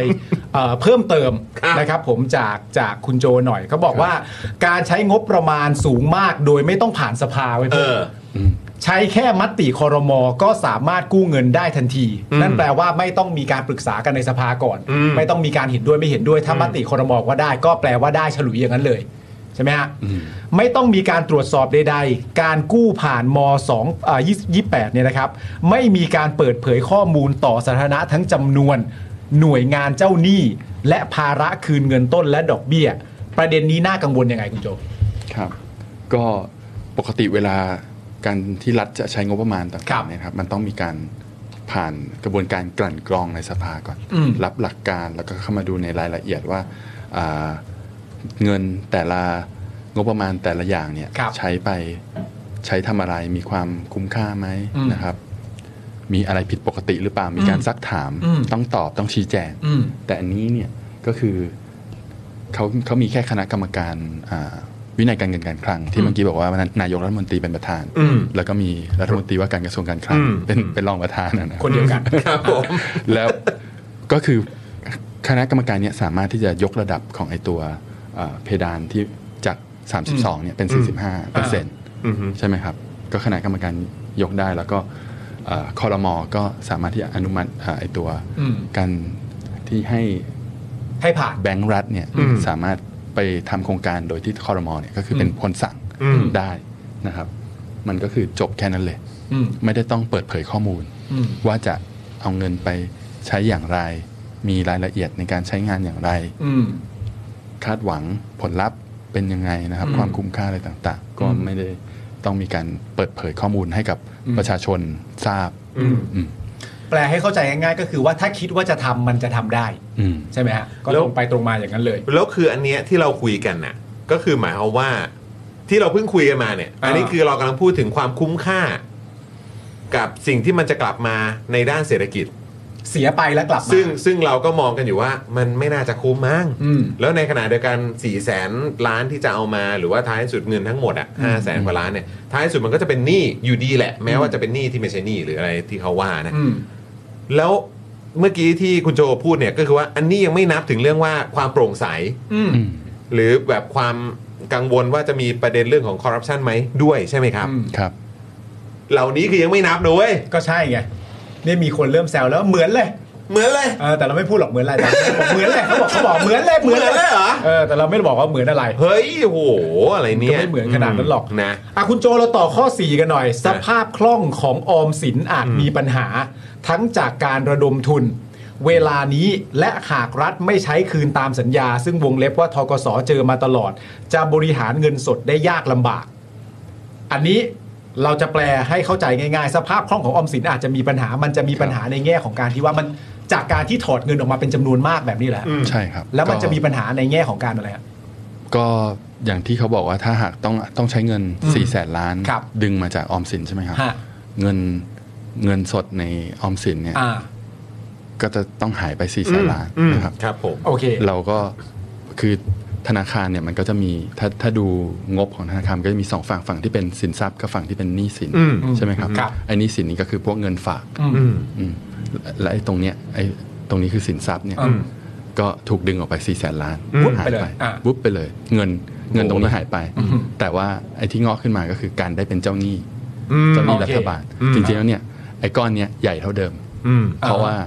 มันเปลี่ยนจากเงินสดก้อนตรงนี้ ครับ กลายไปเป็นเจ้าหนี้ของรัฐบาล อืม นะครับ อ่าอือฮึ แต่ว่าไอ้ไอ้ไอ้ก้อนที่เป็นเจ้าหนี้รัฐบาลนะครับมันเอาไปทำอะไรไม่ได้ อืม มันเอาไปปล่อยกู้ต่อไม่ได้ ครับผม นเอา ครับผม มีมีลูกค้ามาขอ ครับผ กู้ ม อะไรเงี้ยครับ อ่าอ่า หรือว่าจะต้องใช้หนี้ใคร อืม ไปไป ก็ทำอะไรไม่ได้ ใคมัน อืม มันเอาไอ้ตรงเนี้ยไปใช้เขาไม่ได้ อ่าอืม สิ่งที่จะใช้คืนเขาได้เนี่ยก็คือไอ้เงินสด อืม ซึ่งถูกยืมไปละสี่แสนล้านเนี่ย มันไม่ได้หายไปแต่มันบริหารไม่ได้ มันไม่ได้หายไปแต่มันไม่มันไม่ มันทำอะไรไม่ได้ เาาใช้ไม่ได้ โอเค แล้ว อืมอืม อืมมันมันไม่ใช่ อืม ก็เลยเรียกว่าเป็นสภาพไม่คล่องใช่ไหมครับ อืม เพราะมันกลายเป็นจากเงินสดคล่องๆเนี่ยมันเป็นหนี้ของรัฐบาลแทน อืม อ่าซึ่งเอาไปใช้ทำอะไรไม่ได้ แต่มันก็ได้ลุกไหมว่าเป็นแบบเจ้าหนี้รัฐบาล กูว่า รัฐ เขา บาล ก็ ถ่าย ก็ทกสเขาก็ได้ลุกอยู่นะตอนเนี้ยเขาได้ลุกกันเต็มก็แปดเลยแสนล้านเนี่ย รัฐวิสาหกิจเขาก็ได้ลุกอยู่นะเพื่อน อ๋อหรอหรอหรอ เขาได้ลุกกันเต็มเลย อ๋อมันนึกว่าเป็นความภาคภูมิใจ แต่ถ้าเกิดว่าทำขึ้นมาแล้ว อ่า เอ่อทางรัฐบาลบอกให้ออมสินทำและออมสินก็ทำปุ๊บเสร็จเรียบร้อยเนี่ย อืม นั่นแปลว่าทางออมสินก็ต้องมั่นใจไหมว่าต่อให้ฉันจะเสียเงินไป4ี่แสนจริง ๆเขาก็สามารถ manage ได้ ไม่งั้น เอา เขาก็คงไม่ยอม ใช่ หรือปล่ เขาก็ต้อง manage อ่าส่วนส่วนเนี้ยที่เป็นเงินสดหรือเทียบเท่าเงินสดเนี่ยครับให้ให้ออกมาให้ได้ เพื่อเอาไปให้รัฐบาลยืมใช้ทำโครงการ อ่า ซึ่งจริงๆ แล้วเนี่ยตัวออมสินเนี่ยครับเขาก็ช่วยทำโครงการของรัฐอยู่หลายอย่าง เช่น การปล่อยกู้ซอฟท์โลนก็คืออาไอ้พวกสินเชื่อดอกเบี้ย อ่าโอเค ต่ำๆอะ ครับ นะครับที่ปล่อยกู้ให้กับ SME รายย่อยตอนช่วงฟื้นตัวโควิดอะไรเงี้ยอ่าก็เขาก็จะทำไอ้เรื่องแบบนี้ไม่ได้ละ เพราะว่าอะไรเพราะเพราะไม่มีเงินมาปล่อยกู้ละ ก็มันหายไปแล้วอ่ะก้อนห ไอ้ นึ่ง ก้อน ก้อน แข็ง ใหญ่ แข็ง อ่ะอืมอืม ว่าเป็นเจ้าหนี้รัฐบาลแทน อืม อ่ะ อืม ซึ่งโครงการที่ออมสินทำก็คือโครงการที่ออมสินทำกับรัฐบาลอยู่ดีนั่นแหละ อืม ที่มันจะหายไปก็เป็นโครงการของรัฐบาลอยู่ดีนั่น ใช่ แหละ โครงการของรัฐบาลที่มุ่งหวังจะช่วยอ่าเฉพาะกลุ่ม อืม เช่น SME ที่ อืม ฟื้นตัวจากอ่าผลกระ โอ ทบ เคซอฟโลนมันก็โดย อะไร ต อ รง ย่าง โอเค เงี้ยนะครับ คุณคุณเต๋าบอกว่าโอ้ my god ได้แต่บอกว่าเวรละ เฮ้ยรอดูดิ เฮ้ย ใจเย็นดิ ใจเย็นนิดนึงะ ใจเย็นดีครับ เออ นะฮะ ใจเย็นนิดนึงนะ โอ้ ฮะ โห นะฮะ เออ เอาแล้ว เจ้าเจ้าเจ้าหนี่รัฐบาลเจ๋งดีนี่ นี่ แล้วคุณ เท่ พี่ อยู่ คุณพี่บอกว่าพี่จอนตี เออเออพี่ปาล์มตีพี่จอนที ทำไม สงสัยไอ้เรื่องนั้นแหละเอ้าก็ได้เป็นเจ้าหนี้รัฐบาลนะ อ๋อคือพี่จอนได้พูดแต่ไม่มีใครรู้ว่าพี่จอนพูดทำไม ค่ะเออขอโทษค่ะ ขอโทษค่ะ เออ ให้มันพูดไปเถ ค อะ รับ วันเกิดมัน เออบอก คุณเอ็มบอกว่า หุยได้ลุกนะ ลุกหนีเลย ใจเย็นๆอยู่ฟังกันก่อนสิ อยู่ฟังกันก่อน คื สิ อเจอแบบนี้ก็ลุกหนีนะ เอ เออ อครับผมคุณพี่บอกว่าพี่จอมวันนี้หน้าตีมากค่ะ ขอโทษแหมคำถามแต่ละอย่างอ้าวมีคำถามจากทางบ้านครับ มา นะฮะมีคุณผู้ชมถามมาน่าสนใจนะครับว่าถ้าเกิดเขาไม่เอา1 0,000ื่นเนี่ย เงินนั้นมันจะไปไหน มันจะลดมันมันจะลดหนี้ไหมครับ คุณโจครับ ครับ ก็ มันจะ ใช่ มันจะลดครับ ก็ มันจะ คือ ถือว่าช่วยได้ไหมอืม ช่วยได้ อืม ก็คือไอ้ที่เขากู้มาเนี่ยก็ไม่ต้องใช้ ครับผม เขาก็ไม่ก็ไม่ต้องวิ่งไปกู้ อ่าก็คือหมายความว่าหมื่นนั้นก็จะไม่ถูกแตะต้อง อืม แล้วท้ายที่สุดแล้วก็อ่าโอเคก็ก็ยังคง ครับ ยังคงอยู่ในก้อน อยู่อยู่ใน ที่ที่มันไม่ได้ถูกหยิบมาใช้ ไม่ถูก อ่ายื ยืมมาใช้ ก็คือพร้อมคืน โอเค ขอให้แฟนรายการนี้นะครับ ครับผมเออ อย่ารับนะครับ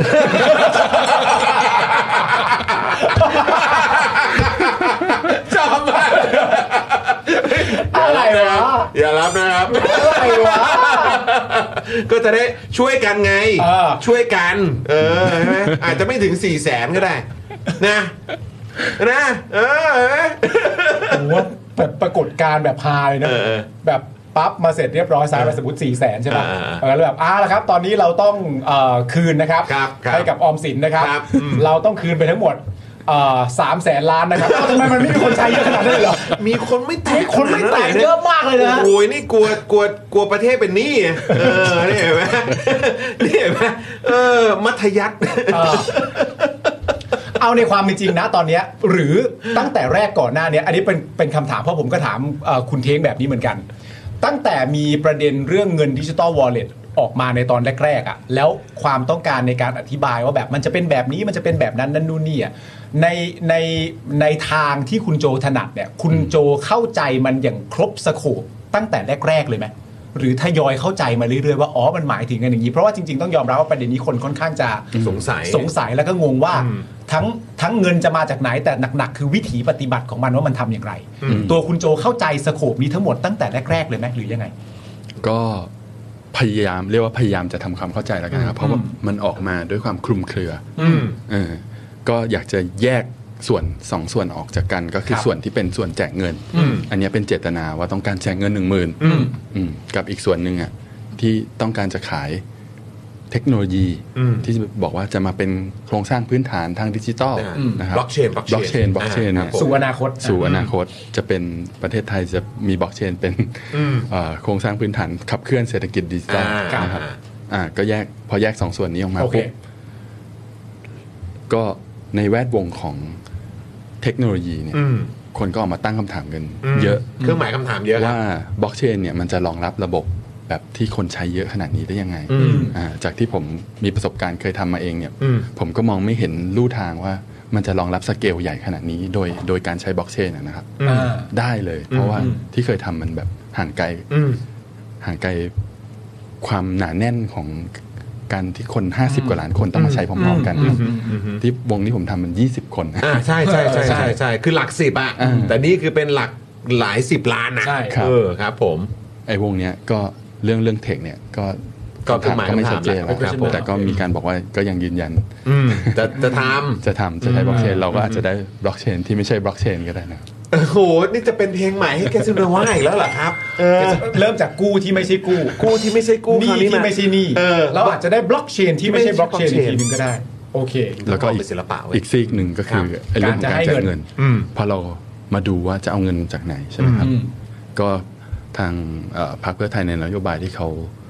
ยื่นกับกกตเขาก็มีการแจกแจงที่มาของเงิน อืม ครับ ซึ่งเราก็ไปดูแล้วเนี่ยมันมันดูจะไม่พออะ อืม ไม่น่าใช่นะครับ อืมอืมอืม แล้วก็ทำให้เอ่อคิดว่ามันก็คงต้องต้องกู้ อืม สักทางหนึ่ง อืม ใช่ไหมครับเขามันก็มาจบที่อันเนี้ยว่าให้ให้แบงก์รัฐ อืม เป็นคนออก อืม ก็คือสร้างหนี้ อืม ที่ไม่ใช่หนี้สาธารณะ ครับผม ตอนนั้นที่ดูมาก็คิดว่ามันน่าจะเวนี้แหละ อืม แล้วมันก็มาเวนี้จริง ๆ แล้วมันก็ แล้วก็อยู่ในลิสต์ด้วยก็คือออมสิน อืม ก็มาตามนั้นจริง ครับ ๆ ครับผม นี่นะมีคำถามเลยว่าเออไอ้ที่คณะกรรมการวินัยการเงินการคลัง แล้วก็มี เออ นายกรัฐมนตรีเป็นประธานเนี่ย อืม ประธานอาจจะไม่ให้ก็ได้นะ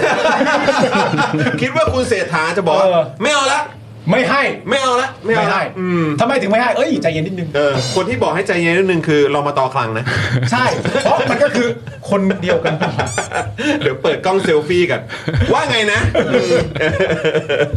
อ่าโอเคโอเค อ่า โอ โอ เค เค โอเค โอเคโอเค เรื่องเงินเรื่องอะไรต่างๆอ่ะเราจะขอเบรกไว้ตรงนี้ละ ใช่ เดี๋ยวเดี๋ย ว่ามั ว จ นะเดี๋ยวนะ ฮ ขอขอโทษ ครับ ทีเอิ่ม อืม ถ้าอย่างเงี้ยคือแปลว่าภายใต้สมมติฐานว่ามันไม่ใช่เงินดิจิตอลแล้วใช่ไหมคะ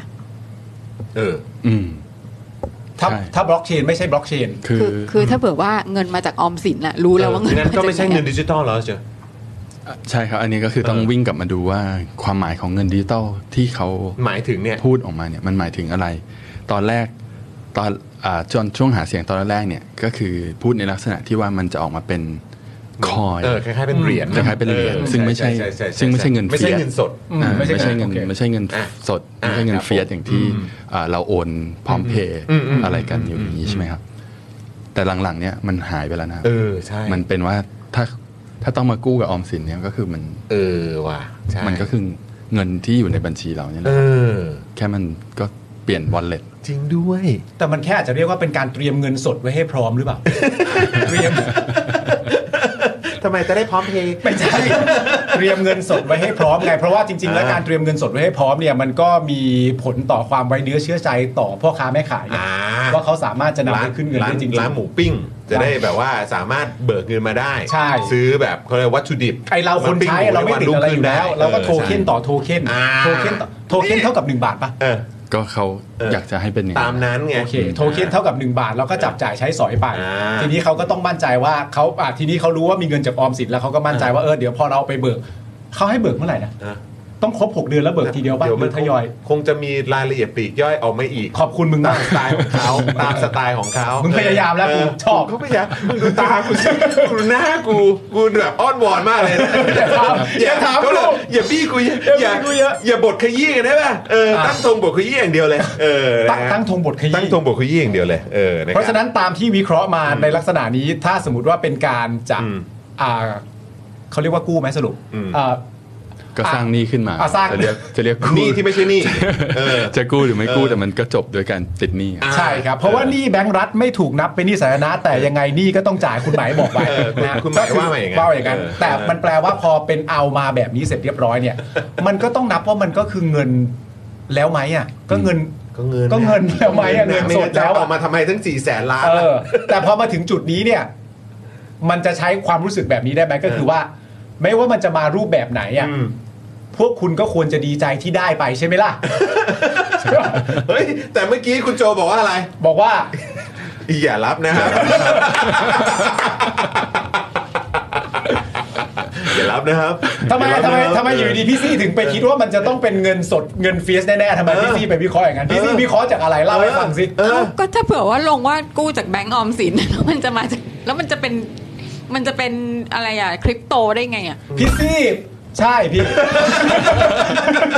ครับพี่ ครับพี่ เออว่ะ เอ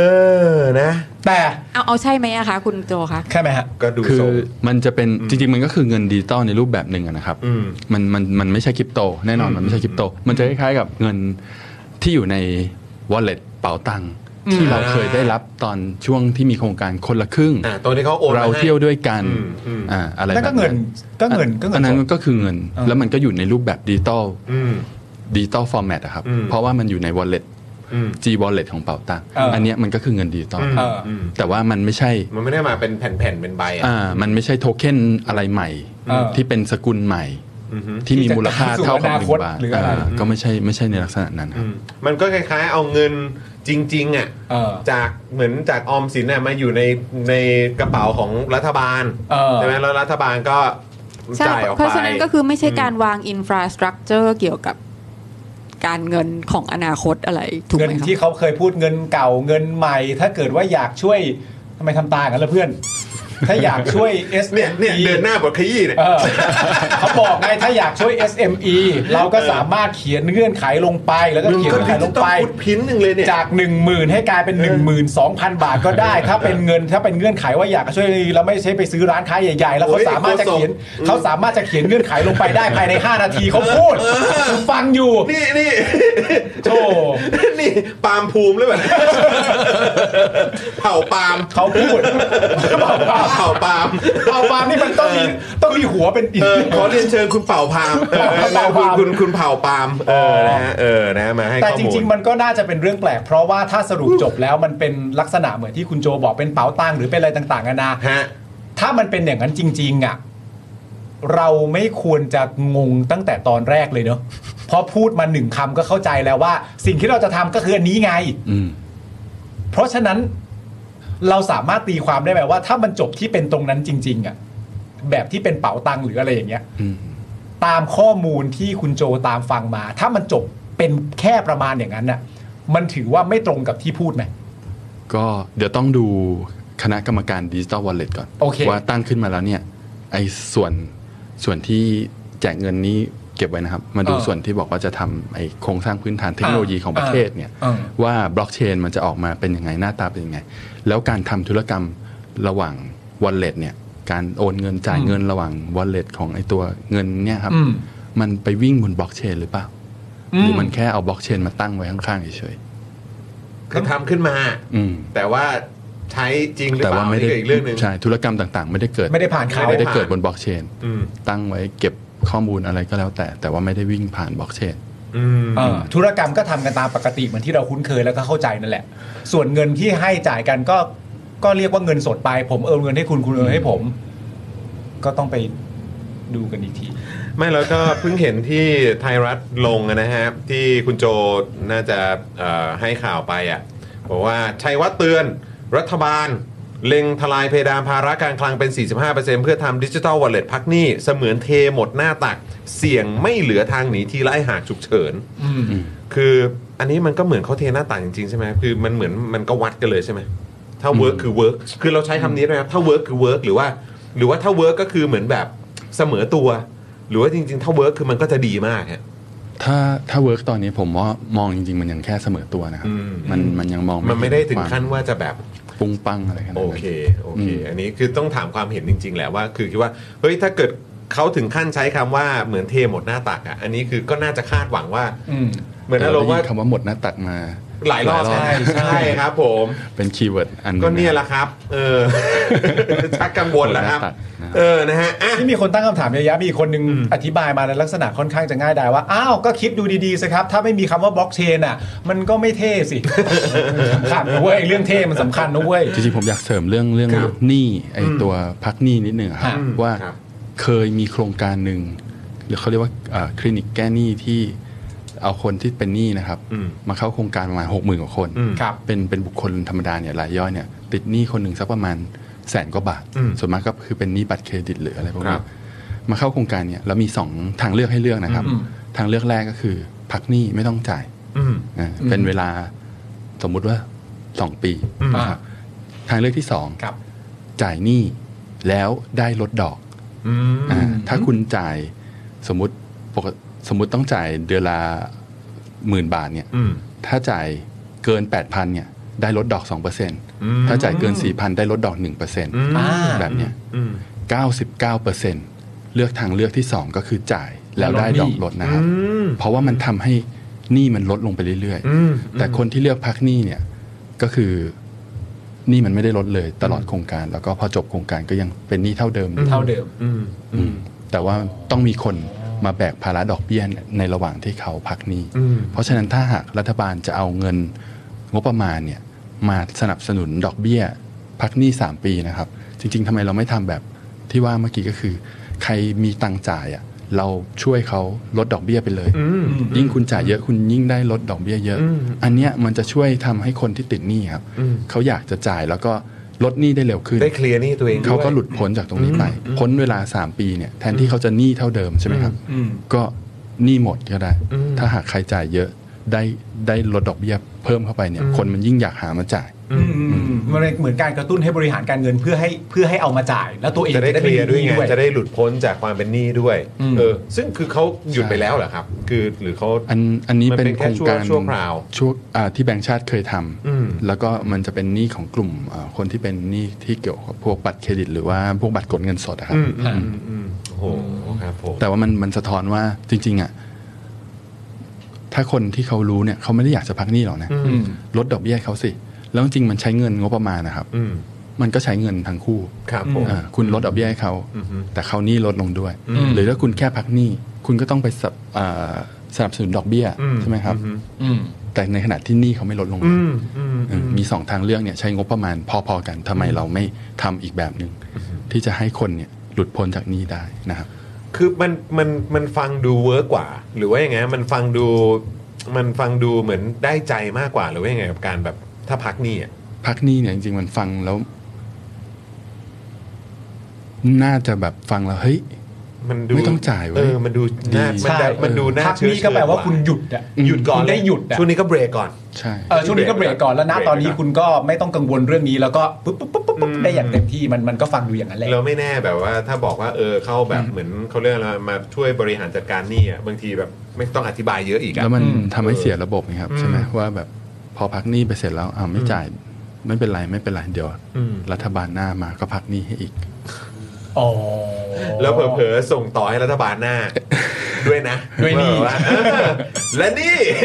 และนี่ก็คือ และนี่ก็คือนี่ เออและนี่คือนี่ เออนะโอ้โห เฮ้ยเรามีข้อมูลจากกรุงเทพธุรกิจด้วยนะ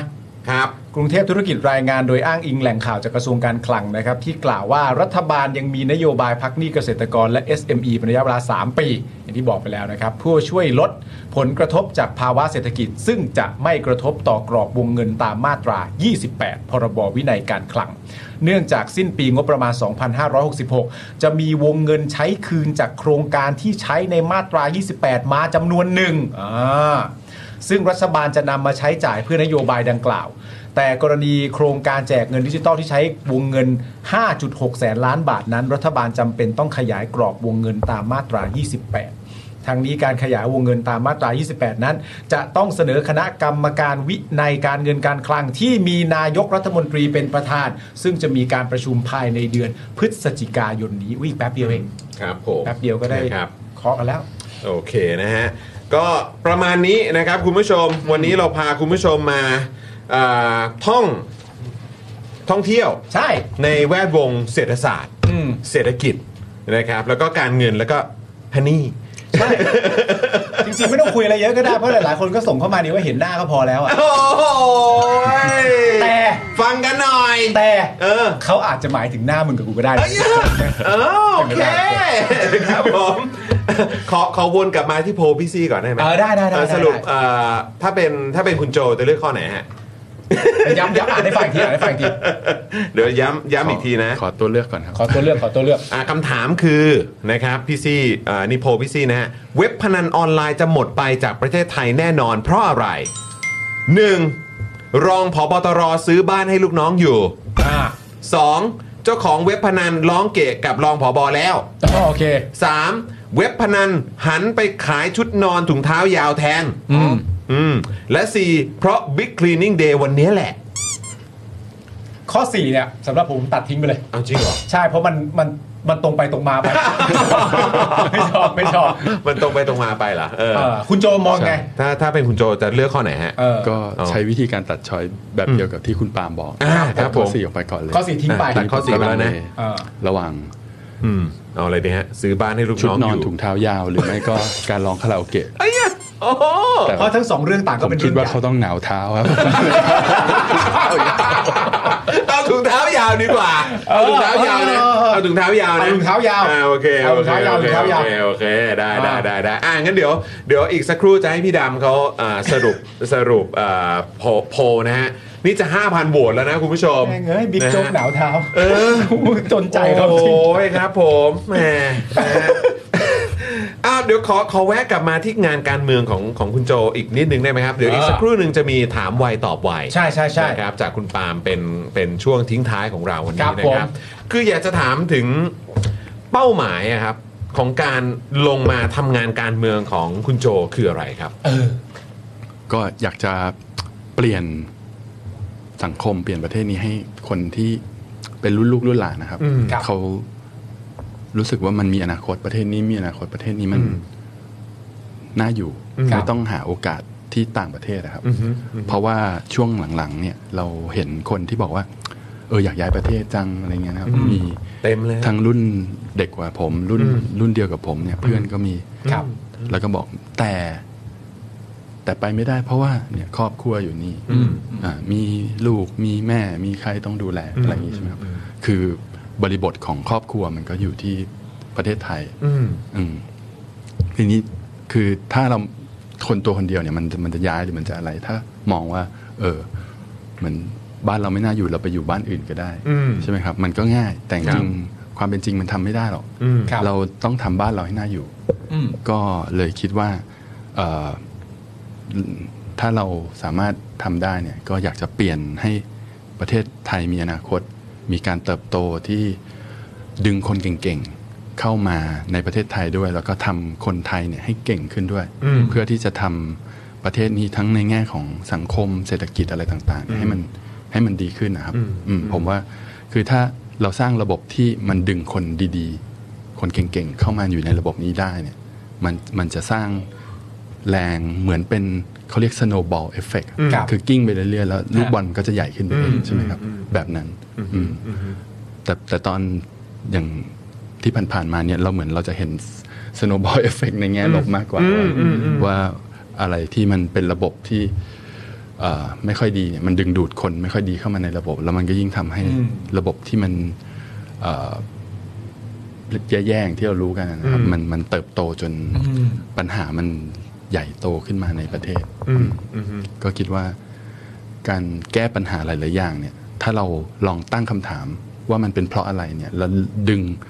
ลากมันขึ้นมาสาวสาวสาวไปเรื่อยๆเนี่ยส่วนมากมันก็มาเรื่องการเมือง ครับ เพราะมันเป็นการจัดสรร อืม ทรัพยากร อืม จัดสรรอำนาจจัดสรรคน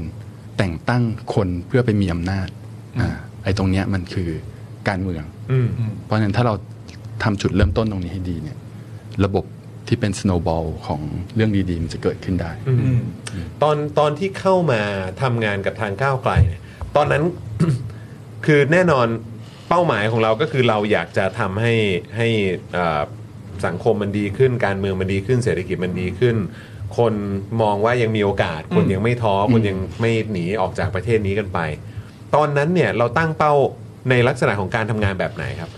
ของการเป็นฝ่ายค้าน หรือการที่จริง ๆ แล้วเรามองแล้วว่าเราจะได้เป็นรัฐบาลหรือว่า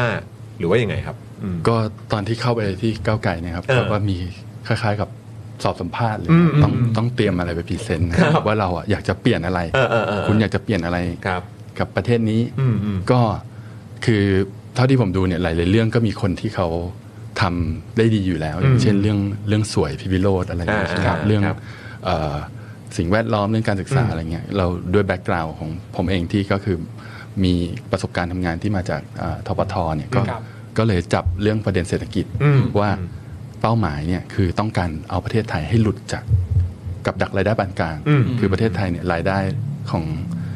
รายได้เฉลี่ยของคนไทยครับ มัน ครับ มันมันไม่ขึ้นมานาน นานแล้ว นานแล้ว อืม เรากำลังติดอยู่กับกับดักรายได้ปานกลาง อืม ที่เขาเรียกกัน ว่าเราจะทำยังไง ถึงจะหลุดจากตรงนี้ได้ อืม เราก็ อืม ก็เอาโจทย์เนี้ยครับ ตั้งเป็นโจทย์แล้วก็เสนอแนวทางว่าจะทำอะไร อืมอืม อ่า อืม จะใช้เอ่อเทคโนโลยีเกี่ยวกับข้อมูล อืม เข้ามา ทำอะไรได้บ้าง ทำอะไรให้เศรษฐกิจไทยเนี่ยมันขยาย มัน อืม เติบโต มันมีประสิทธิภาพ อืม มากกว่านี้ได้บ้าง อืม เอ่อจะทำอ่าเอาเทคโนโลยีเนี่ยเข้ามาทำให้มันการการบริหารจัดการเรื่องเงินเนี่ย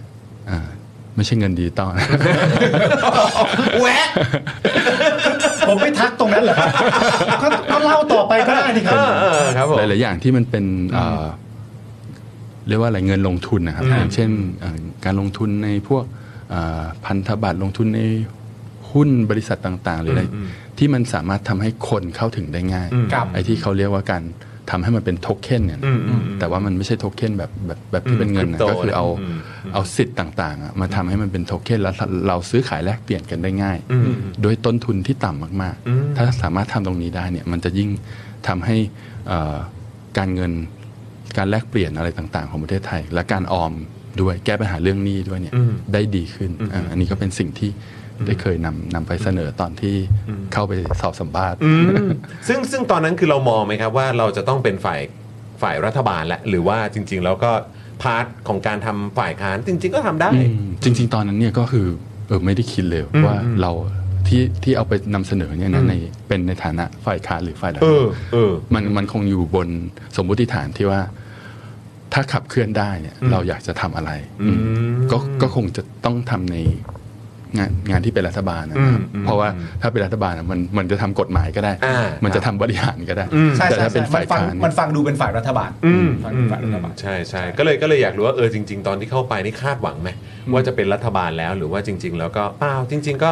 หรือว่าเราคิดว่ารอบนี้เราจะเป็นฝ่ายค้านด้วยซ้ำเออ ตอนที่เข้ามา ตอนที่เข้าไปนี่คือไม่ได้คาดหวังเลยครับ เพราะว่า เออ เราเราก็รู้อยู่ว่าก่อนครั้งครั้งก่อนคือก้าวไกลได้ที่นั่ง อืม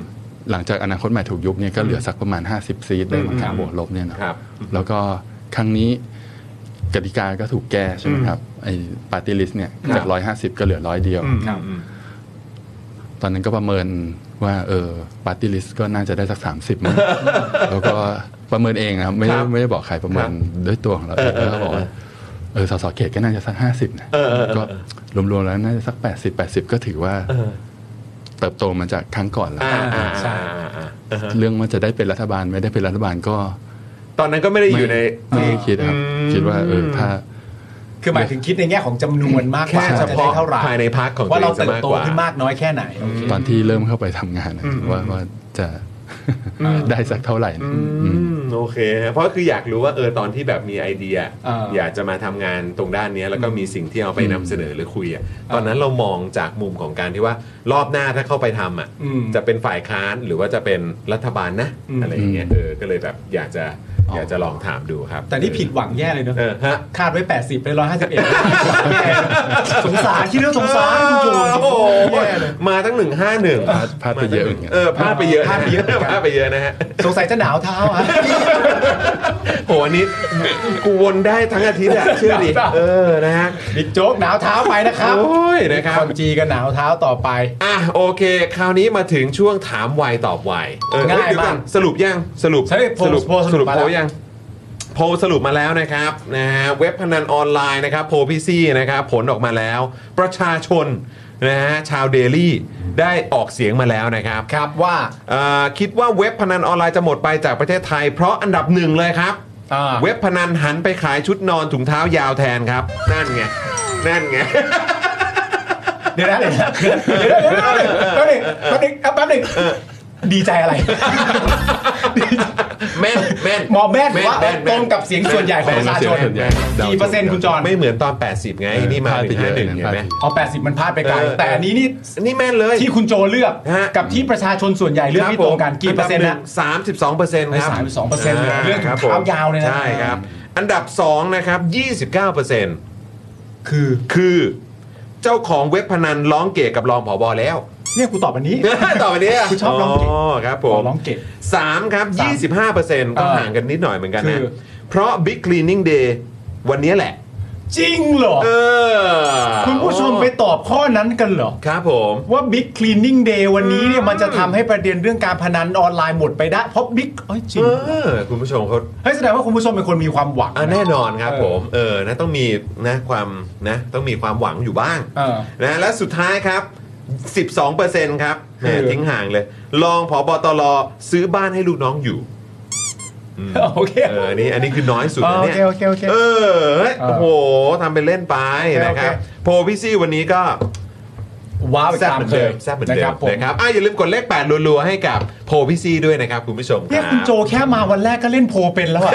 แล้วยังเป็นคนส่วนมากอีกโหอะไรกันเนี่ย มาอันดับหนึ่งนะเว้ย แล้วเขาเขายึดมั่นถือมั่น ตัดช้อย เขายึดมั่นถือมั่นประเด็นเรื่องถุงเท้ายาวตั้งแต่ต้นรายการแล้ว ผ นะ มว่าผมวิเคราะห์ถูก ใช่ เพราะมันเพราะมันเป็นอะไรที่ติดตาจริงๆอะ ใช่ เห็นไหมเออไปภาพนะติดตาจริงอ้าวพี่บิวขอขออีกที ได้ไหม เขาเอาจริง นี่ ไม่ยอมแล้วนะ อืมครับผม เดี๋ยว คุณ แป๊บเดี๋ยวเดี๋ยวขอขอยกหูแป๊บหนึ่งครับพี่ คนอะไรวะเห็นภาพนี้แล้วอืมสงสัยจะหน าว ได้ด้วยเหรอมันได้แล้วพูดเสียงนิ่มๆอย่างนี้มันได้ด้วยเหร ห่ อ วงเป็นห่วงสุขภาพ เออนะฮะแค่นั้ ถ้าน เอง แล้วถ้าคนใส่ถุงเท้าสงสัยจะหนาวไอ้พวกแต่งเต็มยศนั้นไม่หนาวมากเลยนะโอ้โห โอ้ยอันนั้นเขาเขาห่วงใย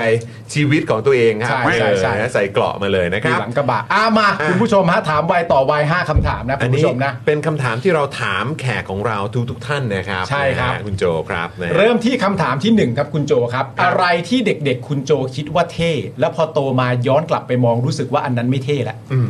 อืม เออ ตำรวจ ตำรวจ ทำไมครับเพราะใส่ถุงเท้า ทำไมครับมันเกิดอะไรขึ้นครับทำไมตอน ทำไม เด็ก อะ ตอนเด็กๆก็คือ อืม เด็กเด็ก ๆ ส่วนใหญ่ มักจะชอบคนในเครื่องแบบ อืม นะครับ อืม อืม ครับผม แต่พอโตมาก็ อืม เราก็เห็นข่าว อืม ไม่ค่อยดีในวงการเยอะครับ อืมอืม ก็อาจจะ ความคิดก็เปลี่ยนไป ไม่ไม่ค่อยเท่แต่ก็อยากจะทำให้องค์อะไรอะองค์กรตำรวจอะ อืม กลับมาเป็นองค์กรที่เท่แล้วก็เป็นที่เคารพของ อืม ประชาชนเหมือนเดิมนะครับ ใช่ ครับผม เห็นด้วยเพราะว่าจริงๆอ่ะในในความหมายรวมๆอ่ะถ้าองค์กรตำรวจกลับมาเท่อะ อืม แล้วก็ได้ศรัทธาจากประชาชนกลับมาอีกอ่ะคนได้ประโยชน์แล้วก็ประชาชนนั่นแหละ ใช่ ใช่ จริงๆ ใช่เลย จริงๆ ใช่เลยใช่ แล้วคุณก็จะเท่ตลอดไปเลยนะ แล้ว ใช่ ความแบบ อืม ความความพูดอะไรออกมาก็ไม่น่าไว้เนื้อเชื่อใจ มันก็จะหายไปแล้วคุณก็จะทำงานง่ายขึ้นด้วย อืม อืม นะฮะตำรวจนะคำถามที่หนึ่งนะครับผมคำถามที่สองอันนี้ผมเชื่อว่าคนอยากรู้มากคำถามที่สองถามว่า ดาราหรือนักร้องที่คุณโจเคยตกหลุมรักตอนเด็ก ๆ ครับ ตอนเด็กๆอะครับ ครับผม อืม มีไหมฮะ มีใครที่เรากรี๊ดไหมฮะ กรี๊ดเลยคนนี้กรี๊ดเลย ดาราหรือนักร้องก็ได้ มีแบบ หรือจะเป็น เอ่อ อ๋อ ต่างชาติก็ได้ มาชา เอ้า มาชาคุณมาชาแล้ว ฮะ พิชาพิชา พี่ชา แม่ ใช่ครับ ใน ผม ในในในพาร์ทการเป็นศิลปินนักร้องหรือว่าในพาร์ทนักแสดงครับที่ที่ตอน ใน นั้น พาร์ท อืม นักแสดง ในพาร์ทนักแสดง สักแดงโอ้ อืม มีจำเรื่องได้แม่นๆไหมว่าเอ้ยจากเรื่องไหนหรือว่าชอบโดยรวม โดยรวม ทุกบทบาทเลย จำเรื่องไม่ค่อยได้แล้วเพราะมันนานมาก เออเออเออแต่ว่าถ้าโดยรวมก็ต้องยกให้พี่ชาเลย ใช่ โอ้ คุณผู้ชมคุณผู้ชมรู้คำตอบไปนะ นะรู้แล้วนะฮะ เป็น รู้ คุณ แล้ว มาชานะ นี่นี่คุณเอฟเฮ้ยเฮ้ยเฮ้ย เฮ้ยเฮ้ยเฮ้ยเฮ้ย เออเฮ้ยเออ แล้วคุณ นะ โจ รับ นี่เขาไม่ได้รักคุณมาชาธรรมดานะเขารักเธอแล้วใจก็มีเสียงเพลง นะโอ้ยคิดเมื่อกี้เลย คิดเมื่อกี้เลยโถเอ้ย มาเพื่อน มีปัญหาเพื่อน เสือเสือเสือ ไอ้สับพื้นๆอย่างเงี้ยกูได้ ครับ หมด ผมแหละ ยอดเยี่ยมยอดเยี่ยมยอดเยี่ยมยอดเยี่ยม อ่าคุณมาชานะครับผม เออ อ่า ครับผมอืม มีคนถามเอ้ยพี่ซี่ ถ้าสมมติว่าคุณโจตอบพี่ซี่พี่ซี่จะกรี๊ด ไหม เขาแซวเขาแซวเขาแซวเขาแซวไม่มีอะไรพี่ซี่ไม่ต้องต อบนี่นี่นี่นี่ พี่ ฉั ซิ น ว ก็แค่ให้เขาไปปรับกล้องเฉย นี่ไม่ต้องตอบไม่ต้องตอบ ไม่ต้องตอบไม่ต้องตอบคำถามที่ 3 ครับ คุณโจครับ ภาพยนตร์เรื่องโปรดครับ ภาพยนตร์เรื่อง เออ ครับ มีไหมฮะ แฟนฉันแล้วกันครับ แฟนฉันเอ้ยผมชอบมากเรื่องนี้ โอ้ย น้อยหนาน้อยหนา อันนี้คือชอบเนื้อหาเรื่องราวหรือว่าชอบแบบเหมือนนักแสดงหรือว่า ชอบ ยังไงฮะ ชอบเนื้อหาชอบเรื่องราว อื มัน มันย้อนวันวา มัน นทำให้เรากลับไปนึกถึงวันที่แบบ เออวันที่สนุกวันที่ อ่า เราเค อื ย ม เป็นเด็กอย่างเงี้ย อืม ไม่และเขาทำได้สมบูรณ์มากนะ เออ แฟนฉันนะ อืม ไอตอนท้ายอ่ะถ้าสมมติว่าจำได้ มันเป็นตอนที่เหมือนเป็นงานเลี้ยงรุ่นอ่ะแล้วตัวละครพระเอกนางเอกต้องกลับมาเจอกันอีกครั้งหนึ่ง อืมอืมอืม แล้วไอตัวตัวพระเอกเนี่ยเตียตัวคุณคุณแน็กอ่ะ อืม เราเห็นแล้วว่าโตขึ้นเขาจะเป็นใคร อ่าใช่ใช่ และทีเนี้ยคนมันก็ลุ้นกันหนักมากว่าสุดท้ายไปเห็นน้องโฟกัสที่เป็นน้อยหนา เออเออเออ แล้วมันจะเป็นใครเว้ย เออ และสุดท้ายมันจบที่ว่า โฟกัสก็คือโฟกัสอะ เออ ไม่เอาไม่ได้เอานักแสดงที่ อ่า โตกว่า ใช่ มาเล่นนะ ใช่ใช่ใช่ เพราะเหมือนที่ ใช่ ผมกับคุณคุยกันใช่ไหมว่ามันมีคาแรคเตอร์บางคาแรคเตอร์ซึ่งแบบอย่าไปหาทำเลย เออใช่ นนั้น ใช่ เป็นอันนั้นดีแล้ว แล้วมัน ใช่ ก็เลยทำให้เรามีความรู้สึกว่ามันมันมันคิดมาครบมาก ใช เลย่ มันก็จะแบบฟิกอยู่ที่ตรง ใช่ นั้นแหละ น้อยหนายังคงเป็นน้อยหนา ใช่ ไม่ได้เอาใครมาแทน ใช่ใช่ น่ารักมากแฟนฉันชอบเรื่องเดียวกันเลยคุณโจ ใช่ใช่ใช่อืม คำถามทีสี่4 นะครับผมถามว่าอะไรที่คุณโจอยากเก่งกว่านี้ครับ อืม ใส่ถุงเท้าได้ อยากพูดให้เก่งกว่านี้ครับ เพราะว่า ฮะ เป็นคนไม่ค่อยพูดอะจริง ๆ แล้ว จริง อ๋อๆเหรอเป็นแบบนิ่งๆอะครับ อ่า เป็นคน อืม พูดน้อยครับ พูดเก่งกว่านี้เหรอ แล้อืม แต่พอมาทำงานการเมืองก็ต้องแบบ พอพอการเมืองมันต้องพูดเยอะก็ อื เล ม ย เออ อยากจะพูดให้มัน คนอยากฟังมากขึ้น ให้มันน่าสนใจมากขึ้น อืมอืม จริง ๆ คุณโจเป็นคนตลกไหมเวลาอยู่ในกลุ่มเพื่อนเราสามารถถูกเรียกว่าโจเป็นคนตลกได้ไหม อืม คิดว่าเพื่อนก็ไม่ได้มองผมว่าผมตลกนะ อืม เออ ไม่ แต่เมื่อกี้ก็ได้หลายช็อตอยู่นะ คืออันนี้ คิ อ ดได้ ธิ หลา บาย ช็อตอยู่นะ อธิบายในมุมที่ดีมากๆเลยนะ เออเออเออ มันมีตลกที่เราเรียกกันว่าประเภทตลกคาแรคเตอร์อ่ะ เออเออเออ คือ ใช่ใช่ เราจะไม่ ใช่ รู้เนื้อรู้ตัวใช่ไหมหมายถึงว่าประโยคเดียวกันที่คุณโจพูดถ้าผมพูดก็ไม่ตลกอะมันต้องเป็นคาแรคเตอร์นี้เท่านั้น เออใช่ใช่ แต่ว่าแต่ว่าไม่ได้แปลว่าคุณโจต้องเข้าไปตลกในสภาไม่ใช่คุณโจก็ทำหน้าที่ของคุณโจไปดีแล้วโจก็ดีแล้ว เราต้องถามด้วยเวลาที่แบบเราต้องพูดเราต้องสื่อสารเยอะรู้สึกเหนื่อยไหม เออ จากที่แบบปกติเราจะนิ่งมากกว่า ครับ ก็รู้สึกเหนื่อยครับ ยิ่งยิ่งถ้ายิ่งต้องพูดยาวเนี่ย ยิ่งต้องพูดยาวยิ่งเหนื่อยเพราะว่า สามเลยเออ เป็นคนไม่รู้ใช้ใช้เสียงมันยังไม่ค่อยเป็นด้วยมั้ง อ่า เออเพราะว่า อ่า เหมือน เออ ตะเบงออกมาจากคอใช่ไหม เออ พอพูดพอพูดไปนานๆมันจะเริ่มเจ็บคออา เออมันไม่ได้พูดออกมาจากท้องหรือ อ๋อ อะไรเงี้ยแล้วก็ โอเคเออต้องเก็บเวลก่อนไง คุณผู้ชมคุณโจ บวล เขาบอกว่าเขาใช้เสียงไม่ค่อยเก่งเลยแล้วเขาก็พูดไม่เก่งด้วยคุณผู้ชมว่าไงอ่ะ อืม คุณผู้ชมว่าไงเนี่ยแต่เมื่อกี้ผมกลัวมากเลยนะครับ ครับครับ ผมกลัวคุณจะไปถามแบบว่าเอ้ยแล้วพูดนานๆเหนื่อยไหมอะไรอย่างเงี้ยแล้วเกิดผมกลัวว่าคุณจะถามต่อว่าแบบเออแล้วไปแบบไปที่ไหนมารู้สึกเหนื่อยสุดก็ตอบก็รายการมึง นี่แหละมันจะมันจะมาเจ็บเราไหมอ่ะ คือไปที่ไหนมาถึงรู้สึกเหนื่อยละครั เออ อะร ไปไหนมารู้สึกเหนื่อยก็ ก็ตรงนี้เหรอ ก็เลย โดยโดยเฉพาะให้พูดคนเดียวหรือว่ามอง เออ มองกล้องแล้วพูดคนเดียวเนี่ย เออ จะยิ่ง พูดไม่ออก อ๋อ าแต่ถ้าพูดแบบมีคนคุยด้วยอย่างเงี้ยก็คืออก็คุยได้ สบายใจกว่าได้ได้ได้ เอาพี่ปามานักร้องอ่ะ ติวสิติว เสียงออกจากท้องอะทำยังไง คือผมอะก็อยากติวมากแต่ผมกลัวผมจะสอนไปแล้วคุณผู้ชมจะแบบเธอไม่มีสิทธิ์มาสอน นะ จะลำบาก แต่ก็อย่างที่คุยกับคุณโจเมื่อกี้ก็ต้องเก็บเวลก่อน เออ เออนะครับ ใช่ใช่ใช่ ไม่ต้องกังวลไม่ต้องกังวลเออนะฮะ เนี่ยเดี๋ยวพอพอตัดลงคลิปสั้นก็แบบไม่เป็นไร เดี๋ยวเดี๋ยวรอดูเม้นต์นะ เดี๋ยวรอดูเม้นต์ ดี๋ยวรอดูเม้นต์ เดี๋ยวรอดูเม้นต์ คุณผู้ชมนะเออครับอืม ให้คุณโจพักผ่อนนะครับ แหมขอบคุณครับ พูดไม่ค่อยเก่งแต่รักหมดใจอ่ะว่าว่ากันไปนะครับว่าว่ากันไปนะครับผม อืครับผม แค่นี้ก็กรี๊ดแล้ว เออ นี่คุณจูนคุณจูนบอกพูดเก่งพูดเก่ง เออพูดเก่งพูดเก่ง อืมนี่ หายาอม คุณมอร์นิ่งสโตรเลอร์เออหายาอมให้คุณโจนะคะโอ้โหครับผม คุณสิดาบอกว่าเก่งกว่านี้ก็วิโรธแล้วโอ้โห นี่ โอ้ ขอ พี่วิโรจน์ ขออย่างเดียวอย่าตะโกนอย่างคุณพิธาอ๋ เก่งครับผม อครับผมอืมนึกภาพนึกภาพวันที่คุณโจแบบพี่น้องครับ จะเป็นไงวะ โอ้โห นึกภาพอ่ะ พี่น้องครับ เออ ผมหมดเสียงแล้ว ผมเหนื่อย เหนื่อยแล้วครับเหนื่อยแล้วครับ นี่คุณเบียร์บอกว่าฟังเนื้อหาการเมืองสไตล์ ASMR เออ อ๋อ นี่คุณตุยาบอกผมฟังมันยังอมยิ้มเลย เออ เออเอาเอาเอา เออโอเค อ่ะคำถามสุดท้ายแล้วครับ อันนี้คุณโจใส่อารมณ์ได้เต็มที่เลยนะ อ่าฮะ อันนี้ถามทุกคนนะไม่ได้ถามว่าคุณโจ นะ คุณโจครับ รู้สึกอย่างไรกับการทำรัฐประหารครับ อืมไม่น่าเกิดขึ้นอีกครับ ไม่น่าเกิดขึ้นอีก อืมอืม เพราะอะไรครับ มันไม่ได้ทำให้อะไรดีขึ้นเลย อืม เราเห็นการประหารมาการทำรัฐประหารมาหลายรอบมาก ครับ ตั้งแต่ผมประถมเนอะ อืม อืม ผมก็เห็น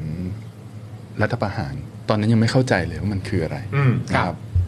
แต่ว่ามันผ่านมา ไม่ว่าจะผ่านมากี่ครั้งเนี่ย ประเทศ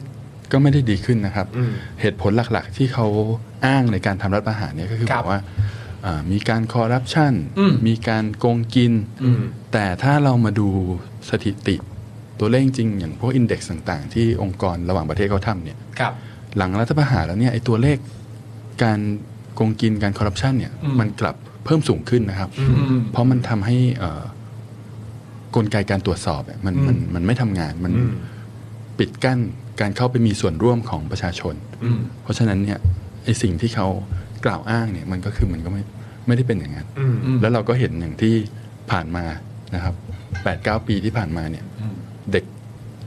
เล็กๆเนี่ยผ่านมาจนโตก็โอ้โหอยู่ในยุคที่มาจากผู้นำที่มาจากการทำรัฐประหารเนี่ยก็ ครับ ประเทศไทยก็ไม่ได้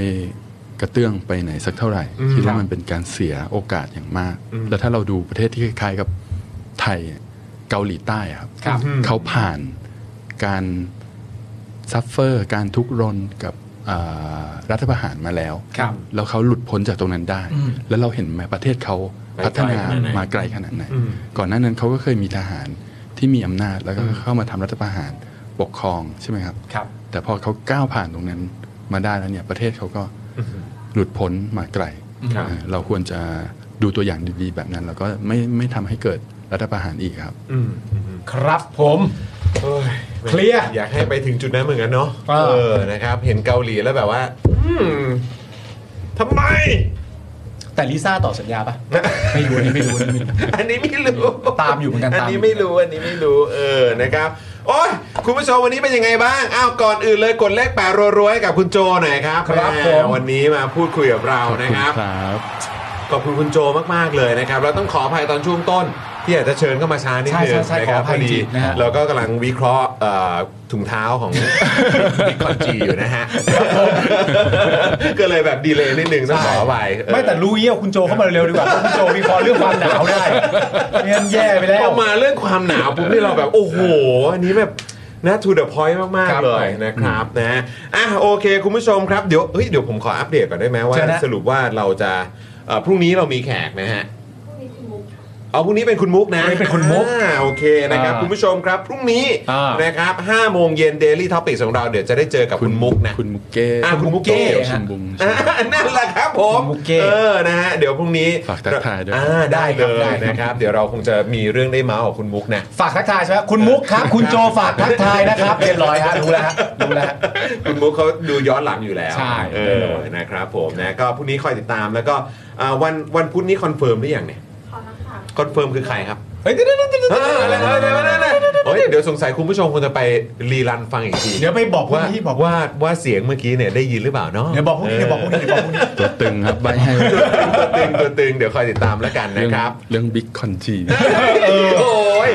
โอ้ยบิ๊กคอน ท่าน จี นี้เลย ประเด็นบิ๊กคอนจีทั้งที เออ ก็ต้องถามท่านนี้เนอะ ให้ช่วยวิเคราะห์หน่อยว่าความหนาว ครับ มัน เกี่ยวไหมมัน ลงป เกี่ยว ถึง ไหม ท้ารือเปล่า น่ากลัวนะ คนคนลุกไปถึงไหน เออ นะเดี๋ยวว่ากัน น่าสนใจแต่ว่าก่อนจะปิดรายการนะคุณผู้ชมนะผมจะมีอัปเดตคุณผู้ชมนะว่ามีผู้หญิงคนหนึ่งครับ ชื่ออ ม คุณไทนี่นะครับ อืม คุณไทนี่เป็นภรรยาผมเองนะครับคุณผู้ชม ค ค รั รั บบ ครับ คุณไทนี่เนี่ยเขาส่งไลน์มาหาผมนะครับ ว่า ผมแล้วก็บอกประโยคสั้นๆว่าทำไมฉันไม่มีคิวจัดรายการวัน นี้ มันทำไมวะเพื่อนมันเป็นอะไรวะ ฮะ เขาเป็นอย่างเงี้ยมันแปลว่าอะไรวะคุณผู้ชมช่วยวิเคราะห์หน่อยได้ไหม เขาถามว่าทำไมฉันไม่มีคิวจัดรายการวันนี้ นี่คือภรรยา อยากอยากมาวิเคราะห์ถุงเท้าอ่ะเชื่อกู อ๋อ เออครับผมเอ น่า อ จะเป็น ประเด็น ประเด็นนั่นอ่ะประเด็นอ่ะแหละเออครับผม ไปไปไปเออกูว่ากูกลับบ้านไปให้เมียเห็นได้เลยน่าจะดีดี น่าจะดีต่อพี่โก้กูมากก ไป ว่า แสดงตัวหน่อย เออ เพื่อน ดีๆดี เออนะครับอ่ะโอเคครับคุณผู้ชมครับวันนี้สนุกมากๆเลยนะครับ ครับ ขอบคุณคุณผู้ชมมากๆนะครับผ ข ม อบคุณ นะฮะ คุณผู้ชมนะครับ เออ ครั นะ บ แล้วก็ ผม ขอบคุณคุณโจด้วยนะครับขอบพระคุณมากๆ ขอบพระคุณ เลย ครับคุณโจครับขอบคุณมากครับ นะ ครับขอบคุณครับเดย์ โอ้ยขอบพระคุณครับ ใช้ขเวลาอบพระคุณมากๆครับ เป็นความสุขมากๆ นะฮะ ครับ อ่าโอเค คุณผู้ชมงั้นเดี๋ยวเราปิดรายการเลยแล้วกันนะครับ อ่า เดี๋ยวเราเจอกันวันพรุ่งนี้นะครับ วันนี้ผมจอมินยูนะครับ คุณปาล์มนะครับ ครับ คุณ ผม โจนะครับ พี่ออมของเราพี่บิวและพี่โรซี่ด้วย ครับ เอ่ออาร์ตไดของเราคุณแก้วด้วยนะครับ อ่า พวกเราทุกคนลาไปก่อนนะครับ สวัสดีครับ สวัสดีครับ สวัสดีครับบ๊ายบายครับ เดลี่ท็อปิกกับจอห์นวินยู อยากจะเชิญชวนคุณผู้ชมนะคะ มาเป็นซัพพอร์ตเตอร์ให้กับช่องสป็อคดาของเราค่ะ ตอนเนี้ยทำง่ายมาก แค่คุณผู้ชมนะครับ กดดอกจันนะครับ แล้วก็ตามด้วยเบอร์ที่ขึ้นอยู่ตรงนี้ แล้วก็กดโทรออก หรือกดโทรออกข้างล่างนี้เลยก็ได้นะครับ แค่นี้เนี่ยคุณก็สามารถเป็นซัพพอร์ตเตอร์ให้กับพวกเราแบบรายเดือนได้เลยนะครับ ผ่านเบอร์โทรศัพท์มือถือนั่นเองครับ เราต้องการซัพพอร์ตเตอร์ผู้สนับสนุนเท่าไหร่นะครับ 15,000 คน ตอนนี้เรามีซัพพอร์ตเตอร์5,000 คน ใช่ นะ ซึ่งก็ได้บอกความต้องการนี้ไปเมื่อประมาณปีกว่าๆที่แล้วแล้ว เราก็พยายามกันนะครับ เรื่อยๆเรื่อยๆเป็น 1 3ื่นครับ ตอนนี้เหลือ 5,000นะครับ ไม่เป็นไร ครับ เรายังสู้ต่อครับอีก 10,000 คน อีก1 ะครับ 0,000 คนเท่านั้นเอง ใช่ค ใช่ รับ ก็คือเราก็พยายามจะทำให้ง่ายที่สุดนะคะ สะดวกที่สุดสำหรับคุณผู้ชมนะคะ บางทีเนี่ยอาจจะแบบว่าเออไปสมัครเป็นซัพพอร์ตเตอร์ไปทำอะไรคือแบบมันกดหลายลิงก์ ใช่ มันวุ่นวายใช่ไหม ใช่ มันบางทีแบบว่ามันไม่ค่อยแน่ใจว่าทำยังไง แต่ว่าอันเนี้ยคือง่ายมากที่สุดเลย แล้วก็ท่านใดที่สมัครแล้วนะครับ ก็สามารถไปติดตามคอนเทนต์ Exclusive นะครับ ได้ที่ Facebook Page Spoke Dark Supporter ได้เลย แล้วก็สำหรับ Supporter ท่านใดที่เป็นผู้สนับสนุนอยู่แล้วทาง YouTube หรือ Facebook นะครับ ก็สามารถทักแชทเข้าไป บอกว่าเป็น Supporter อยู่แล้วอยากเข้ากลุ่มลับ Exclusive สำหรับผู้สนับสนุนเท่านั้นนะครับ รีบสมัคร แล้วก็รีบทักแชทกันไปได้เลยนะครับ มากันเยอะๆนะคะ อืมสมัครกันเลยครับผม อีก 1 0,000 คนจะถึงเป้าแล้ว มาสนับสนุนพวกเรากัน